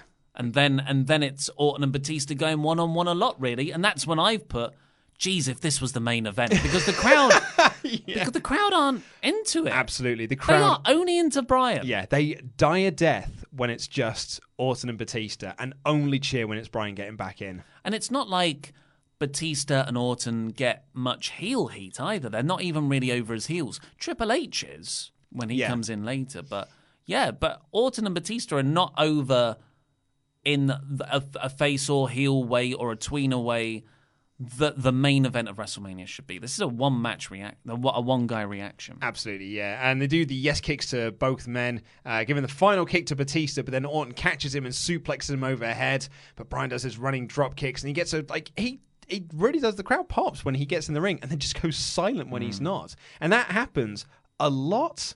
Bryan's taken out of this match many times over, and it just reminds me of Mania 34, Bryan's big return match. Yeah, and he spends ninety percent of it out of out of the match. And yeah, but he didn't even get the the start. Is it? Yeah, Sh- yeah. That's a good point. Yeah, Shane does all the work. Babyface Shane. Best wrestler in the world. Yeah, absolutely. Um, God, what do we want to jump to? Oh, I, okay. Here's where the I think this is where the match really picks up, which is when Steph and Triple H come out. Mm. Triple H looks like a proper dick. I love it. He's got the big WWE trainer jacket on. He's got a little towel Yeah. underneath as well because he's he's showered after his hard match. he looks he looks ludicrous, but it's brilliant. It's so good. Yeah, it's Bryan has Batista in the yes lock, and although it's not like obviously not the end of the match, it's more like the midpoint.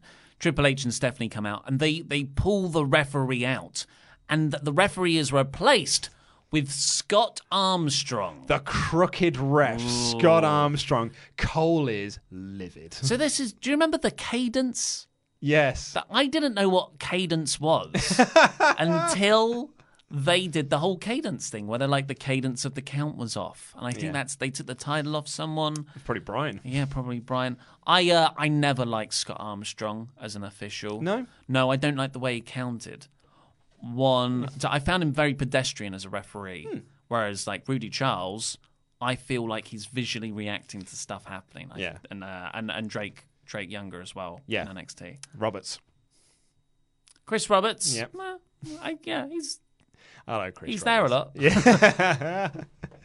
um, but yeah, the Batista bomb and Scott Armstrong's in the ring. Bryan kicks out, and Triple H just starts shouting at Armstrong for not counting fast enough. Mm-hmm. So good. And uh, Lawler, clearly not up on the storylines, is just like, well, he's a referee. He's got to do his job. And JBL's going, he's the authorities referee. He's allowed to cheat. Crowd explodes with yes chants, and Cole just starts calling all what the authority doing is pathetic. This Cole is so different to Daniel Bryan than 2011 Oh, Michael yeah. Cole in Elimination Chamber. Worlds of difference. It's it's really weird to see because we've watched those quite recently Mm. as well. Um, Bryan does a dive outside and he takes out the authority. He takes out Scott Armstrong, uh, Scott Armstrong, Triple H, and even Stephanie McMahon. She falls to the ground. But Triple H is right back up because he takes dives all the time. Referees, that that's a death sentence. Absolutely. Well, also he was protected by the towel, Ah, so yeah, yeah, it was it was a mu- it was a nice cushiony blow. Uh, he grabs the sledgehammer, and the cra- and that's the thing. Sledgehammer, very goofy weapon, but it's been so well Mm. protected over the years that it does get a reaction. And all Triple H has to do is just hold it up, and the crowd know that something big is going to happen Yeah. now. And I think this is great because Bryan gets the hammer and he hits Triple H with it. What wonderful! I, the company do such a good job of putting Bryan over on this night, Mm. and the heels in Stephanie and Triple H getting Triple H in particular getting his comeuppance Oh, of yeah. being an absolute horrible bastard to Daniel Bryan for these past few months. Finally getting his comeuppance, and it's all at the hands of Daniel Bryan. It's not slip on a banana peel or anything like that. This is Triple H being shown up Mm. by the babyface wrestler. I think Triple H is. I think it was wonderful. Yeah, uh, and and then like when Triple H is taken out, Steph, Triple H, Scott Armstrong, they're all walked to the back by uh, our man, our man, Dr. Chris Amann. It is. Here's some Z-packs, Z-packs, Z-packs. I've Z-packs, got Z-packs for everyone. And uh, I, I've just written down here, I am sports entertained. Oh yeah, I am absolutely thoroughly sports entertained. Loved it, particularly as well because they do the. Uh, the sledgehammer spot, and then there's a roll up moment, and the crowd go, "It's the finish!" Yeah. and they all jump to their feet. And there's still like another ten minutes left of this, but it really, like, I think they pitched this perfectly to Mm. feel like it's an end point, but it's actually just getting into its third act. But with Triple H taken out, Orton and Batista are like, you know what? We've been fighting at the start. Now we've got to do what's good for the company and the old Evolution Brotherhood. Beat up Bryan. So They they, team team, up. up. on him and they they start to beat him up loads. And then there's a point where Bryan's laid out outside and they stare off at each other. But they're not looking at each other. They're kind of looking off. They never visually confirm it. And I'm like, are they going to fight? But then no. They go it's just like an unspoken evolution bond. They start independently, never like never discussed it, start preparing the announcers tables. Randy Orton gets over some steel steps. Batista gets Bryan up on an announcers table, does well, I say a Batista bomb. He doesn't do the sit down thing, mm. but he just gives him a power bomb, and in that power bomb, Randy jumps off the steel steps and hits, I guess, a reverse RKO Yeah. on Bryan through the announce table. What a what a visual! It's great so, spot. It's absolutely awesome. But poor old Randy Orton, because they did their best to, and this was the old TV monitors as well, where they were big chunky monitors.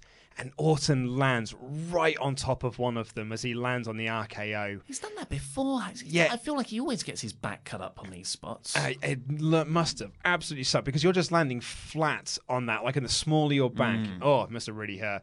King clearly not up on things. Like they're doing this to impress the authority. It's like, no, they're doing it to take Daniel Bryan out of the match. You goober. They're part of the authority, really. Um, yeah, and then like yeah, they just absolutely. I love that no communication. But uh, the only thing I would say about this, there were some loud chants for CM Punk uh, during Oh, this wow. moment. But this is, you know, this was a moment when it was still a fresh thing to do. He's only been gone three months. Um, so then they get back into the ring, and this is, and Cole says this was the WrestleMania match we were supposed to get. And I'm like, good lord, I'm glad we didn't. And the crowd burst into Daniel Bryan chants. I think this is absolutely inspired stuff doing this because then you just get Orton and Batista having a one-on-one match, and the crowd are just chanting for Daniel Bryan to get back up. Come on, man, come Yeah. on, you can do it. And the medical staff come down. Amann's got no Z packs to give him, but he's going to get him on the board anyway and drag him back up. And the crowd are booing, "No, come on, Daniel Bryan, yes, yes, yes." And all of a sudden, you can see Bryan no, no, and he fights off and he pushes Chris Amann, not on your Z packs, and he unpacks himself from the, the board and he gets back into the ring. It's it's brilliant. Sports entertainment. Yeah, I. And that- it's like New Japan can't touch this level of sports entertainment. I know it's it, different things, but this is this is great booking. Yeah. Uh, but I, in my head, weirdly, I thought they wheeled him. In my memory, I thought they wheeled him All the way to the backstage. back. Yeah, I thought that as well. Um, but it's so smart to keep him out there because if you take him out, you are left with Batista and Orton in the ring. And then the crowd would have just turned on it. Yeah. But keeping Bryan so close to ringside, he doesn't even start going up the ramp. Yeah. He's still in the ringside area. Everyone can still see him and just chant away. Yeah, Yeah. really good booking. And Orton, as soon as he sees Bryan up, because Bryan, like Bryan's crawling, he can't even stand up. Orton just like tosses him into the stairs. Really, really good spot, and uh, drills him into the steps. And then uh, Orton essentially basks in the Daniel Bryan chants. Like he cups his ear, he wants to hear them all because he's about to kill your hero. And he gets down and he starts slamming the mat, sets up for the RKO. Daniel Bryan gets him into the yes lock, and the crowd explodes. Batista breaks it up. Boo! But then Bryan gets him in the yes lock. Hooray! Hmm. Tap, tap, tap. Orton stops that. Boo! Bryan, Bryan. Daniel Bryan chants everywhere. Batista blocks an RKO. He tries to spear Orton, but runs headfirst into Daniel Bryan and just wipes him out of the ring. Yeah, it wasn't a spear, was it? It was a, a running the low headbutt. He did the pounce. And then, and this is a great moment as well, because Hmm. everyone bought this as the finish. Bryan gets bounced out of the ring. Batista turns around into an RKO. The crowd, you can hear this breath intake of, of everyone going like, Yeah. until Batista kicks out, and everyone just breathes a sigh of relief, be like, "Oh, thank Yeah, God." it's, it's not a proper pop. It's a oh god.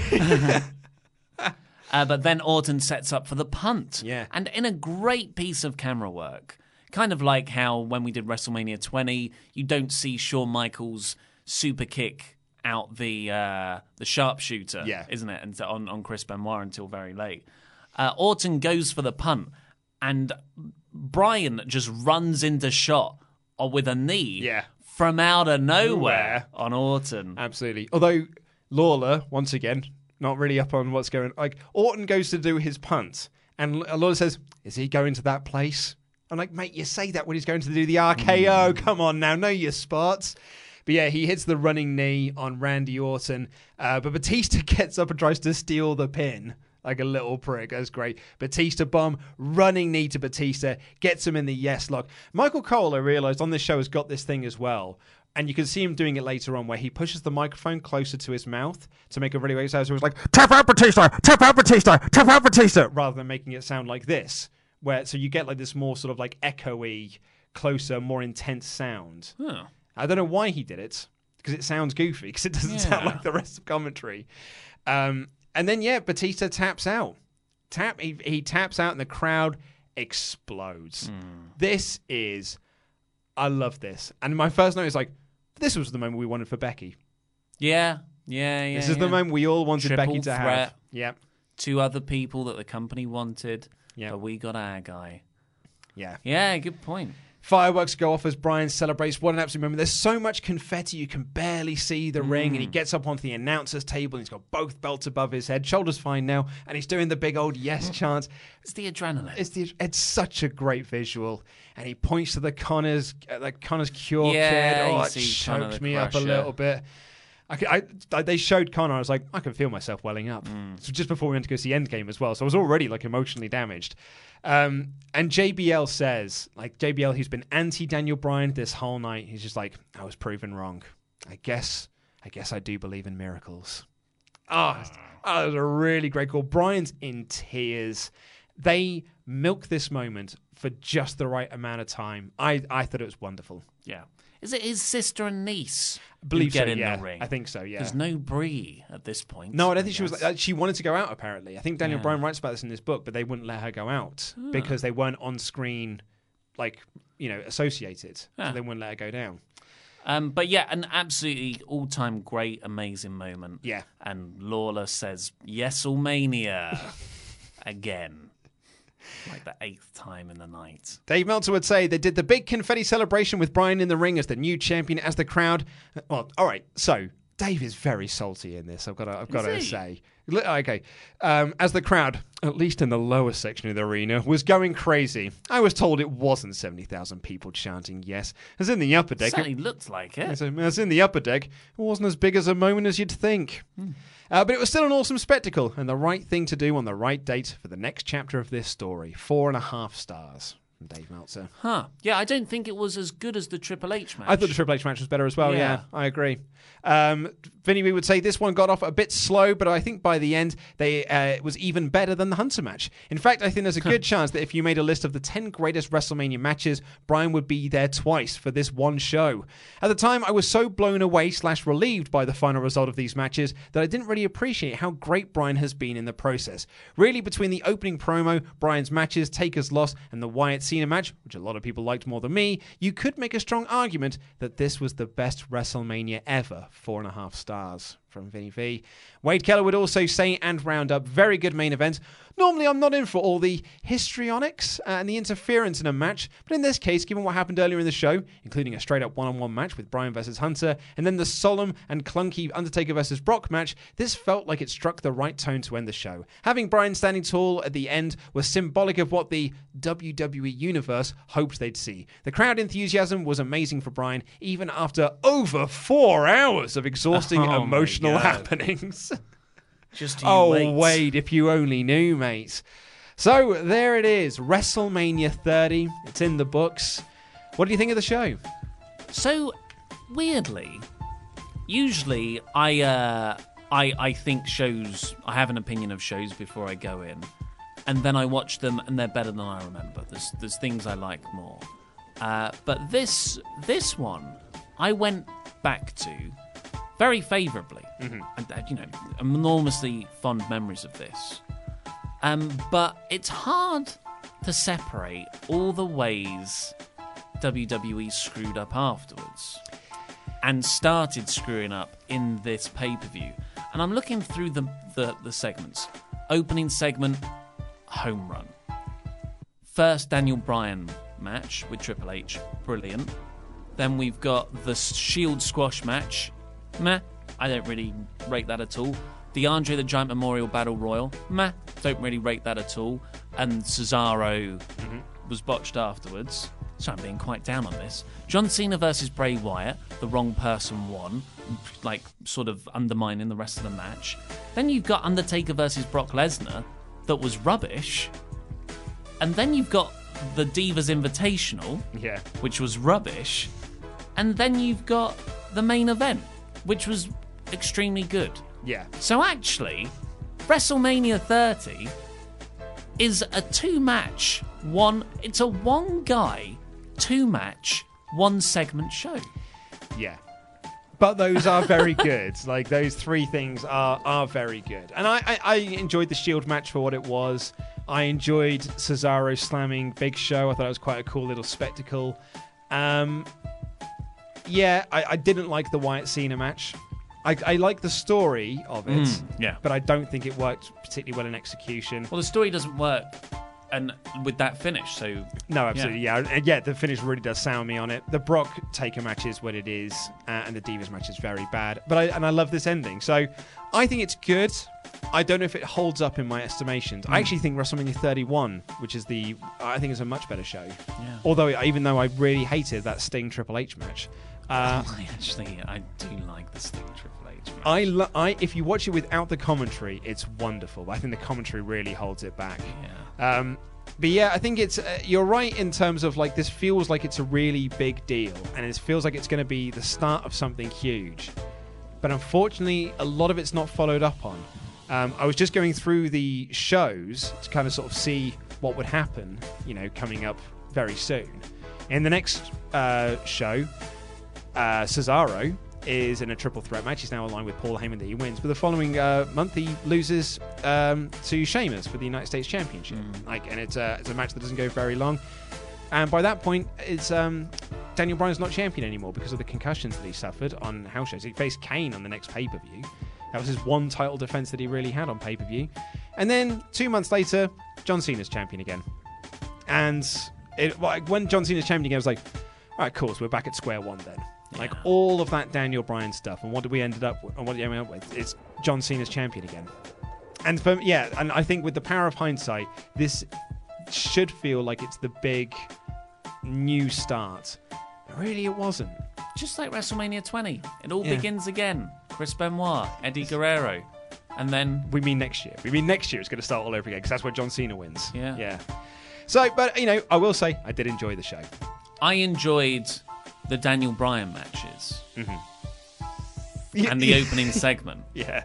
Yeah. Okay. well, that is all we've got time for on this review. Thank you so, so much for joining us. Thank you so, so much for being one of our awesome pledge hammers on Patreon. Sorry this is a little bit late, but we did get it out in the month it was supposed to go out, so that's better than last Good month. for us. Yay! Uh, thank you for joining us. We'll be back for May. Um, not sure what we're going to get in May. come on, Backlash. Oh, that's more April. That's an April show. We've, I think we're out of Backlash season now, so the choice is yours, really. We're in that post WrestleMania lull, so hey, maybe it won't be a WWF show. Maybe it'll be something different, but uh, I guess we'll find out. Take care. I love you. Goodbye.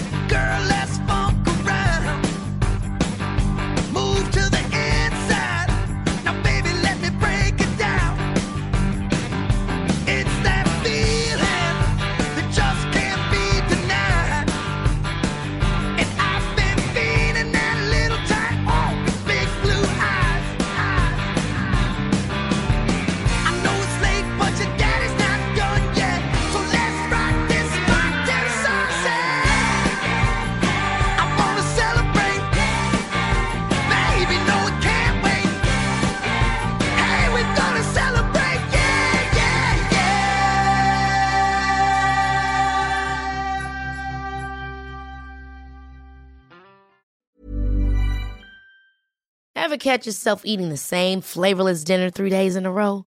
Dreaming of something better? Well, HelloFresh is your guilt-free dream come true, baby. It's me, Keke Palmer. Let's wake up those taste buds with hot, juicy pecan-crusted chicken or garlic butter shrimp scampi. Mm. Hello Fresh. Stop dreaming of all the delicious possibilities and dig in at HelloFresh.com. Let's get this dinner party started. Planning for your next trip? Elevate your travel style with Quince. Quince has all the jet setting essentials you'll want for your next getaway, like European linen, premium luggage options, buttery soft Italian leather bags, and so much more. And is all priced at 50 to 80% less than similar brands. Plus, Quince only works with factories that use safe and ethical manufacturing practices. Pack your bags with high-quality essentials you'll be wearing for vacations to come with Quince. Go to quince.com/pack for free shipping and 365-day returns. Hi, I'm Daniel, founder of Pretty Litter. Cats and cat owners deserve better than any old-fashioned litter. That's why I teamed up with scientists and veterinarians to create Pretty Litter. Its innovative crystal formula has superior odor control and weighs up to 80% less than clay litter. Pretty Litter even monitors health by changing colors to help detect early signs of potential illness. It's the world's smartest kitty litter. Go to prettylitter.com and use code ACAST for 20% off your first order and a free cat toy. Terms and conditions apply. See site for details.